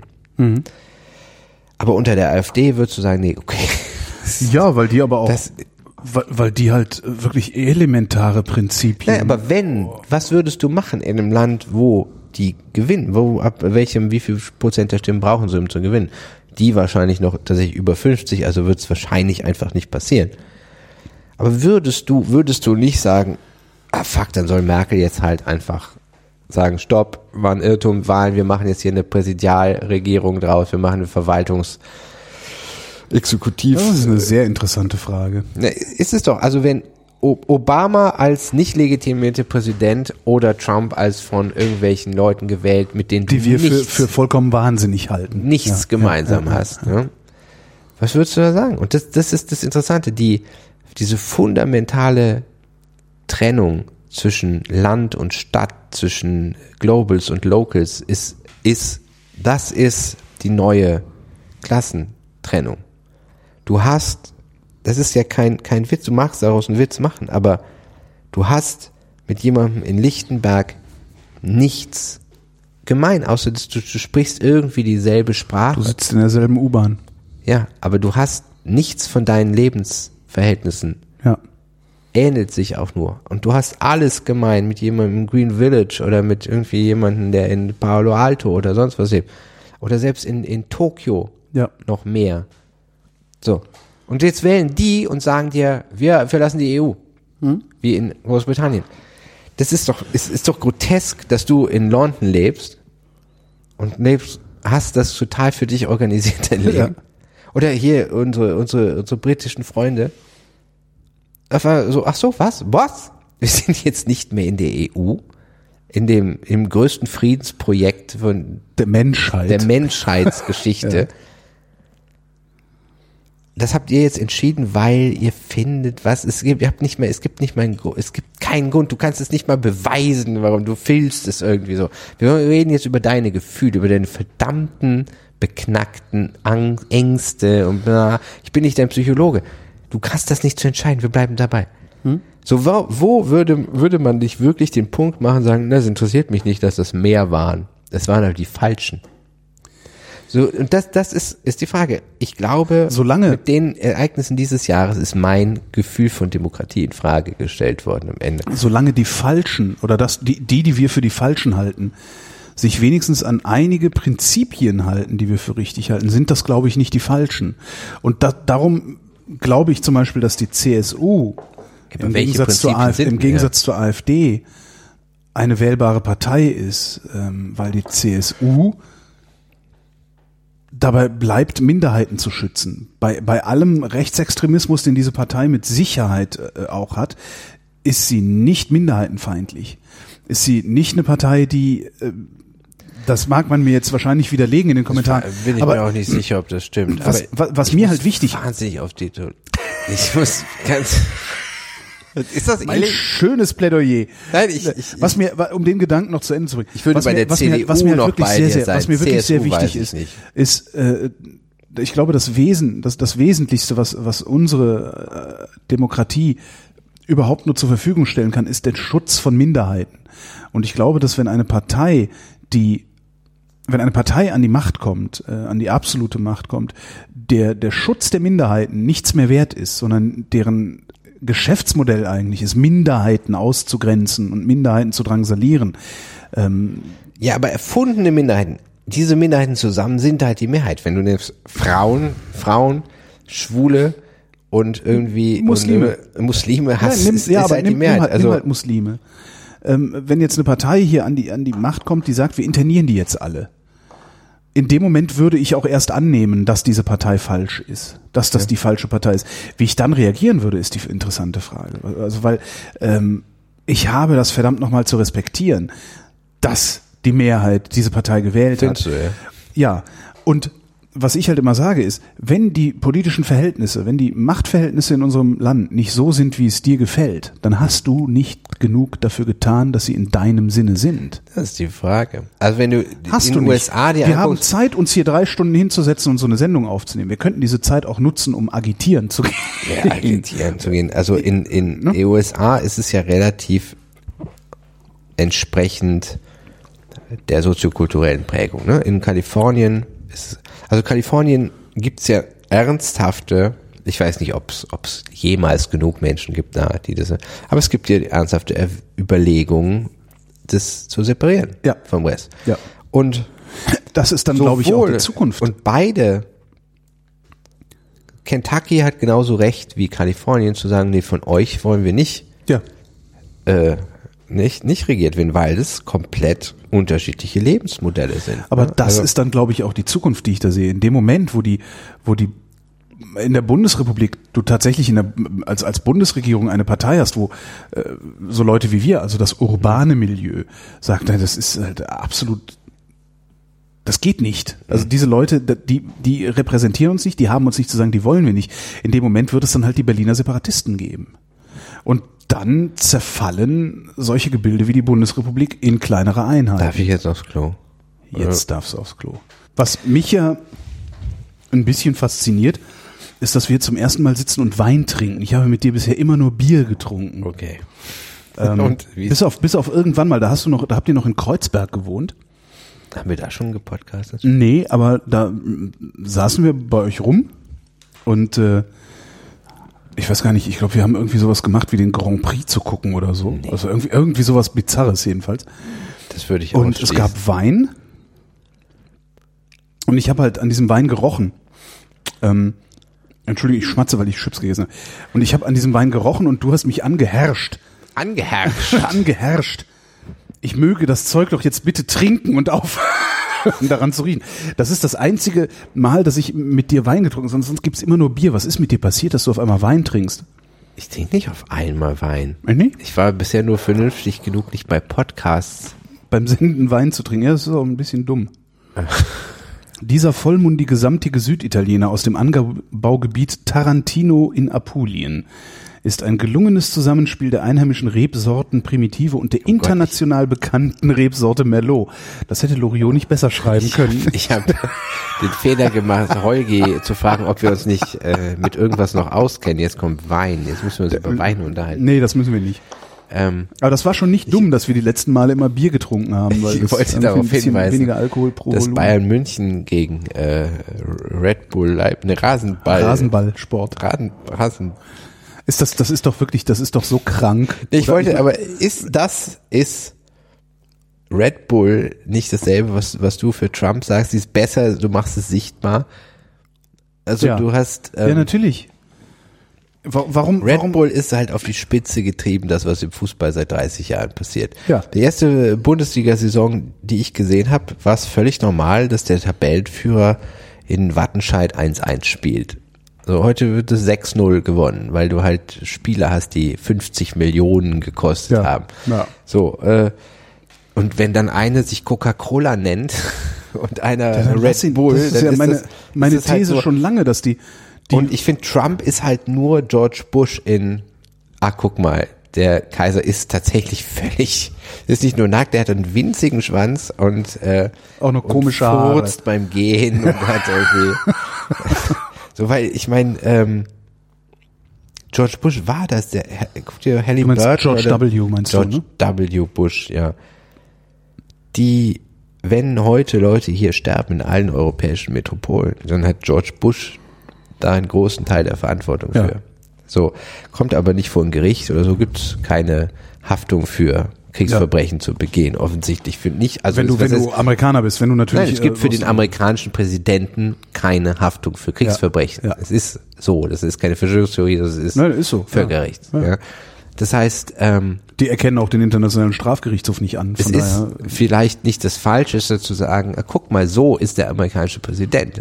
Das ist ein Narr, ein, ein, ein, ein narzisstischer Narr. George W. Bush ist übrigens äh, einer der wesentlichen Gründe dafür, dass ich davon fest überzeugt war, dass Donald Trump Präsident wird. Hm. Weil das war auch ein Vollidiot. Also ich meine, vor, vor 9-11 gab es, äh, ne, ich weiß nicht, ob die danach noch weiter gepflegt wurde, eine Webseite, The George W. Bush Dyslexicon. Weil der Typ halt, der ist halt dumm. Ich habe äh, äh, äh, Und- eine und wir haben alle gedacht, wir gelesen haben alle davon, gedacht, dass, so- dass also der wahrscheinlich ja nicht werden, Early ja? Onset Alzheimer hat oder so, weil weil diese diese Reden nicht mehr das war nicht mehr da im, im, im Spektrum von, von ist noch okay. Ähm, dann hast du Obama, den man ja per, auf, auf dieser gezeigten Ebene persönlich nur schätzen kann, der uns unsere Mails liest. Und jetzt liest Trump unsere Mails. Das finde ich im Grunde ein bisschen klarer.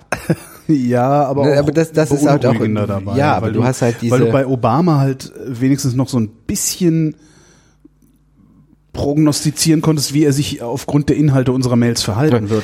Bei Trump ist das jetzt nicht mehr so. Ich habe das mal gepostet, ein Video Obama vor der Wahl über Überwachung, nach der Wahl über Überwachung. Zwei völlig verschiedene Menschen. ja.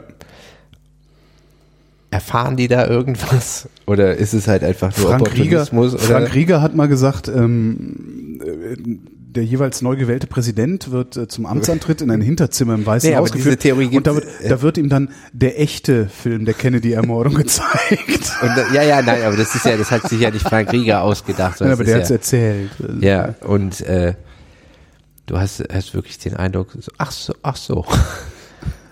Da ist so ein, aha, auch, auch Trump hat den Eindruck gemacht, dass er was gesehen hat. Ja. Wieder, als er da saß. So. Hat der Messier Okay. nicht auch mal gesagt, wenn, wenn, wenn Sie wüssten, was ich weiß, dann äh, wär- würden Sie nicht mehr so ruhig schlafen. Aber ich habe, es gab plötzlich so einen Horrorartikel im, im Guardian, wo stand, es gibt noch 60, 60 er, äh, Ernten. Also der Boden ist noch Ja. gut für 60 Ernten auf der Welt. Na, dann müssen Und, wir das Elend nicht mehr miterleben.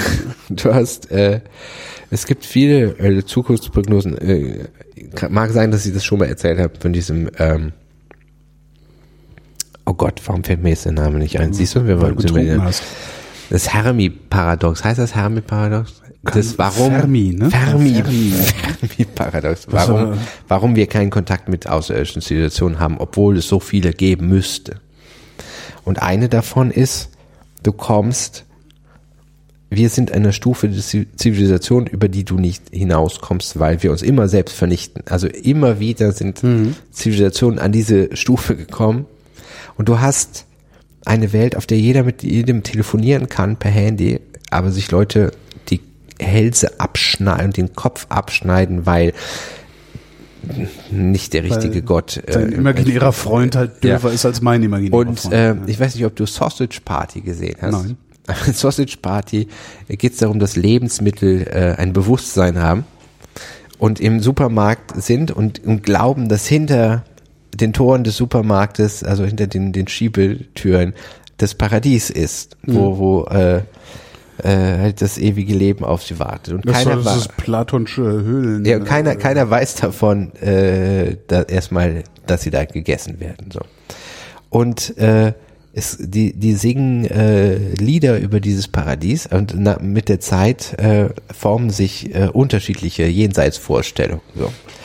Äh, jedenfalls kriegen sie das irgendwie raus. Es gibt auch eine Szene, wo, wo sie auf einen Menschen treffen, der Drogen genommen hat, der dann, wo du dann siehst, auf was für eine Real, also der die dann verstehen kann, Ja, kurz und sich ja. wahnsinnig erschreckt.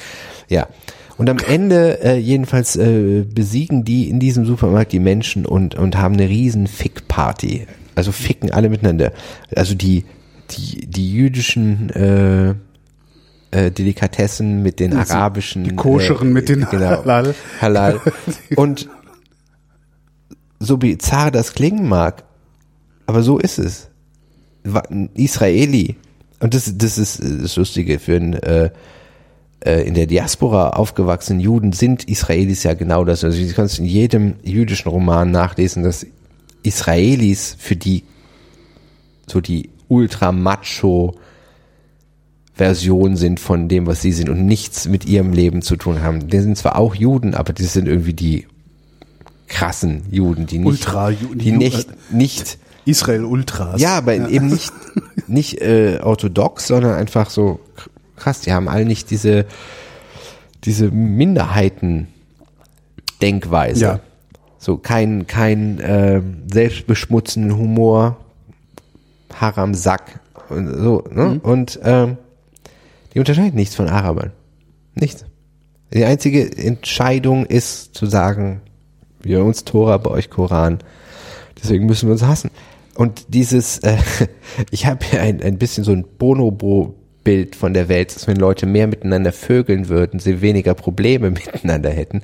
Äh, also in, bei Bonobos ist ja der Geschlechtsakt Konfliktlösung. Konfliktlösung so und ähm, steht den meisten Leuten nur ein kulturelles Hindernis im, im Weg Ja. dazu, das einfach mal zu machen. Ne?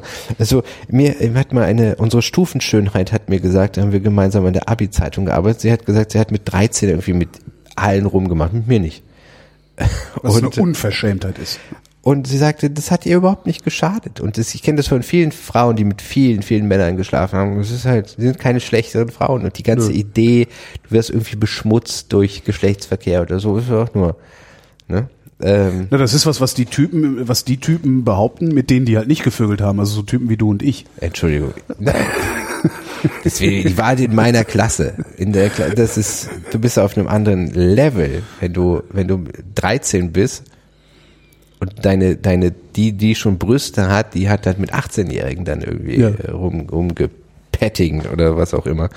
Äh, aber die offensichtlich und natürlich macht sie es weder zu einem schlechteren Menschen noch hat sie irgendwie ein schwieriges Leben oder sonst irgendwas. Ne? Die Problembelastetheit von Sexualität wird aber tatsächlich behauptet im amerikanischen Film über alle Orte. Es gibt kaum einen erfolgreich viel vögelnden Menschen im amerikanischen Film, der es nicht irgendwie bereut durch so Seuchen oder eine Ja, Wandlung. selbst selbst äh, in Californication ist es äh, ein Problem, ja. es ist ein Problem. Er Ja. hat keinen Spaß dabei. Ne? Äh, Don Draper geht daran zugrunde, äh, überall. Ne? Es ist alles es ist immer Verfall. Du kannst nicht ähm, einfach gemütlich Geschlechtsverkehr haben und äh, mit vielen Leuten und es geht gut. Du musst irgendwie dafür bezahlen. Und das musst du natürlich, ähm, wenn, äh, wenn in Afghanistan wirst du unter Umständen dafür gesteinigt. Und äh, das war ich meine, eine interessante Kulturgeschichte auch äh, der Untreue und so gelesen der, der Sexualität. Das ist, war halt hier so, das war immer verboten, aber es war an äh, hohe Anforderungen gestellt, dass du wirklich dafür hingerichtet wurdest. Also du musstest wirklich in flagranti erwischt werden von mehreren Leuten, die das auch bezeugen konnten. Das heißt, es war zwar immer die Todesstrafe drauf, aber es gab selten Hinrichtungen, deswegen. Mhm. Ja. Äh, was ich damit sagen will, wir, wir könnten eine schönere Welt haben, aber es ist äh, relativ fragil und relativ wahrscheinlich, dass äh, je mehr Wissen sich verbreitet, mehr Leute Atombomben haben, die, die besser keine hätten. Und ähm, in diesem Rahmen ist so, so gerne man sich vielleicht den Niedergang der USA anguckt, ist die zweitmächtigste oder als, als in Frage kommende Ordnungsmacht ist China. Ja. Und China ist natürlich einfach auch eine Katastrophe. Und die dritte wären dann, wäre dann die muslimische Welt. Und mit keiner von denen ist irgendwie besser als die USA. Und die ja. USA sind nicht hervorragend. So, und das ist das, womit wir dealen müssen in der Welt, wo wir Gentechnik haben. Wir haben so viele Wunder des Wissens und gleichzeitig so viele Möglichkeiten, uns zu vernichten und LKWs in Menschenmengen zu fahren. Was, wofür? Also was für eine niedrige Geste das ist, ist, das irgendwo hin? Das ist das, was ich fahren. auch immer wieder denke. Was, wofür? Also, wir hatten es ja eben, hatte ich es ja mit der Perspektivlosigkeit. Also ich kann mir noch nicht mal ansatzweise vorstellen, dass man so perspektivlos ist, dass man sowas macht. Also es ist schon mehr. Ich hatte viele perspektivlose Phasen in meinem Leben. Ja, aber das, das ist, auch nicht so einfach, wie nicht, du das, das eben ist. erzählst, dass ich da einfach irgendwie saß und ein Riesenpotenzial hatte oder sonst was. Das ist schon auch. Ich habe nie das gegen Leute gerichtet. Ich hatte ja. das nie. Ich habe auch was, was, was Single war, habe ich nicht Paare gehasst und wenn ich weniger Geld hatte, habe ich nicht gedacht, ja. boah, keine Ahnung, also. Aber was ist das? Wie, wie, was, was ist das für ein Defekt? Der Menschen dazu bringt, einen LKW auf den Breitscheidplatz zu fahren, sich mitten in einer Menschenmenge in die Luft zu jagen. Da gehört ja auch noch Vorbereitung dazu. Also ja, ich bin also ja bereit anzuerkennen, dass jetzt vielleicht irgendwie ein LKW-Fahrer denkt, fickt euch, Vollgas. So, das kennt, das kennst du wahrscheinlich. Also ich hatte das oft, wenn ich Auto gefahren bin, dass ich irgendwann gedacht habe, da hinten, da vorne stehen an der roten Ampel aus, ich rausch da jetzt einfach rein, leck mich doch alle am Arsch. Das ist halt so ein, so ein ganz kurzer Moment, der, der, was weiß ich, was der Gewaltfantasie okay. oder sonst was. Aber das ist ja vorbereitet. Was geht in jemandem vor, der sowas vorbereitet? Der dieser Moralphilosoph, dieser Jonathan Haidt, den ich da, der empfiehlt ja für die politische Debatte, erstmal zu verstehen, dass der andere nicht aus einer, einer bösen Haltung macht. Ne, was ich eben über Kinder gesagt habe, dass sie egoistisch Jeder Mensch sind, hat grundsätzlich gute Absichten. Gute Absichten. So. Das heißt, ähm, und ein interessantes Beispiel mag auch sein, dass ich das schon mal gesagt habe, ist, ist das, ähm, Kinder können unterscheiden, dass die Regel, wir müssen gelbe T-Shirts tragen, eine andere Gewichtung hat als die Regel, wir dürfen Kinder nicht von der Schaukel runterschubsen. Mhm. Jetzt gehst du mit diesen Regeln um und guckst, wie das international aussieht. Zum Beispiel Essensverbote. Und dann hast du äh, in, in Indien wird das eine Witwe, wenn eine, eine Witwe äh, Rindfleisch isst, wird es so gesehen, wie wenn wir jemanden töten oder Körperverletzung machen. Und zwar ist, wenn das Glaubenssystem dir halt wirklich sagt, dann wird das Karma des verstorbenen Mannes schlecht und der kommt statt in eine höhere Reinkarnationsstufe in eine niedrigere, dann macht die was ganz Schlimmes, ja. wenn sie das ist. Wenn du glaubst, dass das Heil der ganzen Gemeinde davon abhängt, dass alle Frauen enthaltsam sind, ist, dass jemand mit jemandem schläft, was objektiv schlimm ist. Wenn du glaubst, dass Hillary Clinton Stab einen Kinderschändering unterhält, in der Pizzeria. dadurch, dass ich das, dieses entstehen konnte, es war halt tatsächlich, ich glaube, es fing an mit diesem Cheese Pizza ist ja so eine Szene aus oder beziehungsweise ein Internetausdruck für Child Pornography irgendwie mhm. so, ne? Und dann haben die sich relativ häufig oder was weiß ich, wie, wie, wie häufig in Tausenden vermehrt über Cheese Pizza oder über Pizza und da ja. bringst du Pizza mit, super Pizza oder ja hey, da sind Kinder zum, zur Unterhaltung und, und wir haben Pool, so Geschichten. Und wenn du das, ne, zusammen, und wie gesagt, war schwer raus auseinanderzuhalten, ob da manche getrollt haben, um es anzufeuern, aber manche werden das so gesehen haben. Äh, es haben legitim viele Leute dieses ähm, dieses von Abramow, äh, von, von dieser äh, Performance-Künstlerin, dieses Blood Cooking oder sowas, oder wie hieß es? Spiritual Cooking. Da ging es um mit Körperflüssigkeit kochen, was äh,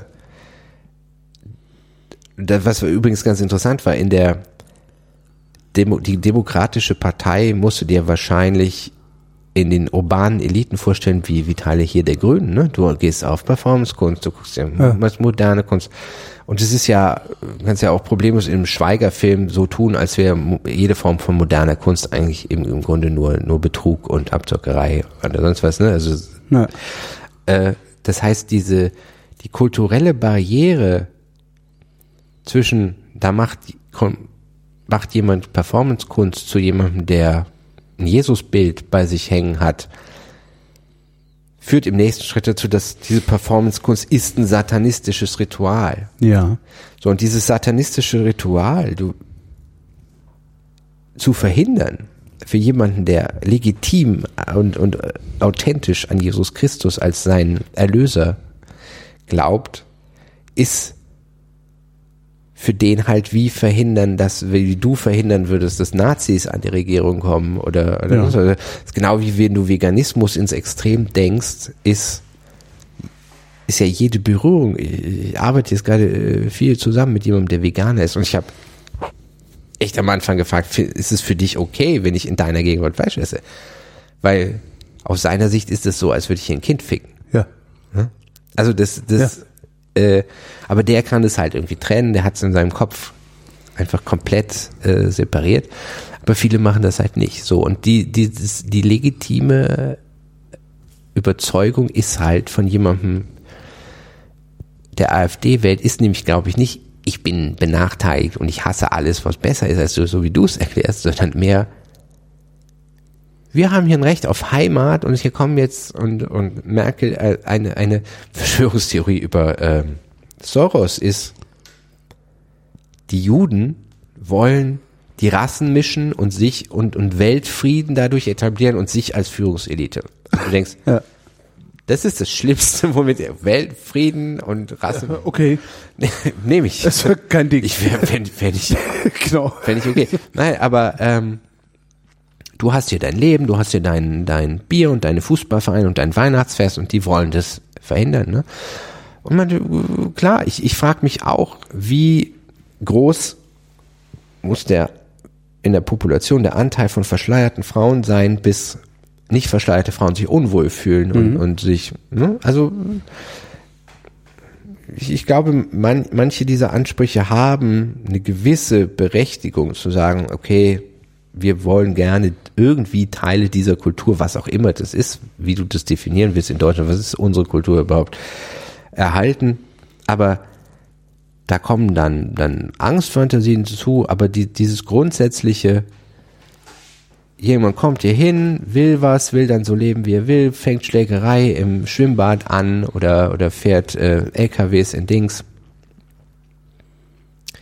Ist, glaube ich, ein, eine tatsächlich eine Angst, die von denen nicht, nicht böse gemeint ist, sondern so empfunden. Ja?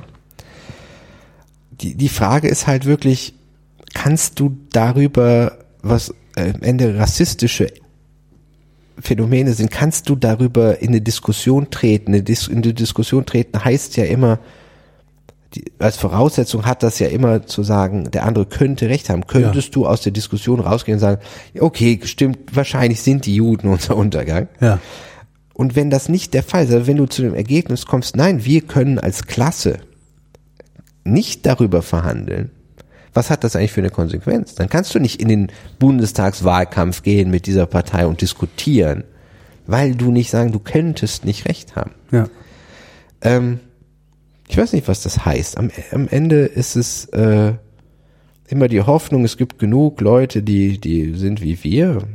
Ich, ich sehe, du, du sagst, man müsste nur agitieren. Ich sehe gerade wirklich, ähm, Ich sag nicht, man müsste dass, nur agitieren, auch das war mit, nur, mit gar nichts groß den Weltenlauf verhindern kannst. So, also äh, hättest du nur in die Zentrumspartei 1932 eintreten müssen, um 33 irgendwas zu verhindern. Das wäre wär nur nötig gewesen, dass du in die äh, KPD eintrittst oder äh, nee, so so einfach. Es ist halt nicht so einfach. Du bist halt auch nur ein Mensch. Und egal wie, ob du Tucholsky bist oder Heine oder äh, oder Mann oder sonst was, einen Scheiß offensichtlich verhindern. Wenn es genug Leute gibt, die einfach dafür nicht zugänglich sind, und offensichtlich gibt, geht es in Wellenbewegung und, und Vorwärts- und Rückwärtsbewegung, dann bist du halt gekniffen. Und ähm, als jemand, der weder, weder mit Islamisten sympathisiert, noch mit äh, Moslem-Hassern oder Schwulen-Hassern oder so, und du denkst, ich habe mich in einer vernünftigen Mitte angesiedelt, sagt der Heid auch, ja, du spielst halt auch. Wenn du denkst, dass dein Weltbild ist jetzt das Richtige, du hast Zufall, du hast jetzt gerade, dann, du hast wirklich, genau. du hast wirklich genau recht. Du. Wir haben ja. jetzt gerade gewürfelt, du hast echt recht. Da siehst du halt, wir sind auch nur eine Gruppierung, die irgendeine eine Meinung hat und irgendein erlerntes Gefühl. Seine Hauptthese ist eben dieses, dieses Gruppen, äh, bezogene Moral. Du hast die Moral aus deiner Gruppe. Ich hätte doch ganz offensichtlich, wenn ich Saudi wäre, und ich wäre derselbe Mensch, nicht dieselbe Meinung zu Israel. Weil es, ich, ich ecke doch mit meiner Meinung zu Israel nicht an. Ich habe es niemals irgendwie groß, ja, da hat das eine Existenzberechtigung, da muss ich mich nicht für rechtfertigen. Ja. Ähm, und, und so so geht es überall in, in der Welt. Du hast erstmal, lebst du in deinem Landkreis, in deiner Stadt, in deiner Nachbarschaft. Und deswegen ist es ist ja kein Zufall, dass hier niemand die CDU wählt. Es ist hier einfach nicht opportun. Aber gibt es nicht über die Moralvorstellung der Klasse, in der du existierst, hinaus Werte, die für jeden akzeptabel sein müssten, wie beispielsweise Minderheitenschutz. Was Steinige keine Leute. Steinige keine Leute. Äh, Steinige keine Leute, die würden halt wirklich sagen, die hat angefangen. Wenn die, wenn die mit jemandem fickt und unsere, unsere Ernte deswegen irgendwie ausfällt dieses Jahr. Das, ich meine, das ist ja die, die aber äh, am Ende bist du doch in der Lage nachzuweisen, dass die Ernte nicht ausgefallen ist, weil sie mit jemandem gefickt hat. Und das kannst du, aber guck mal, das, das ist eben die, dieses, wenn du in dieser Moralwelt aufwächst, ja, wenn du aufwächst, du kannst in Russland Bilder von der Love Parade zeigen und mit denselben, die wir sehen, und, oder nicht Love Parade, äh, Christopher Street Christopher Day. Und damit beweisen, dass der Westen degeneriert ist. Brauchst du keine weitere Erklärung für. Du zeigst das, du sagst, guck, was seht ihr, der ja. Westen ist degeneriert. Das fällt halt auf den Boden von, dass die erlernte Moral Teil deiner, deiner Persönlichkeit, Teil deiner Emotion, deines emotionalen Gerüsts ist und du findest es halt einfach scheußlich. Und Wenn, du denkst, das ist nicht abzulegen? Denn es ist abzulehnen, äh, abzulegen, wenn du, also konkret war das da Leute, die auf Harvard waren, konnten es ablegen konnten sich davon distanzieren, alle anderen nicht. Das war so Princeton, Harvard, äh, Ivy League, so. Das waren die einzigen, die sagen konnten, äh, so Fragen über Inzest oder so. Es gibt, das eine Testing war ein, äh, ein Geschwisterpaar schläft am Strand in äh, an der Côte d'Azur einmal miteinander mit Pille und Kondom und so. Und dann sagst du ja äh, Erbschäden nee kann nicht äh, Kondom und Verhütung ja aber dass dieses sagen ja okay dann ist es in dem Fall wahrscheinlich irgendwie okay. Und alle anderen nicht. Alle anderen haben dann immer noch ein Argument gesucht und so warum es äh, schrecklich ist. Und du kannst ja gerne mal versuchen im afghanischen Dorf zu erklären warum die schwulen Ehe okay ist weil du nachweisen, nee, was willst du denn da nachweisen? Das ist, Gott hat gesagt, das nicht, dann musst du hingehen und sagen, nee, aber Gott ist schwierig. Dann musst du erstmal Gott widerlegen, ja. ja. Ja. Also das ist, ähm, kürzlich äh, habe ich meinem Sohn erzählt, dass das die, die Weihnachtsgeschichte erzählt und es waren auch irgendwie in der Tierdoku indische Tempel. Das, naja, Leute, manche Leute glauben, dass äh, dass äh, Götter die die Welt gemacht haben. Ich, das ist doch Quatsch. Was glaubst du denn? die Welt ist gewachsen wie ein Baum. ja. Und da hast du das auch wieder. Es ist nicht einfach nur ganz klar, dass du dir das am ehesten so erklären kannst. Nee, wir haben, das ist ja auch, auch Dawkins Kritik am Christentum, du dürftest natürlich ein Kind nicht taufen, eigentlich. So, ne? ja. genau wie du ein Kind auch gegen auf die legitimste und richtigste politische Demo nicht mitnehmen kannst, ja. eigentlich. Ne? Ja. Äh, aber es wird halt alles gemacht und ich habe das letztes Mal gesagt und es hat, es gab ja Kritik, das wäre rassistisch, aber Echt? Gab's die? Ja, von irgendeiner Kommentatorin mhm. halt. Aber die, ähm, dass der gelebte Islam in seiner arabischen Ausprägung tatsächlich nicht hiermit vereinbart wird. Natürlich kannst du, Nö. kannst du muslimisch geboren sein oder sonst was und, und hier herrlich leben. Aber, ähm, aber die, die echte, tiefgehende Überzeugung, dass dass du als Frau sowieso unrein bist und nur noch nur Versuchung für den Mann oder sonst was, ist schwer. Das ich habe ja den Eindruck, dass das Problem schon da anfängt, wo im Gegensatz zum Christentum, ich weiß nicht, wie es jetzt bei den Juden ist, aber im Gegensatz zum Christentum innerhalb dieser Religion nicht denkbar ist, dass du die Religion verlässt. Ja, du, du schon ein Problem wird. Also ein Problem in Bezug auf unsere Gesellschaft, äh, weil wir wir leben halt davon, dass wir die Wahl haben, dass wir die Freiheit haben, uns für eine Religion zu entscheiden. Ey, wir sind, hm? guck mal, ich, ich war ja, du siehst, wir haben hier einen Adventskranz, ne? Ich ja. bin. Welche Tisch hätte ich da auch? Ich, ich bin tatsächlich, das habe ich äh, Christopher Hitchens gelernt, nicht einfach nur ein Atheist, er nennt sich Antitheist, weil selbst die Vorstellung der wäre, und das, das war mich in der ja. Kindheit, der, schon die Vorstellung, ein höheres Wesen würde über mich urteilen nach Maßstäben, die ich nicht ja. nachvollziehen kann, ist schlimm. Also ich ja. lehne sogar die Idee Gott ab. Ich glaube nicht nur nicht dran, ich fände es auch scheiße, wenn es ja, geben würde. Genau, ja, geht so. mir ähnlich. Ja. Äh, trotzdem feiere ich Weihnachten, weil ich ein Kulturchrist bin. Und diese Kulturmuslime haben natürlich überhaupt nicht das geringste Problem. Ja. Du kannst aber auch mit Christen, die daran glauben, keinen Staat mehr machen, keinen Nein, modernen. So. Also absolut also nicht. Also das ist, das, das, das ist ja, am Ende muss, äh, glaube ich, wenn du, wenn du so eine, so eine Islamkritik formulierst, muss das eine Religionskritik sein. Weil, äh, wenn du dir die evangelikalen Christen anguckst, die sind halt nicht anders. Ja. Das sind halt nur so wenige, dass sie nicht ins Gewicht fallen. Ja, aber das, das ist das, worauf es ankommt, dass es wenige bleiben. Aber du kannst nicht mit dem Einzelnen ins Gespräch darüber kommen. Also wenn es ums äh, sogenannte Burka-Verbot oder mhm. sonst was geht, dann musst du halt eigentlich sagen, Entschuldigung, aber die Grundidee ist Unsinn, die du hast. Ja. Du glaubst, es hätte ein intelligentes Wesen das Universum geschaffen. Ja.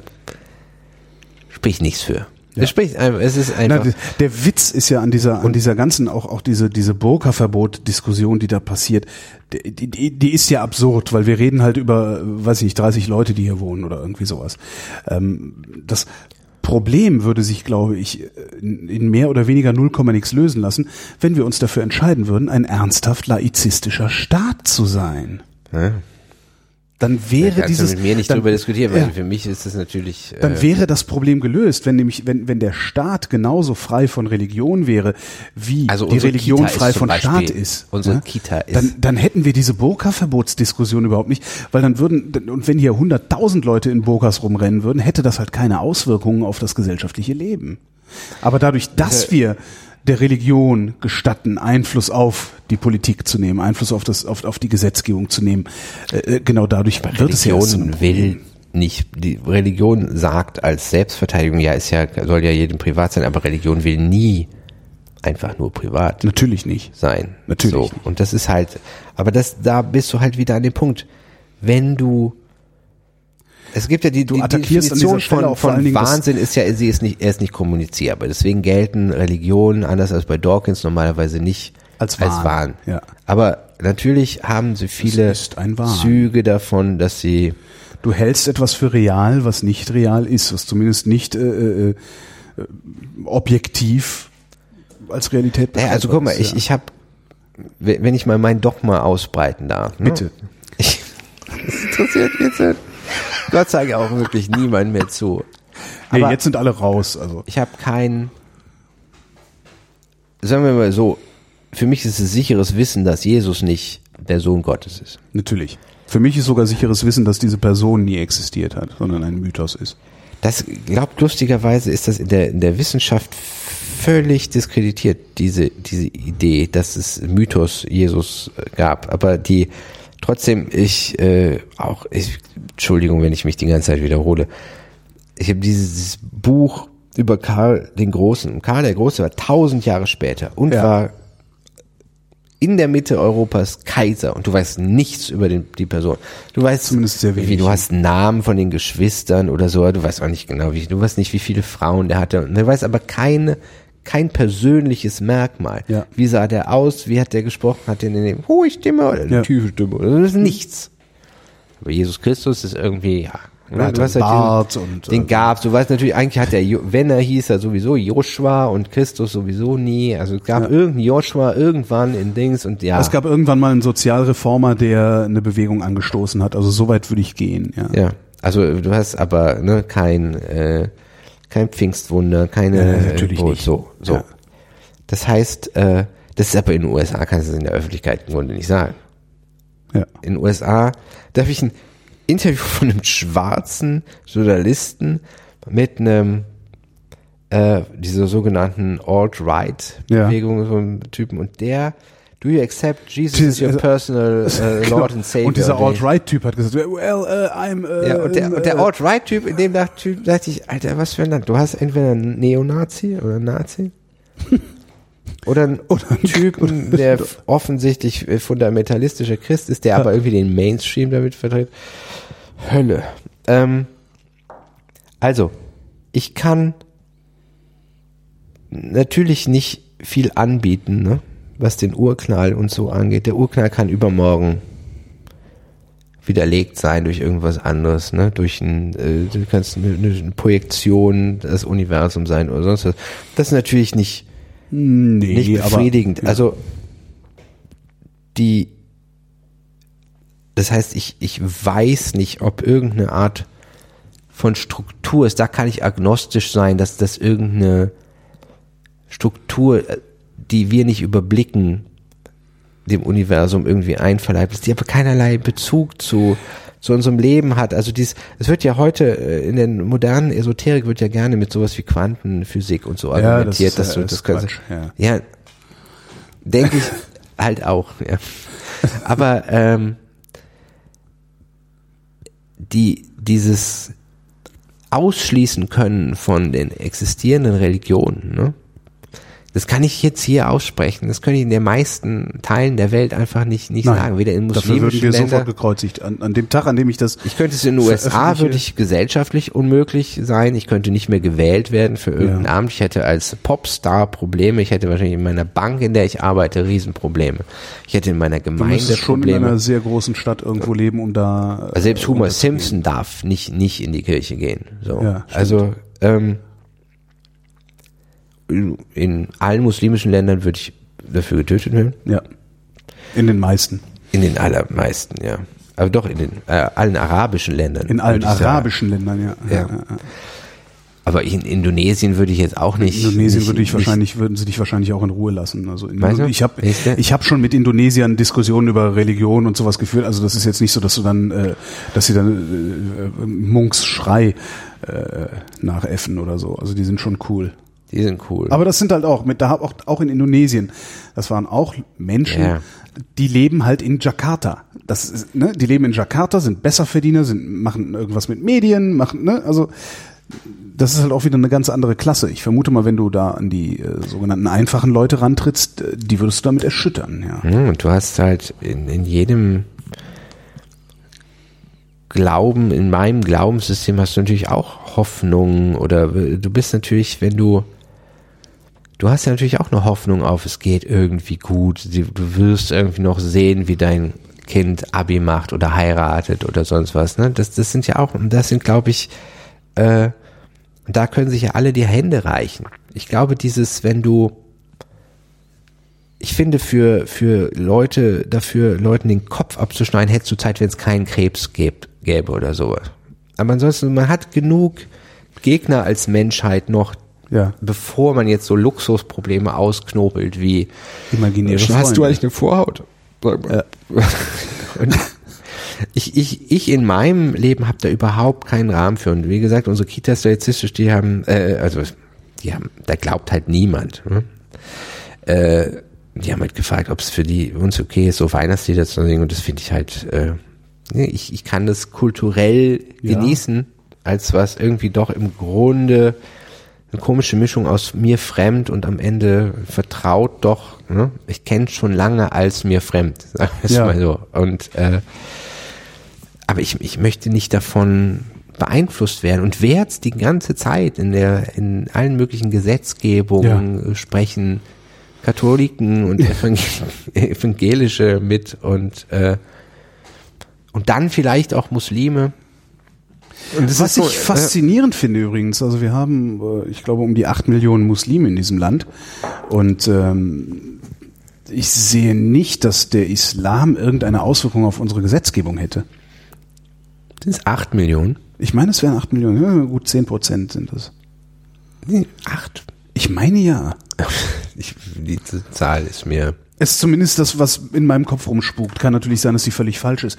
Aber selbst wenn es nur fünf Ich Prozent hatte wären, mein Credo mal so schön formuliert und ich komme. Ich hatte so eine schöne. Du kennst, kennst das doch wahrscheinlich auch, dass du zu, nicht in jedem Zustand gleich klug bist. natürlich. Das ist so übrigens verwirrend im Umgang mit Kindern. Dasselbe Kind, was sowas sagt, die Menschen sterben und dann Ja. gibt's neue Menschen, zieht sich erst die Hose runter und wackelt dann zum Klo. Ja. äh, Kannst du Die Frau hat mal den besten Satz über Kinder gesagt, den man überhaupt nur über Kinder sagen kann. Kinder sind wie auf Pilzen. Naja, oh, ja. There you go. Okay. Also wirklich, mein erstes Pilzerlebnis war auch wirklich so, ah, so hast du das Kind. Ja, Erinnerst ja. du dich noch daran, wenn du Fußball gespielt hast und wie das Gras gerochen hat? So, das ist in, es gibt ja Sachen, die nicht mehr in deinem Leben sind, bestimmte Düfte und so. Das ist, weil du nicht mehr durchs Gras kriechst einfach. Du bist, ähm, du, du bist als Erwachsener erstmal wahnsinnig deinen Sinnen entfremdet. Ne? Als, du hast als Kind Ja. erstmal noch keinen Ekel. Ne? Also deine Scheiße ist für dich erstmal so gut wie. Deine Scheiße ja, aber Spinat?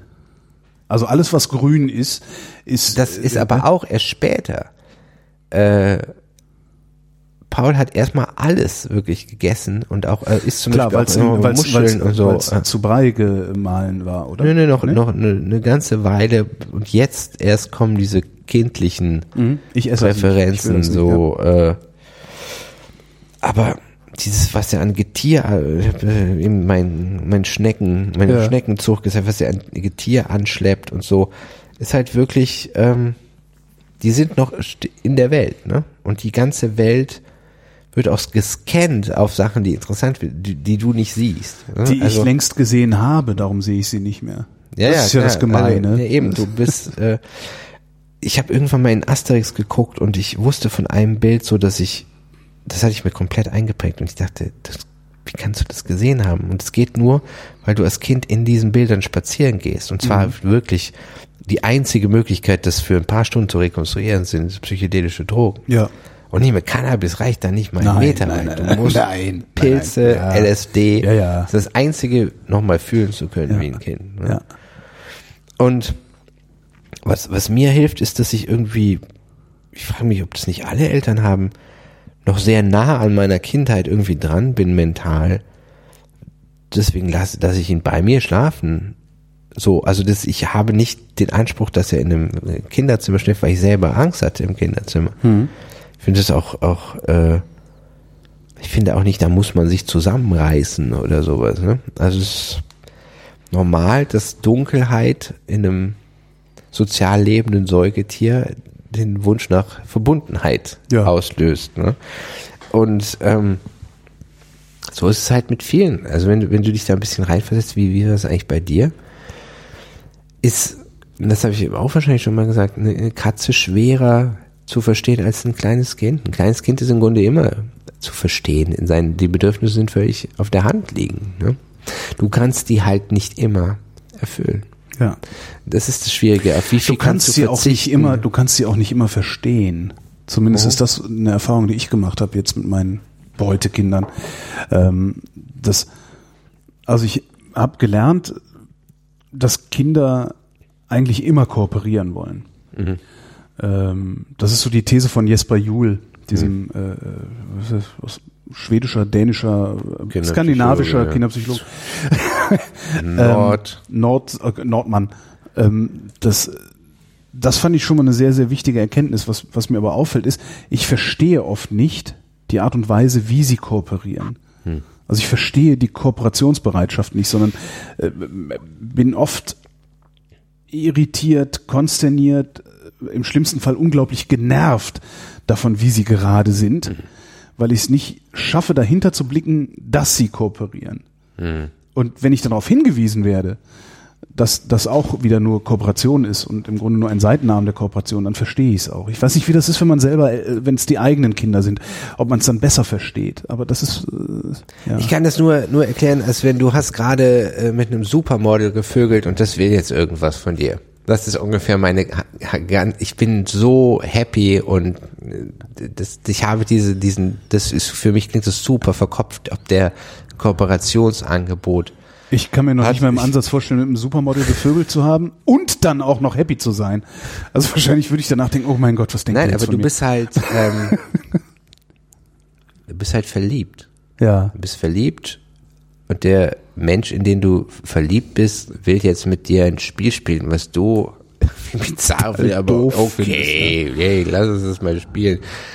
Und ich- lies mir das doch mal bitte vor und dann kann dein Kind zum ersten Mal das Buch, was du vorliest, auswendig und du denkst dann, fuck, ich hab Goethe gezeugt. Ja, das ja. ist, ist halt ein, einfach ein Wunder. Mhm. So, und das macht es natürlich, das ist nicht, ich bin ja nicht, nicht ein anderer Mensch als du. Es sind fremde Kinder offensichtlich für dich. Und dann muss man solche Gedankenkonstrukte machen. Das hast du nicht bei deinen. Deine Kinder, Ja.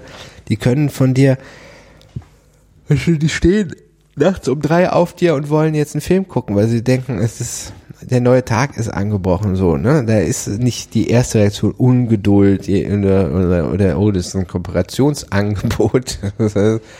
Das ist dann mit Sicherheit bitte, kein Kooperationsangebot. Aber noch ein bisschen schlafen, ist noch ganz spät. Okay Gott, ich mach's dir an. Ich, ich mach dir Kopfhörer drauf. So, also, äh, das ist halt ein über, du, du lebst halt damit. Verstehst Ja. du? du? Du, Das ist halt, ähm, Ja, auf dem gut, Papier ist doch eine Beziehung auch unmöglich, weil du, pff, du kannst nicht mehr alles machen, was du vorher gemacht hast. Und du Ja. hast einen Menschen da wohnen, der du musst einen anderen Menschen mitdenken. der kackt in dein Klo und macht Sachen so und Ja. äh, Haare überall auf einmal. Ne? Frauenhaare in der Dusche, die sie hoffentlich meistens wegmacht, aber manchmal doch da sind und so. ja. Meistens nicht.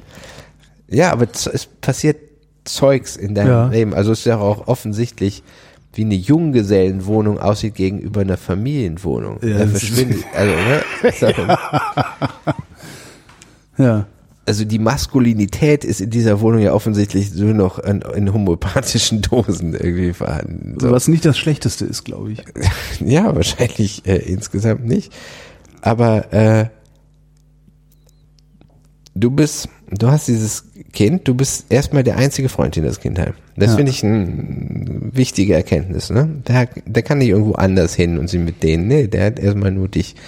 Und dann haben die halt diese Gesichter, was, was ja, die, die dir oder deiner Frau ja ähneln, ne?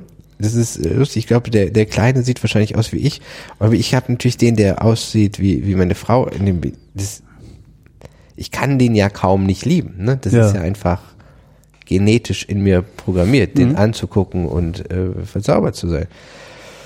Dann kommen all dieses, wie lang du den kennst, ne? Und wenn du, wenn du dich fragst, so, wenn du Leute äh, kanntest, sagen wir, bevor ihrem 18. Geburtstag, dann findest du es ja auch immer bemerkenswert, dass die Auto fahren, ne? Zum Beispiel, ne? Also, ja. so, und hier, du findest halt doch bemerkenswert, dass der selber auf, aufs Klo geht und sich dann abwischt. So, so, wow, das ist toll, wow, wow, super. Und äh, das, das, ja, wie, wie soll ich das anders sagen? Das ist halt einfach, ähm, der Umgang mit jemandem, den du liebst. Im Unterschied zu der Umgang mit jemandem, der irgendwie dieselben Eigenschaften hat, den du aber nicht liebst. Halt, ne? Und äh, das ist übrigens das Interessante, wenn du die Religiosität von Menschen vergleichst mit meiner Liebe zu meiner Frau, ist meine, die Liebe zu meiner Frau auch nicht beweisbar.